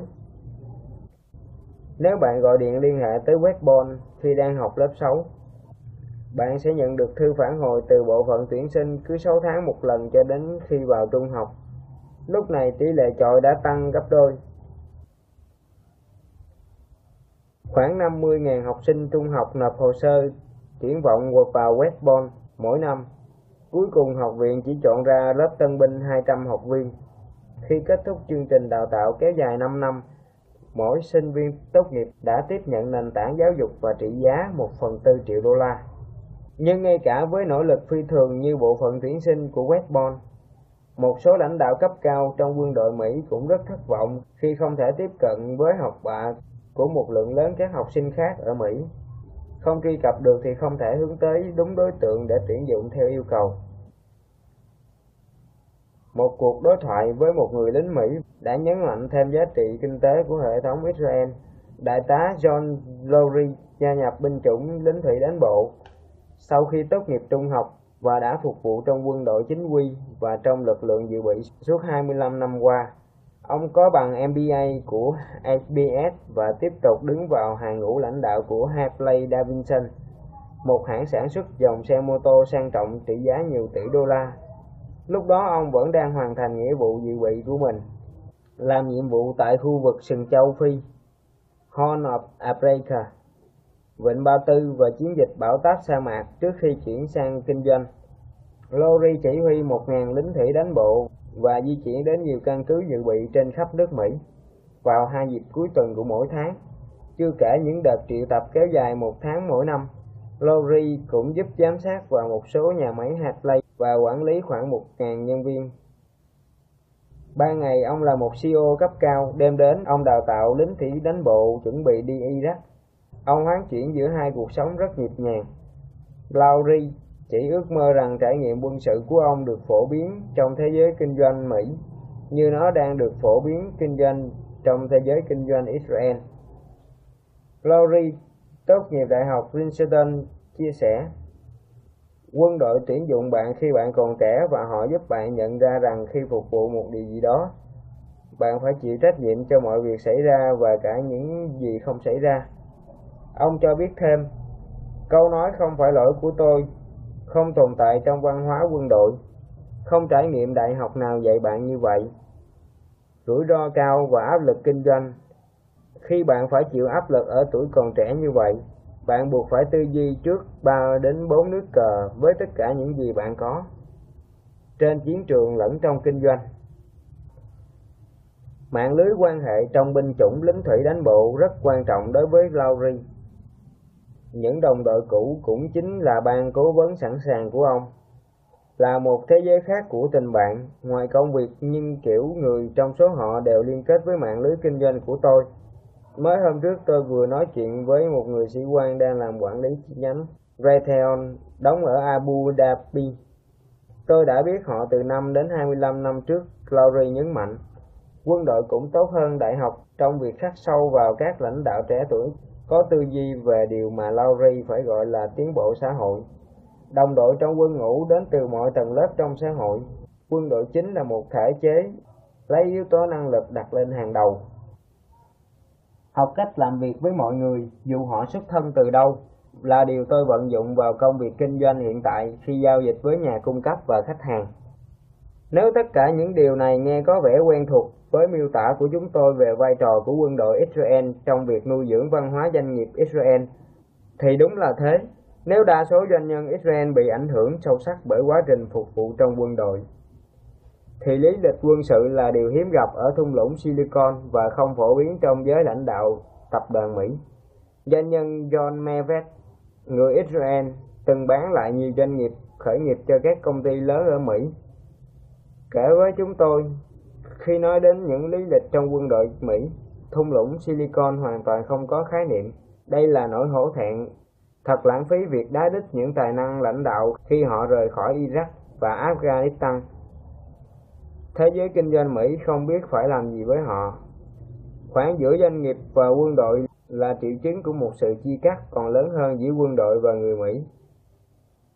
Vốn được lãnh đạo West Point nhận ra cách đây hơn một thập niên, mùa hè năm 1998, Trung tướng Daniel Richman, Tổng giám đốc West Point cùng tướng John Abizet sĩ quan chỉ huy West Point trong lúc lái xe trên đường cao tốc New Jersey đã ghé vào siêu thị bán xăng và thức ăn ven đường để dùng bữa ăn nhanh tại cửa hàng Denny's, bất chấp những huy chương trên bộ phận quân phục màu xanh lá.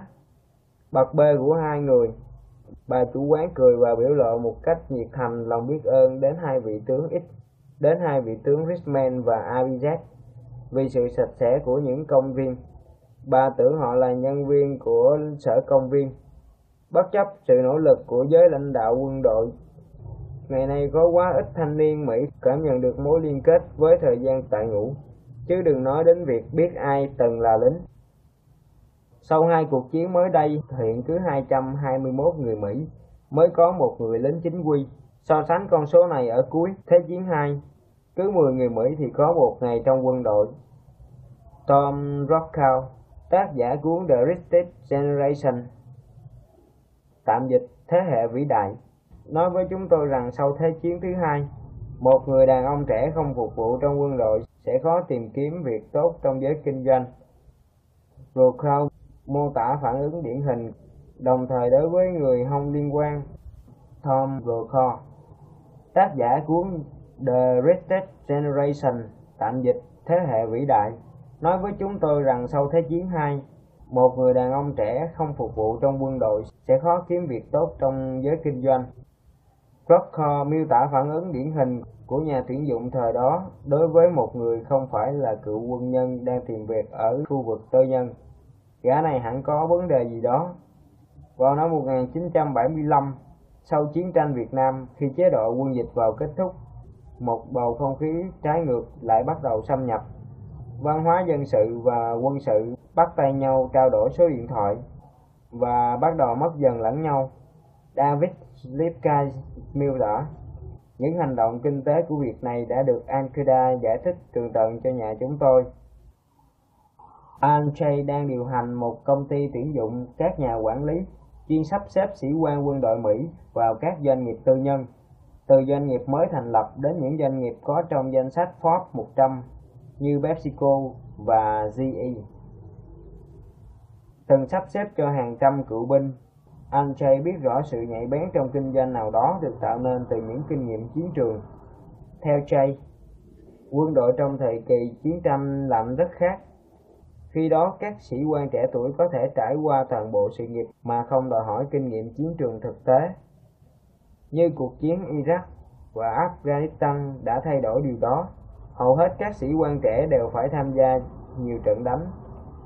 Như chúng ta đã thấy ở Iraq, những cuộc chiến sau sự kiện 11 tháng 9, phần lớn đều là chống chiến tranh du kích. Những nơi quyết định sim sinh tử được đưa ra từ các chỉ huy cấp trung. Ví dụ những chiến lược chống chiến tranh du kích của Đại tướng David Petraeus đã được quân đội Mỹ công nhận không chỉ vì họ có mặt và tuần tra những khu dân cư địa phương ở Iraq nhằm bảo vệ an ninh cho dân thường mà họ còn thật sự sống trong những khu dân cư đó. Điều này rất khác với cách mà hầu hết các đơn vị quân đội Mỹ đã chiến đấu trong những cuộc chiến trước đó, bao gồm cả những năm đầu của cuộc chiến tranh Iraq. Khi đó, lục quân và lính thủy đánh bộ Mỹ sống trong những căn cứ có sự tiêu điều, là các khu liên hợp tự túc rộng lớn mô phỏng các căn cứ ở Mỹ. Một căn cứ quân sự FOB điển hình có thể chứa hàng chục nghìn lính hoặc hơn. Nhưng kể từ năm 2007, các căn cứ nằm trong khu dân cư ở Iraq chỉ có khoảng 1.000 hoặc ít hơn, chỉ vài trăm lính, cả bộ binh và lính thủy đánh bộ. Điều này đã giúp các đơn vị nhỏ hơn độc lập khỏi sư đoàn trong nhiệm vụ hàng ngày của họ và chỉ huy cấp trung được trao thêm quyền hạn để ra quyết định và ứng biến hơn. Nathaniel Fitch là một đại úy lính thủy đánh bộ từng tham chiến ở Afghanistan và Iraq. Trước khi anh theo đuổi chương trình văn bằng kép ở SBS và trường hành chính quản trị Kennedy đều thuộc Đại học Harvard và viết sách về trải nghiệm của mình, cuốn One Bullet Away. Anh kể cho chúng tôi nghe ở Iraq và Afghanistan, lính thủy đánh bộ có thể đi phát gạo tại một dãy nhà, tuần tra quanh một dãy nhà khác và giao chiến tổng lực tại dãy nhà thứ ba, tất cả trong cùng một khu dân cư. Tùy vào tình hình của ngày hôm đó, các chỉ huy cấp trung trong những cuộc chiến hiện đại của Mỹ có thể đặt mình vào vai thị trưởng của một thị trấn nhỏ. Chiến lược gia tái thiết kinh tế, nhà ngoại giao, nhà thương thuyết giữa các bộ lạc, quản lý các tài sản trị giá hàng triệu đô la, đồng thời là giám đốc an ninh. Cũng như quân đội Israel, các chỉ huy cấp trung hiện nay có xu hướng thách thức sĩ quan cấp cao, theo cách họ về cơ bản, chưa từng làm trong quá khứ. Một phần là do trực tiếp tham gia nhiều chiến dịch chứng kiến đồng đội bị thiệt mạng mà các sĩ quan cấp dưới tin rằng là kết quả của những quyết định tồi, thiếu chiến lược hoặc những thông tin mờ mịt từ cấp cao hơn. Như nhà phân tích quân sự Mỹ Red Kagan giải thích, binh lính Mỹ đã bắt kịp người Israel trong suy nghĩ rằng sĩ quan cấp dưới nào đã từng tham gia nhiều nhiệm vụ sẽ bỏ qua sự tế nhị đối với chỉ huy của họ có một sự tương quan giữa kinh nghiệm chiến trường và khuynh hướng thách thức cấp trên của binh lính cấp dưới. Với tất cả kinh nghiệm quản trị trên chiến trường, các cựu binh bước ra từ cuộc chiến Iraq và Afghanistan được chuẩn bị tốt hơn bao giờ hết. Trong thế giới kinh doanh, dù là để xây dựng công ty khởi nghiệp hay lãnh đạo các tập đoàn lớn vượt qua giai đoạn khó khăn hiện tại, Anjay khuyên các cựu chiến binh không nên để bị đe dọa bởi những kẻ khác trong thị trường việc làm. Những kẻ vốn đã ở trong thế giới kinh doanh và hiểu khái niệm danh pháp, những cựu binh, ông nói, có thể đặt lên bàn những thứ mà đồng nghiệp trong thế giới kinh doanh của họ chỉ có thể mơ đến, bao gồm cả cảm nhận về sự cân bằng, là loại cảm nhận chỉ thực sự có được trong một tình huống sống còn, là năng lực khuyến khích lực lượng nhân viên, là khả năng đạt được sự đồng thuận khi ép buộc và có một nền tảng đạo đức vững chắc đã vượt qua thử thách của chiến trận. Ryan Thay, sĩ quan bộ binh, từng là đại úy trong lực lượng lính thủy đánh bộ Mỹ, anh đã quyết định chuyển sang làm kinh doanh. Khi đó anh đã 30 tuổi và hoàn tất năm đợt triển khai quân, bao gồm các nhiệm vụ tại Haiti và Afghanistan, và anh đang thực hiện nhiệm vụ thứ sáu ở Iraq. Anh viết bài luận cho đơn xin nhập học chương trình MBA của Đại học Stanford trên chiếc máy tính sách tay trong một tòa nhà cháy dở tại Iraq, gần căn cứ không quân Al-Assad trong tỉnh Al Anba, đầy bạo lực ở phía tây Iraq. Anh phải hoàn thành đơn xin học trong những giờ rảnh vì các nhiệm vụ luôn diễn ra vào nửa đêm. Là sĩ quan chỉ huy hành quân trong một đơn vị có 120 lính thủy đánh bộ, ta phải xây dựng một chương trình cho mỗi cuộc hành quân chống lại phiến quân và Al-Qaeda. Xác định hỏa lực cần thiết, bao nhiêu lính thủy đánh bộ và bao nhiêu yểm trợ từ không quân khi cần thiết nên ban ngày là lúc duy nhất anh có thể nghỉ ngơi và lên kế hoạch cho các cuộc hành quân tiếp theo. Cách khu học xá trường Stanford đến 8.000 dặm, anh không thể đáp ứng yêu cầu phỏng vấn trực tiếp của nhà trường. Bộ phận tuyển sinh đã sắp xếp một cuộc phỏng vấn qua điện thoại mà tai phải thực hiện giữa các cuộc bắn tỉa và vây ráp. Trong khi đứng giữa hoang mạc, tai phải xin cán bộ tuyển sinh thứ lỗi vì tiếng ồn trực thăng trên đầu và phải cắt ngắn buổi phỏng vấn khi đạn súng cối rơi ngay bên cạnh. Ngày càng nhiều sĩ quan quân sự Mỹ xin học chương trình MBA và cũng giống như đại úy Tai, họ đã phải nỗ lực hơn bình thường để thực hiện ý định. Năm 2008, trong số những ứng viên MBA sáng giá làm bài kiểm tra GMAT, Graduate Management Admission Test, tạm dịch bài kiểm tra tuyển sinh ngành quản trị sau đại học, có 15.259 ứng cử viên, khoảng 6%, là người có kinh nghiệm quân sự. tại trường thương mại Darden thuộc Đại học Pennsylvania. Số lượng ứng viên quân đội tăng 62% từ năm 2007 đến 2008. Năm nhất của niên khóa 2008 có 333 sinh viên, 40 người trong đó xuất thân từ quân đội, gồm 38 người từng phục vụ tại Afghanistan hoặc Iraq. Tổ chức Graduate Management Admission Council, đơn vị quản lý và tổ chức kỳ thi GMAT, đã ưu tiên việc sắp đặt sao cho con đường từ mặt trận đến trường kinh doanh phải thuận lợi hơn. Tổ chức này đã ra mắt chương trình MBA Operation, giúp thành viên các lực lượng vũ trang tìm được những trường kinh doanh miễn phí nhập học hoặc cung cấp những gói hỗ trợ tài chính hào phóng và thậm chí hoãn học phí cho những cựu binh gặp khó khăn về tài chính. Hội đồng này còn lập những trung tâm thi GMAT ngay tại các doanh trại quân đội. Một trong số đó được mở tại Fort Hood, Texas vào năm 2008. Một trung tâm khác dự định mở tại căn cứ không quân Yokota ở Nhật Bản. Tuy nhiên, những nhà tuyển dụng và lãnh đạo các tập đoàn Mỹ lại bị hạn chế trong việc tìm hiểu và vận hành và vận dụng kinh nghiệm chiến trường và giá trị của nó vào thế giới thương mại. Như John Medved giải thích, đơn giản là hầu hết giới doanh nhân Mỹ không biết đọc một lý lịch quân sự như thế nào. Anh Jay kể cho chúng tôi về nhiều cựu binh ông từng làm việc cùng, đã nói chuyện với người phỏng vấn tuyển dụng về tất cả những kinh nghiệm lãnh đạo trên chiến trường, bao gồm những trường hợp ra quyết định mang tính rủi ro cao, và cuối cùng về năng lực quản lý một lượng lớn con người và trang thiết bị tại vùng chiến. Khi kết thúc buổi phỏng vấn thì người phỏng vấn lại hỏi một câu. Câu chuyện anh kể rất thú vị, nhưng anh đã bao giờ có một công việc thật sự chưa? Ở Israel thì ngược lại, các doanh nghiệp Israel vẫn tìm kiếm người có kinh nghiệm trong khối tư nhân. Việc phục vụ trong quân ngũ đem lại những thước đo được tiêu chuẩn hóa cao cho nhà tuyển dụng.